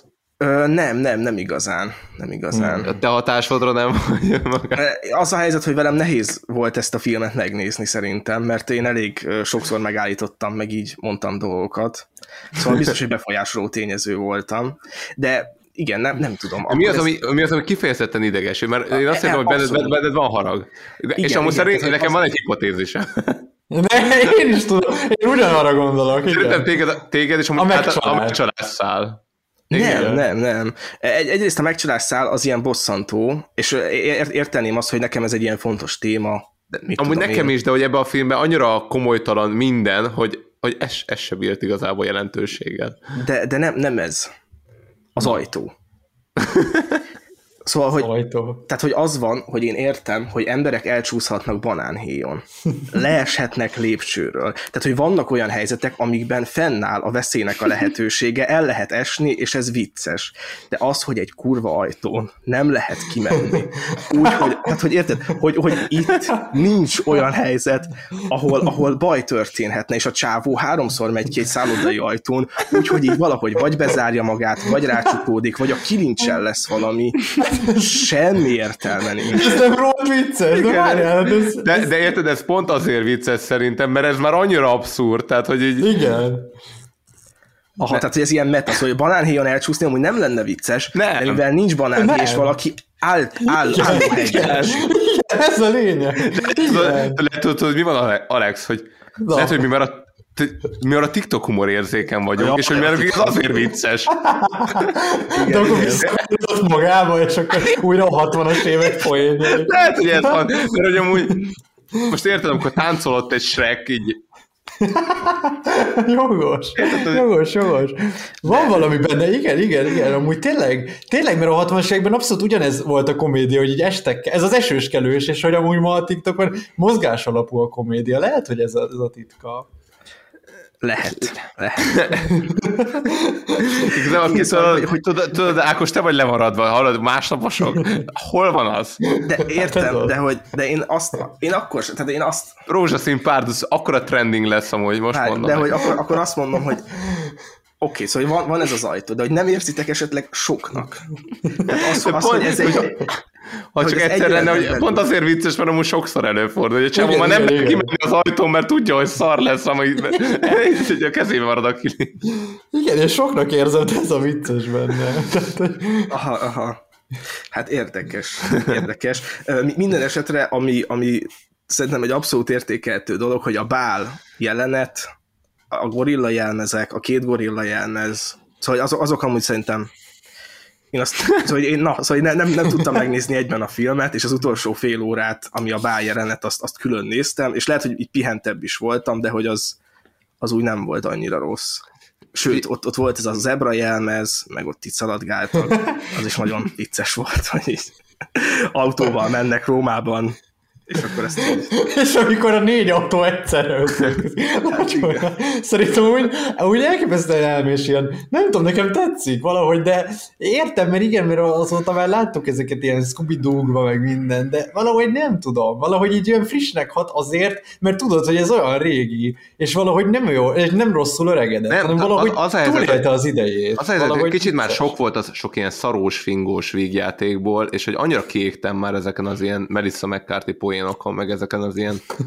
Tudod, hogy így Hmm. nagyon rosszak a mostani vígjátékok, elképesztően borzalmasak, és akkor ez, így, ez ilyen tök ilyen kedves gyermetek, de olyan... Igen, igen. Ilyen, de ne, ne, nem, az- volt az- így, az- nem volt így Az biztos, hogy túlozva. bájos. Szóval én a bájosságát megadom abszolút. Hát meg basszus, őszintén csak azért... Claudia Cardinal. Igen, Claudia Cardinale. Tehát, hogy basszus, ez a nő elképesztően gyönyörű, és lehet, hogy most nem tudom, erre nem kéne külön időt szánni a podcastben, de hogy így úristen, hogy így léteztek ilyen emberi lények ezen a földön, ilyen, ilyen külső, hogy önmagában nagyon meg, megbabonázó volt szerintem a jelenléte a, a, a, a screenen, és tök érdekes, hogy ugye ő később majd ugye eljátsza a, az amerikai nagyasszonyt, a egy- volt egyszer egy igen, vadnyugatban, ami az egyik kedvenc filmem. úgyhogy, ö, úgyhogy így tök érdekes volt látni most egy ilyen teljesen egy más típusú szerepben, és így kicsit így el is kapott a, a hangulat, hogy így nézhetnénk gyakrabban ilyen régebbi filmeket, de lehet, hogy Amúgy Ákos igen. ezt így, Igen. Ákos Én támogatom. Én szeretem ezek, de én szeretem a régebbi filmeket. De, De, de hogy is áll. Tényleg, de hogy, de hogy nem. És hogy érted, tehát az, tehát hogy, tehát, jó, oké, beszéljünk akkor a Della hercegnőről. Csak egy kicsit. Hogy, hogy azért ez nem egy ilyen, nem tudom, Hitchcocki karakterírás, hogy van a, van a szűz hercegnő, aki egyszer azt hiszi, hogy megbántott egy férfit, aztán elmegy és megiszik egy üvegpersgőt és egy tigrisen fetreng. Szóval, hogy nem éreztétek, hogy ez a karakter így nincs annyira jól megírva, vagy igazából ez is így vicces, és ez egy vígjáték. De nem tudom, hogy milyen karaktereket várunk egy ilyen filmtől, tehát most itt, én, én, én, én, én abszolút éreztem azt, hogy így nem, nem célja az, hogy itt most ilyen sorsdrámákat mutasson meg, vagy nem is tudom, mit, mit, mit, mit vagy, várunk. Vagy, vagy hogy érted, mi, mi, mi a különbség a két uh, fantom, tehát a fantom meg a fiatal fantom között? Nincs Hát különbség. pont ez a 20 lényeg, hogy a végére már egyre fiatal, hogy na, hogy egyre hasonlóbbá válnak, hogy ez a csávó igen, ugyanolyan opportunista, és csak arra várt, hogy, hogy lehetősége legyen. Szerintem ez is vicces, és hát erre rá is játszik, hogy a, hogy a, hogy a, a végén ugyanabban a jelmezben is vannak, szóval fantasztikus. Hát tudom. tényleg, tényleg. Jó, én azt aláírom, hogy ez egy bájos film, szerintem nem vicces, és sajnálom, sajnálom, hogy ez De milyen jót rögtünk most is, én látod? Igen, igen. Hát csak fel kellett. Ádám Gos gondolja arra, hogy valaki elesik. Látod? És működik. De várj, de ne- neked mondjuk a szoba jelenet, amikor fel alá másztak ki az ágyból, be az ágyba, ágy alá, függöny mögé, az nem volt vicces. Az a helyzet, hogy nem, nem volt, az, az biztos, hogy ne, nem tudom, az biztos, hogy lehet ebben a, a megcsalás szálban is ö, valami, hogy ez nekem egy ilyen dolog, hogy ilyen, nem tudom, hogy így, szerintem ez egy ilyen nagy, nagyon rossz dolog megcsalni valakit, vagy nem tudom, ö, meg ilyenek, és hogy ez lehet, hogy ez így érintett, de hogy, hogy nekem a szoba jelenet ö, nekem így hosszú volt, én azt éreztem, hogy én ebből így egy ilyen 5 percig így ellettem volna. Aztán a kádos az kreatív volt például, az tök jó volt, de amikor már mindenki az ágy alatt van, meg még, még feljönnek, még felseprik a virágot. De pont ez, amúgy szerintem, szerintem nagyon kreatív igen, szerintem, szerintem valójában ez, a, ez, a, ez ennek a filmnek szerintem a nagy trükkje, hogy így képes még, még, még, még fokozni, amikor már nem hinnéd el, hogy még rárak egy lapáttal. Aha, aha. Abszolút, abszolút, igen, igen. De azt mondod, hogy már harmadjára csak nem szakítja le a, a, izét, a kilincset, de leszakítja. Ezt más filmben nem engedhetnék meg már amúgy. Igen, és tudom, hogy ez, ez már abszolút így vígjáték, meg minden, de engem az is zavart, hogy nincs reflexió arra, hogy ez a csávó milyen. Tehát, hogy egyáltalán, tehát, hogy, hogy senki nem mondja, tehát, hogy nyilván értem, értem, hogy ez, ez a lényeg, meg hogy ez, ez a művészet tulajdonképpen, ami mellett én most elsétálok, és felsöpröm, de hogy érted, hogy, hogy senki nem mondja ki. Senki. De hogy, hogy, Hát és de hogy, ki hogy se kell mondani, tehát érted, ez annyira, tehát szomorú. De amúgy, amúgy viszont, viszont most ha beszéljünk akkor tényleg erről a karakterről, tehát amúgy nyomasztó, nem? Úgy, így, hogyha ha, ha most elengedjük azt, hogy ez egy vígjáték, és hogyha valaki tényleg ennyire béta, vagy így, hogy ez már mi? Ez már omega, vagy nem is tudom. Igen, tehát, hogy van, nem, ez tehát, tehát van egy feleséged, akivel lehet, hogy még életedben nem feküdtél le. Én ezen gondolkodtam. Ez valami Igen, tehát, hogy- tehát, hogy tíz éve vagytok házasok, de még nem sikerült odáig eljutni. De, úgy, de, de olyan lelkesedéssel állsz neki minden egyes alkalommal, mint hogyha most, most sikerülne, de tíz évig nem sikerült. Tehát tényleg az az élményed. Elképesztő. Igen, igen, igen, igen. És, és közben a feleséged ilyen necbundákba jár, ami nem tudom hány tízezer izé, dollár, és így gyanús valami, de elengeded, de, de, Igen. de, leg, Igen, de de, úgy- legalább gyermetig lelkesedéssel engeded, tehát nem is merül fel benned. Itt a titka, és ez a vicces, amikor tényleg, hogy ez a gyermeki lelkesedés, hogy azt látod a csávon, hogy így, úristen, most le fogunk feküdni, és így, basszus, mit, mi, mire gondolsz? Tehát én soha még nem feküdtél le ezzel a nővel, de úgy mész oda, hogy így, ú, drágám, most akkor nagyon megcsináljuk. Igen, de ugyanez a lelkesedése akar elkapni a fantomot, aki már 15-ször volt előtte, tehát hogy így két, És az is ugyanez. két igen. ember van, aki mindegyik bulin ott volt, ő meg a fantom. Igen. És hát ilyen szempontból a vége amúgy nagyon szomorú. kemény. Egy kicsit szomorú. Én azt azért beéreztem, hogy ez így, hogy valójában, hogy, ez, hogy egy ilyen, egy ilyen szegény ember azért így belett áldozva, de amúgy egy pillanatra amúgy tényleg alfa lehetett. Érted? Tehát, hogy legalább az illúziók szintjén. Tudod, mert ugye... Az, az autós jelenet az nagyon jó. Plusz az, Igen, az, az, az, az is, hogy lerohanják előtte a nők. Szóval, Igen. hogy, hogy azt szerintem úgy egy tök-tök menő dolog volt. De ez egy nagyon érdekes üzenet is, vagy hogy is mondjam, egy ilyen megállapítás, hogy így, hát ja, gátlástalan vagy, akkor jó vagy, és hogy igazából szegénysétlen férfi igazából egy pillanatra lehet népszerű azáltal, hogy magát gátlástalannak hazudja, de valójában ő sosem lenne képes gátlástalannak. Nem, nem is, nem, mások hazudják róla, hogy gátlástalan. Ja, igen, igen, ő csak rábólint, igen, még hazudni se kell, mert ja, igen, igen. Nagyon, Fú, de nyomorúság. Igen, igen, de hát igen, de mondják, hogy újra elkezd rabolni a fandom, tehát érezte szerintem az alkotó is, hogy egy kicsit így ezen enyhíteni kell, úgyhogy majd újra elkezd rabolni a fantos, akkor majd kiengedik, ugye ez volt a magyarázat, ami valószínűleg nem így működik. De valójában igen, egy ennyire gátlástalan csávó nem kezdene el itt olyanokat mondani, hogy jó, persze, persze, majd, majd, majd kimentjük, majd, izé, vagy majd na, kiengedik úgyis. Meg, meg hát ugye ő szerelmes lett a, a hercegnőbe, ugye. Hát ez is. Igen, meg ez meg megint Hollywood. Na, ami, ami viszont zavart, ez az, ez az age gap, ez zavart a két karakter között, azért meg kell valljam, hogy ez a csávó az már inkább ilyen 60 felett tartott, míg nem tudom, a Claudia Cardinal ilyen 30-as volt, és ahogy ez így ilyen de ez régen nem volt ilyen elfogadottabb? De, de. Jó, lehet, hogy elfogadottabb volt, hogyha a Cary Grant, vagy Cary Grant, vagy mondj ilyen izé klasszikus ilyen színészeket. Christopher Plummer. Hát jó. Egyébként tudjátok, hogy Christopher Plummer játsza a következő részben ugyanezt a karaktert, a Sir Charles Litton, a Fantomot? Nem. Megnéztem a IMDb-n. De.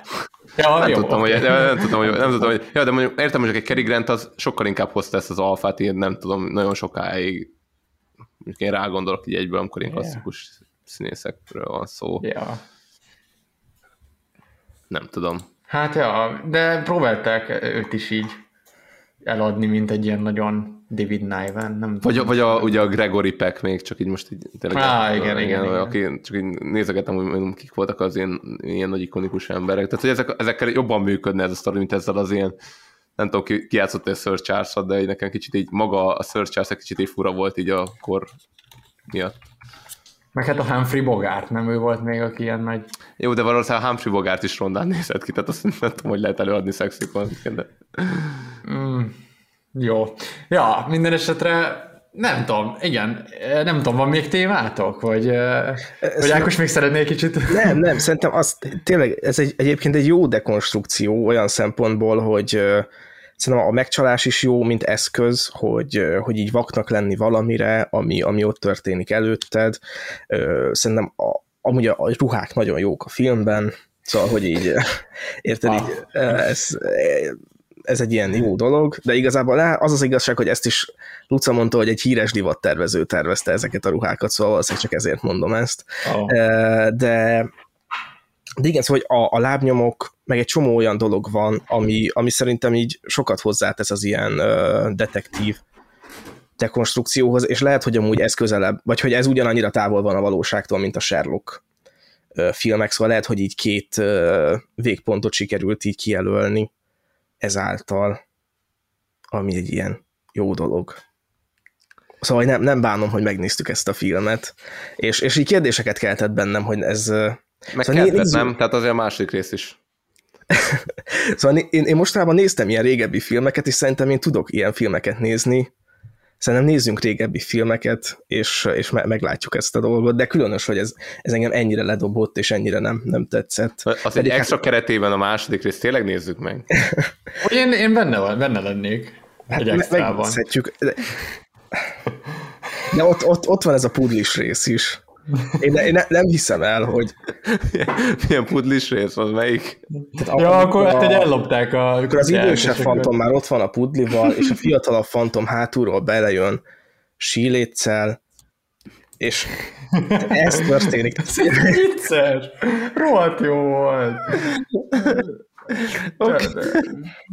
Az, jó, hát, az volt hogy e- az elején felvett egy ilyen ilyen kétkedő cinikus álláspontot, és utána azt nagyon nehéz amúgy már átbillenteni. Aha, aha. Hát jó, de mondjuk azt ugye, hogy rólunk is el lehet mondani, mi felvettük a nevetünk minden álláspontot. Igen, igen, de én, én ebben biztos vagyok, hogy ti ezen a filmen nem nevettetek fele annyit sem, mint amennyit igaz. most, most állítottatok. Ez nem igaz. Én, én minden nevetésért Oké, oké, én azt mondom, hogy Földön elperegtem. de ez biztosan nem. Tehát, jó, én azt mondanám, hogy a kettőt nézzük meg együtt. Jó. És Én, én ott végig az arcotokba fogok bámulni, de jó, van, nevessél. Látod, vicces.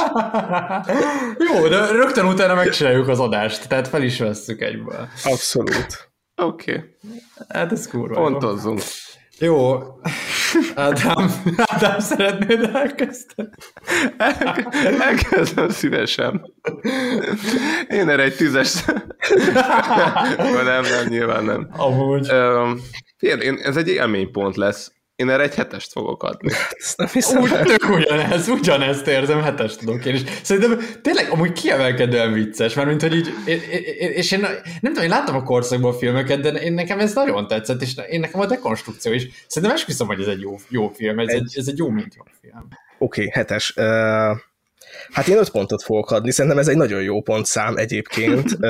Én azt mondanám, hogy amúgy ezt, Rosszabbra számítottam. én azt mondanám, hogy ezt egyszer érdemes megnézni, én nem mondanám, hogy ez egy jó élmény, de szerintem amúgy egy ilyen bá, tehát a bájosságával én tudok menni, meg szerintem ilyen detektív szempontból amúgy ezt érdemes látni, tehát én azt gondolom, hogy mondjuk a Sherlockból vannak jobbak, szerintem biztos, hogy ez volt a legjobb rózsaszín párduc, úgyhogy nem láttam az összes többit, de hogy szerintem innen csak lejjebb van, és amúgy ez egy ilyen bájos dolog volt, úgyhogy így öt, öt pontot ö, adok rá.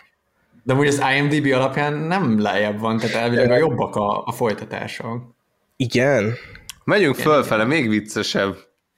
Tehát ez, ez 7.0 az IMDb-n, és a következő film az 7.4, tehát hogy így így haladunk. Hát úgy fog nem- nem az egész 9. kerület hallani fogja.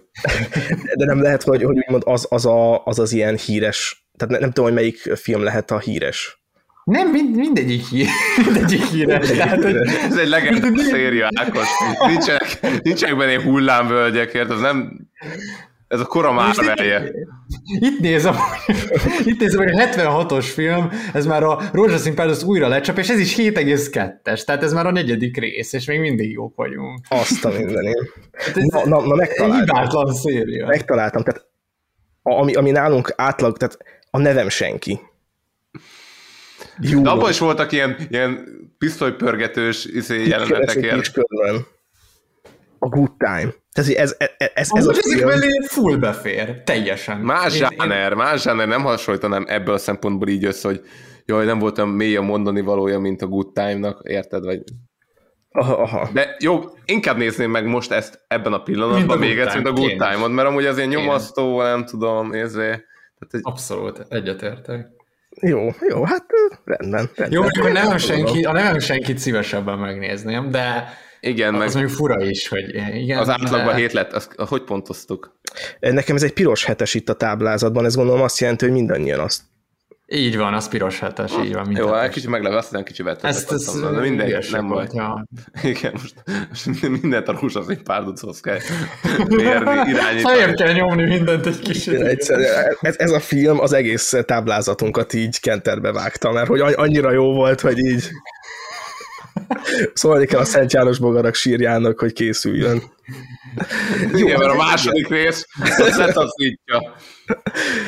Jó. De tényleg, én, én nézem ezeket sorban, tehát 7,4, 7,2, 7,0, tehát e, ilyen szériáról beszél. Igen, de én ol- ol- olvastam kritikákat ezzel a filmmel kapcsolatban, csak hogy így rájöjjek valamire. És mit Hát olvastál? ugyanaz volt, amit, amit ti mondtatok. Hát az örök klasszikus, a felejthetetlen röhögő görcs, a soha véget nem érő móka. És ezt a, a közben olvastam, miközben néztem a filmet, hogy, hogy mire kéne De figyeljen. látod, de, de ezt tetted rosszul, mert hogyha figyelted volna, a filmet nézted volna, Csak és nem kellett volna adjam magam. Igen, igen. Hát igen, igen, igen. Hát, na mindegy, Ákos, majd a második rész. Rendben, De jó lesz. És akkor igazából ez volt ma a detektív adásunk. Nagyon vicces vé- véget értek a dolgok, azt hiszem. De, de reméljük, hogy ti is élveztétek, és, és tényleg nézzétek meg a, a, a rózsaszín párducot, meg a törbejtvét még azt is érdemes. Meg, ja nem, a másik kettőt szerintem annyira. Meg hogyha valaki, valaki tényleg megnézi ennek hatására a rózsaszín párducot, tényleg írja már meg kommentbe, hogy amúgy ez, ez jó, vagy hogy Alexa teljesen el vagyunk tévedve. Tényleg írja meg a korát, és hogy nevetette. És akkor... Ó, igen, hogy ez is érdekes. Amúgy ez, ez érdekel, tehát hogy, hogy, hogy vajon ez tényleg csak, csak 70 év fölött vicces, és nekünk, vagy pedig, vagy csak a TikTok generációnak, és nekünk. Na mindegy, ez De majd akkor, azt is írja meg, hogy használ-e TikTokot, és hogy milyen gyakran. Sőt, egy egész kérdőívet küldünk, töltsétek Igen, ki, igen. És, és kikutatjuk, hogy ki, ki a célközönség. De én, én amúgy ezt se fogom elhinni. Tehát, hogy én, én már alapból ebben a, az ilyen alt-rightos vonulatban vagyok, hogy semmilyen adatot nem hiszek el.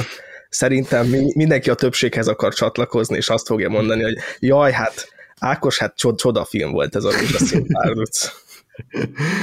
Meglátjuk, figyelj, meg, meglátjuk.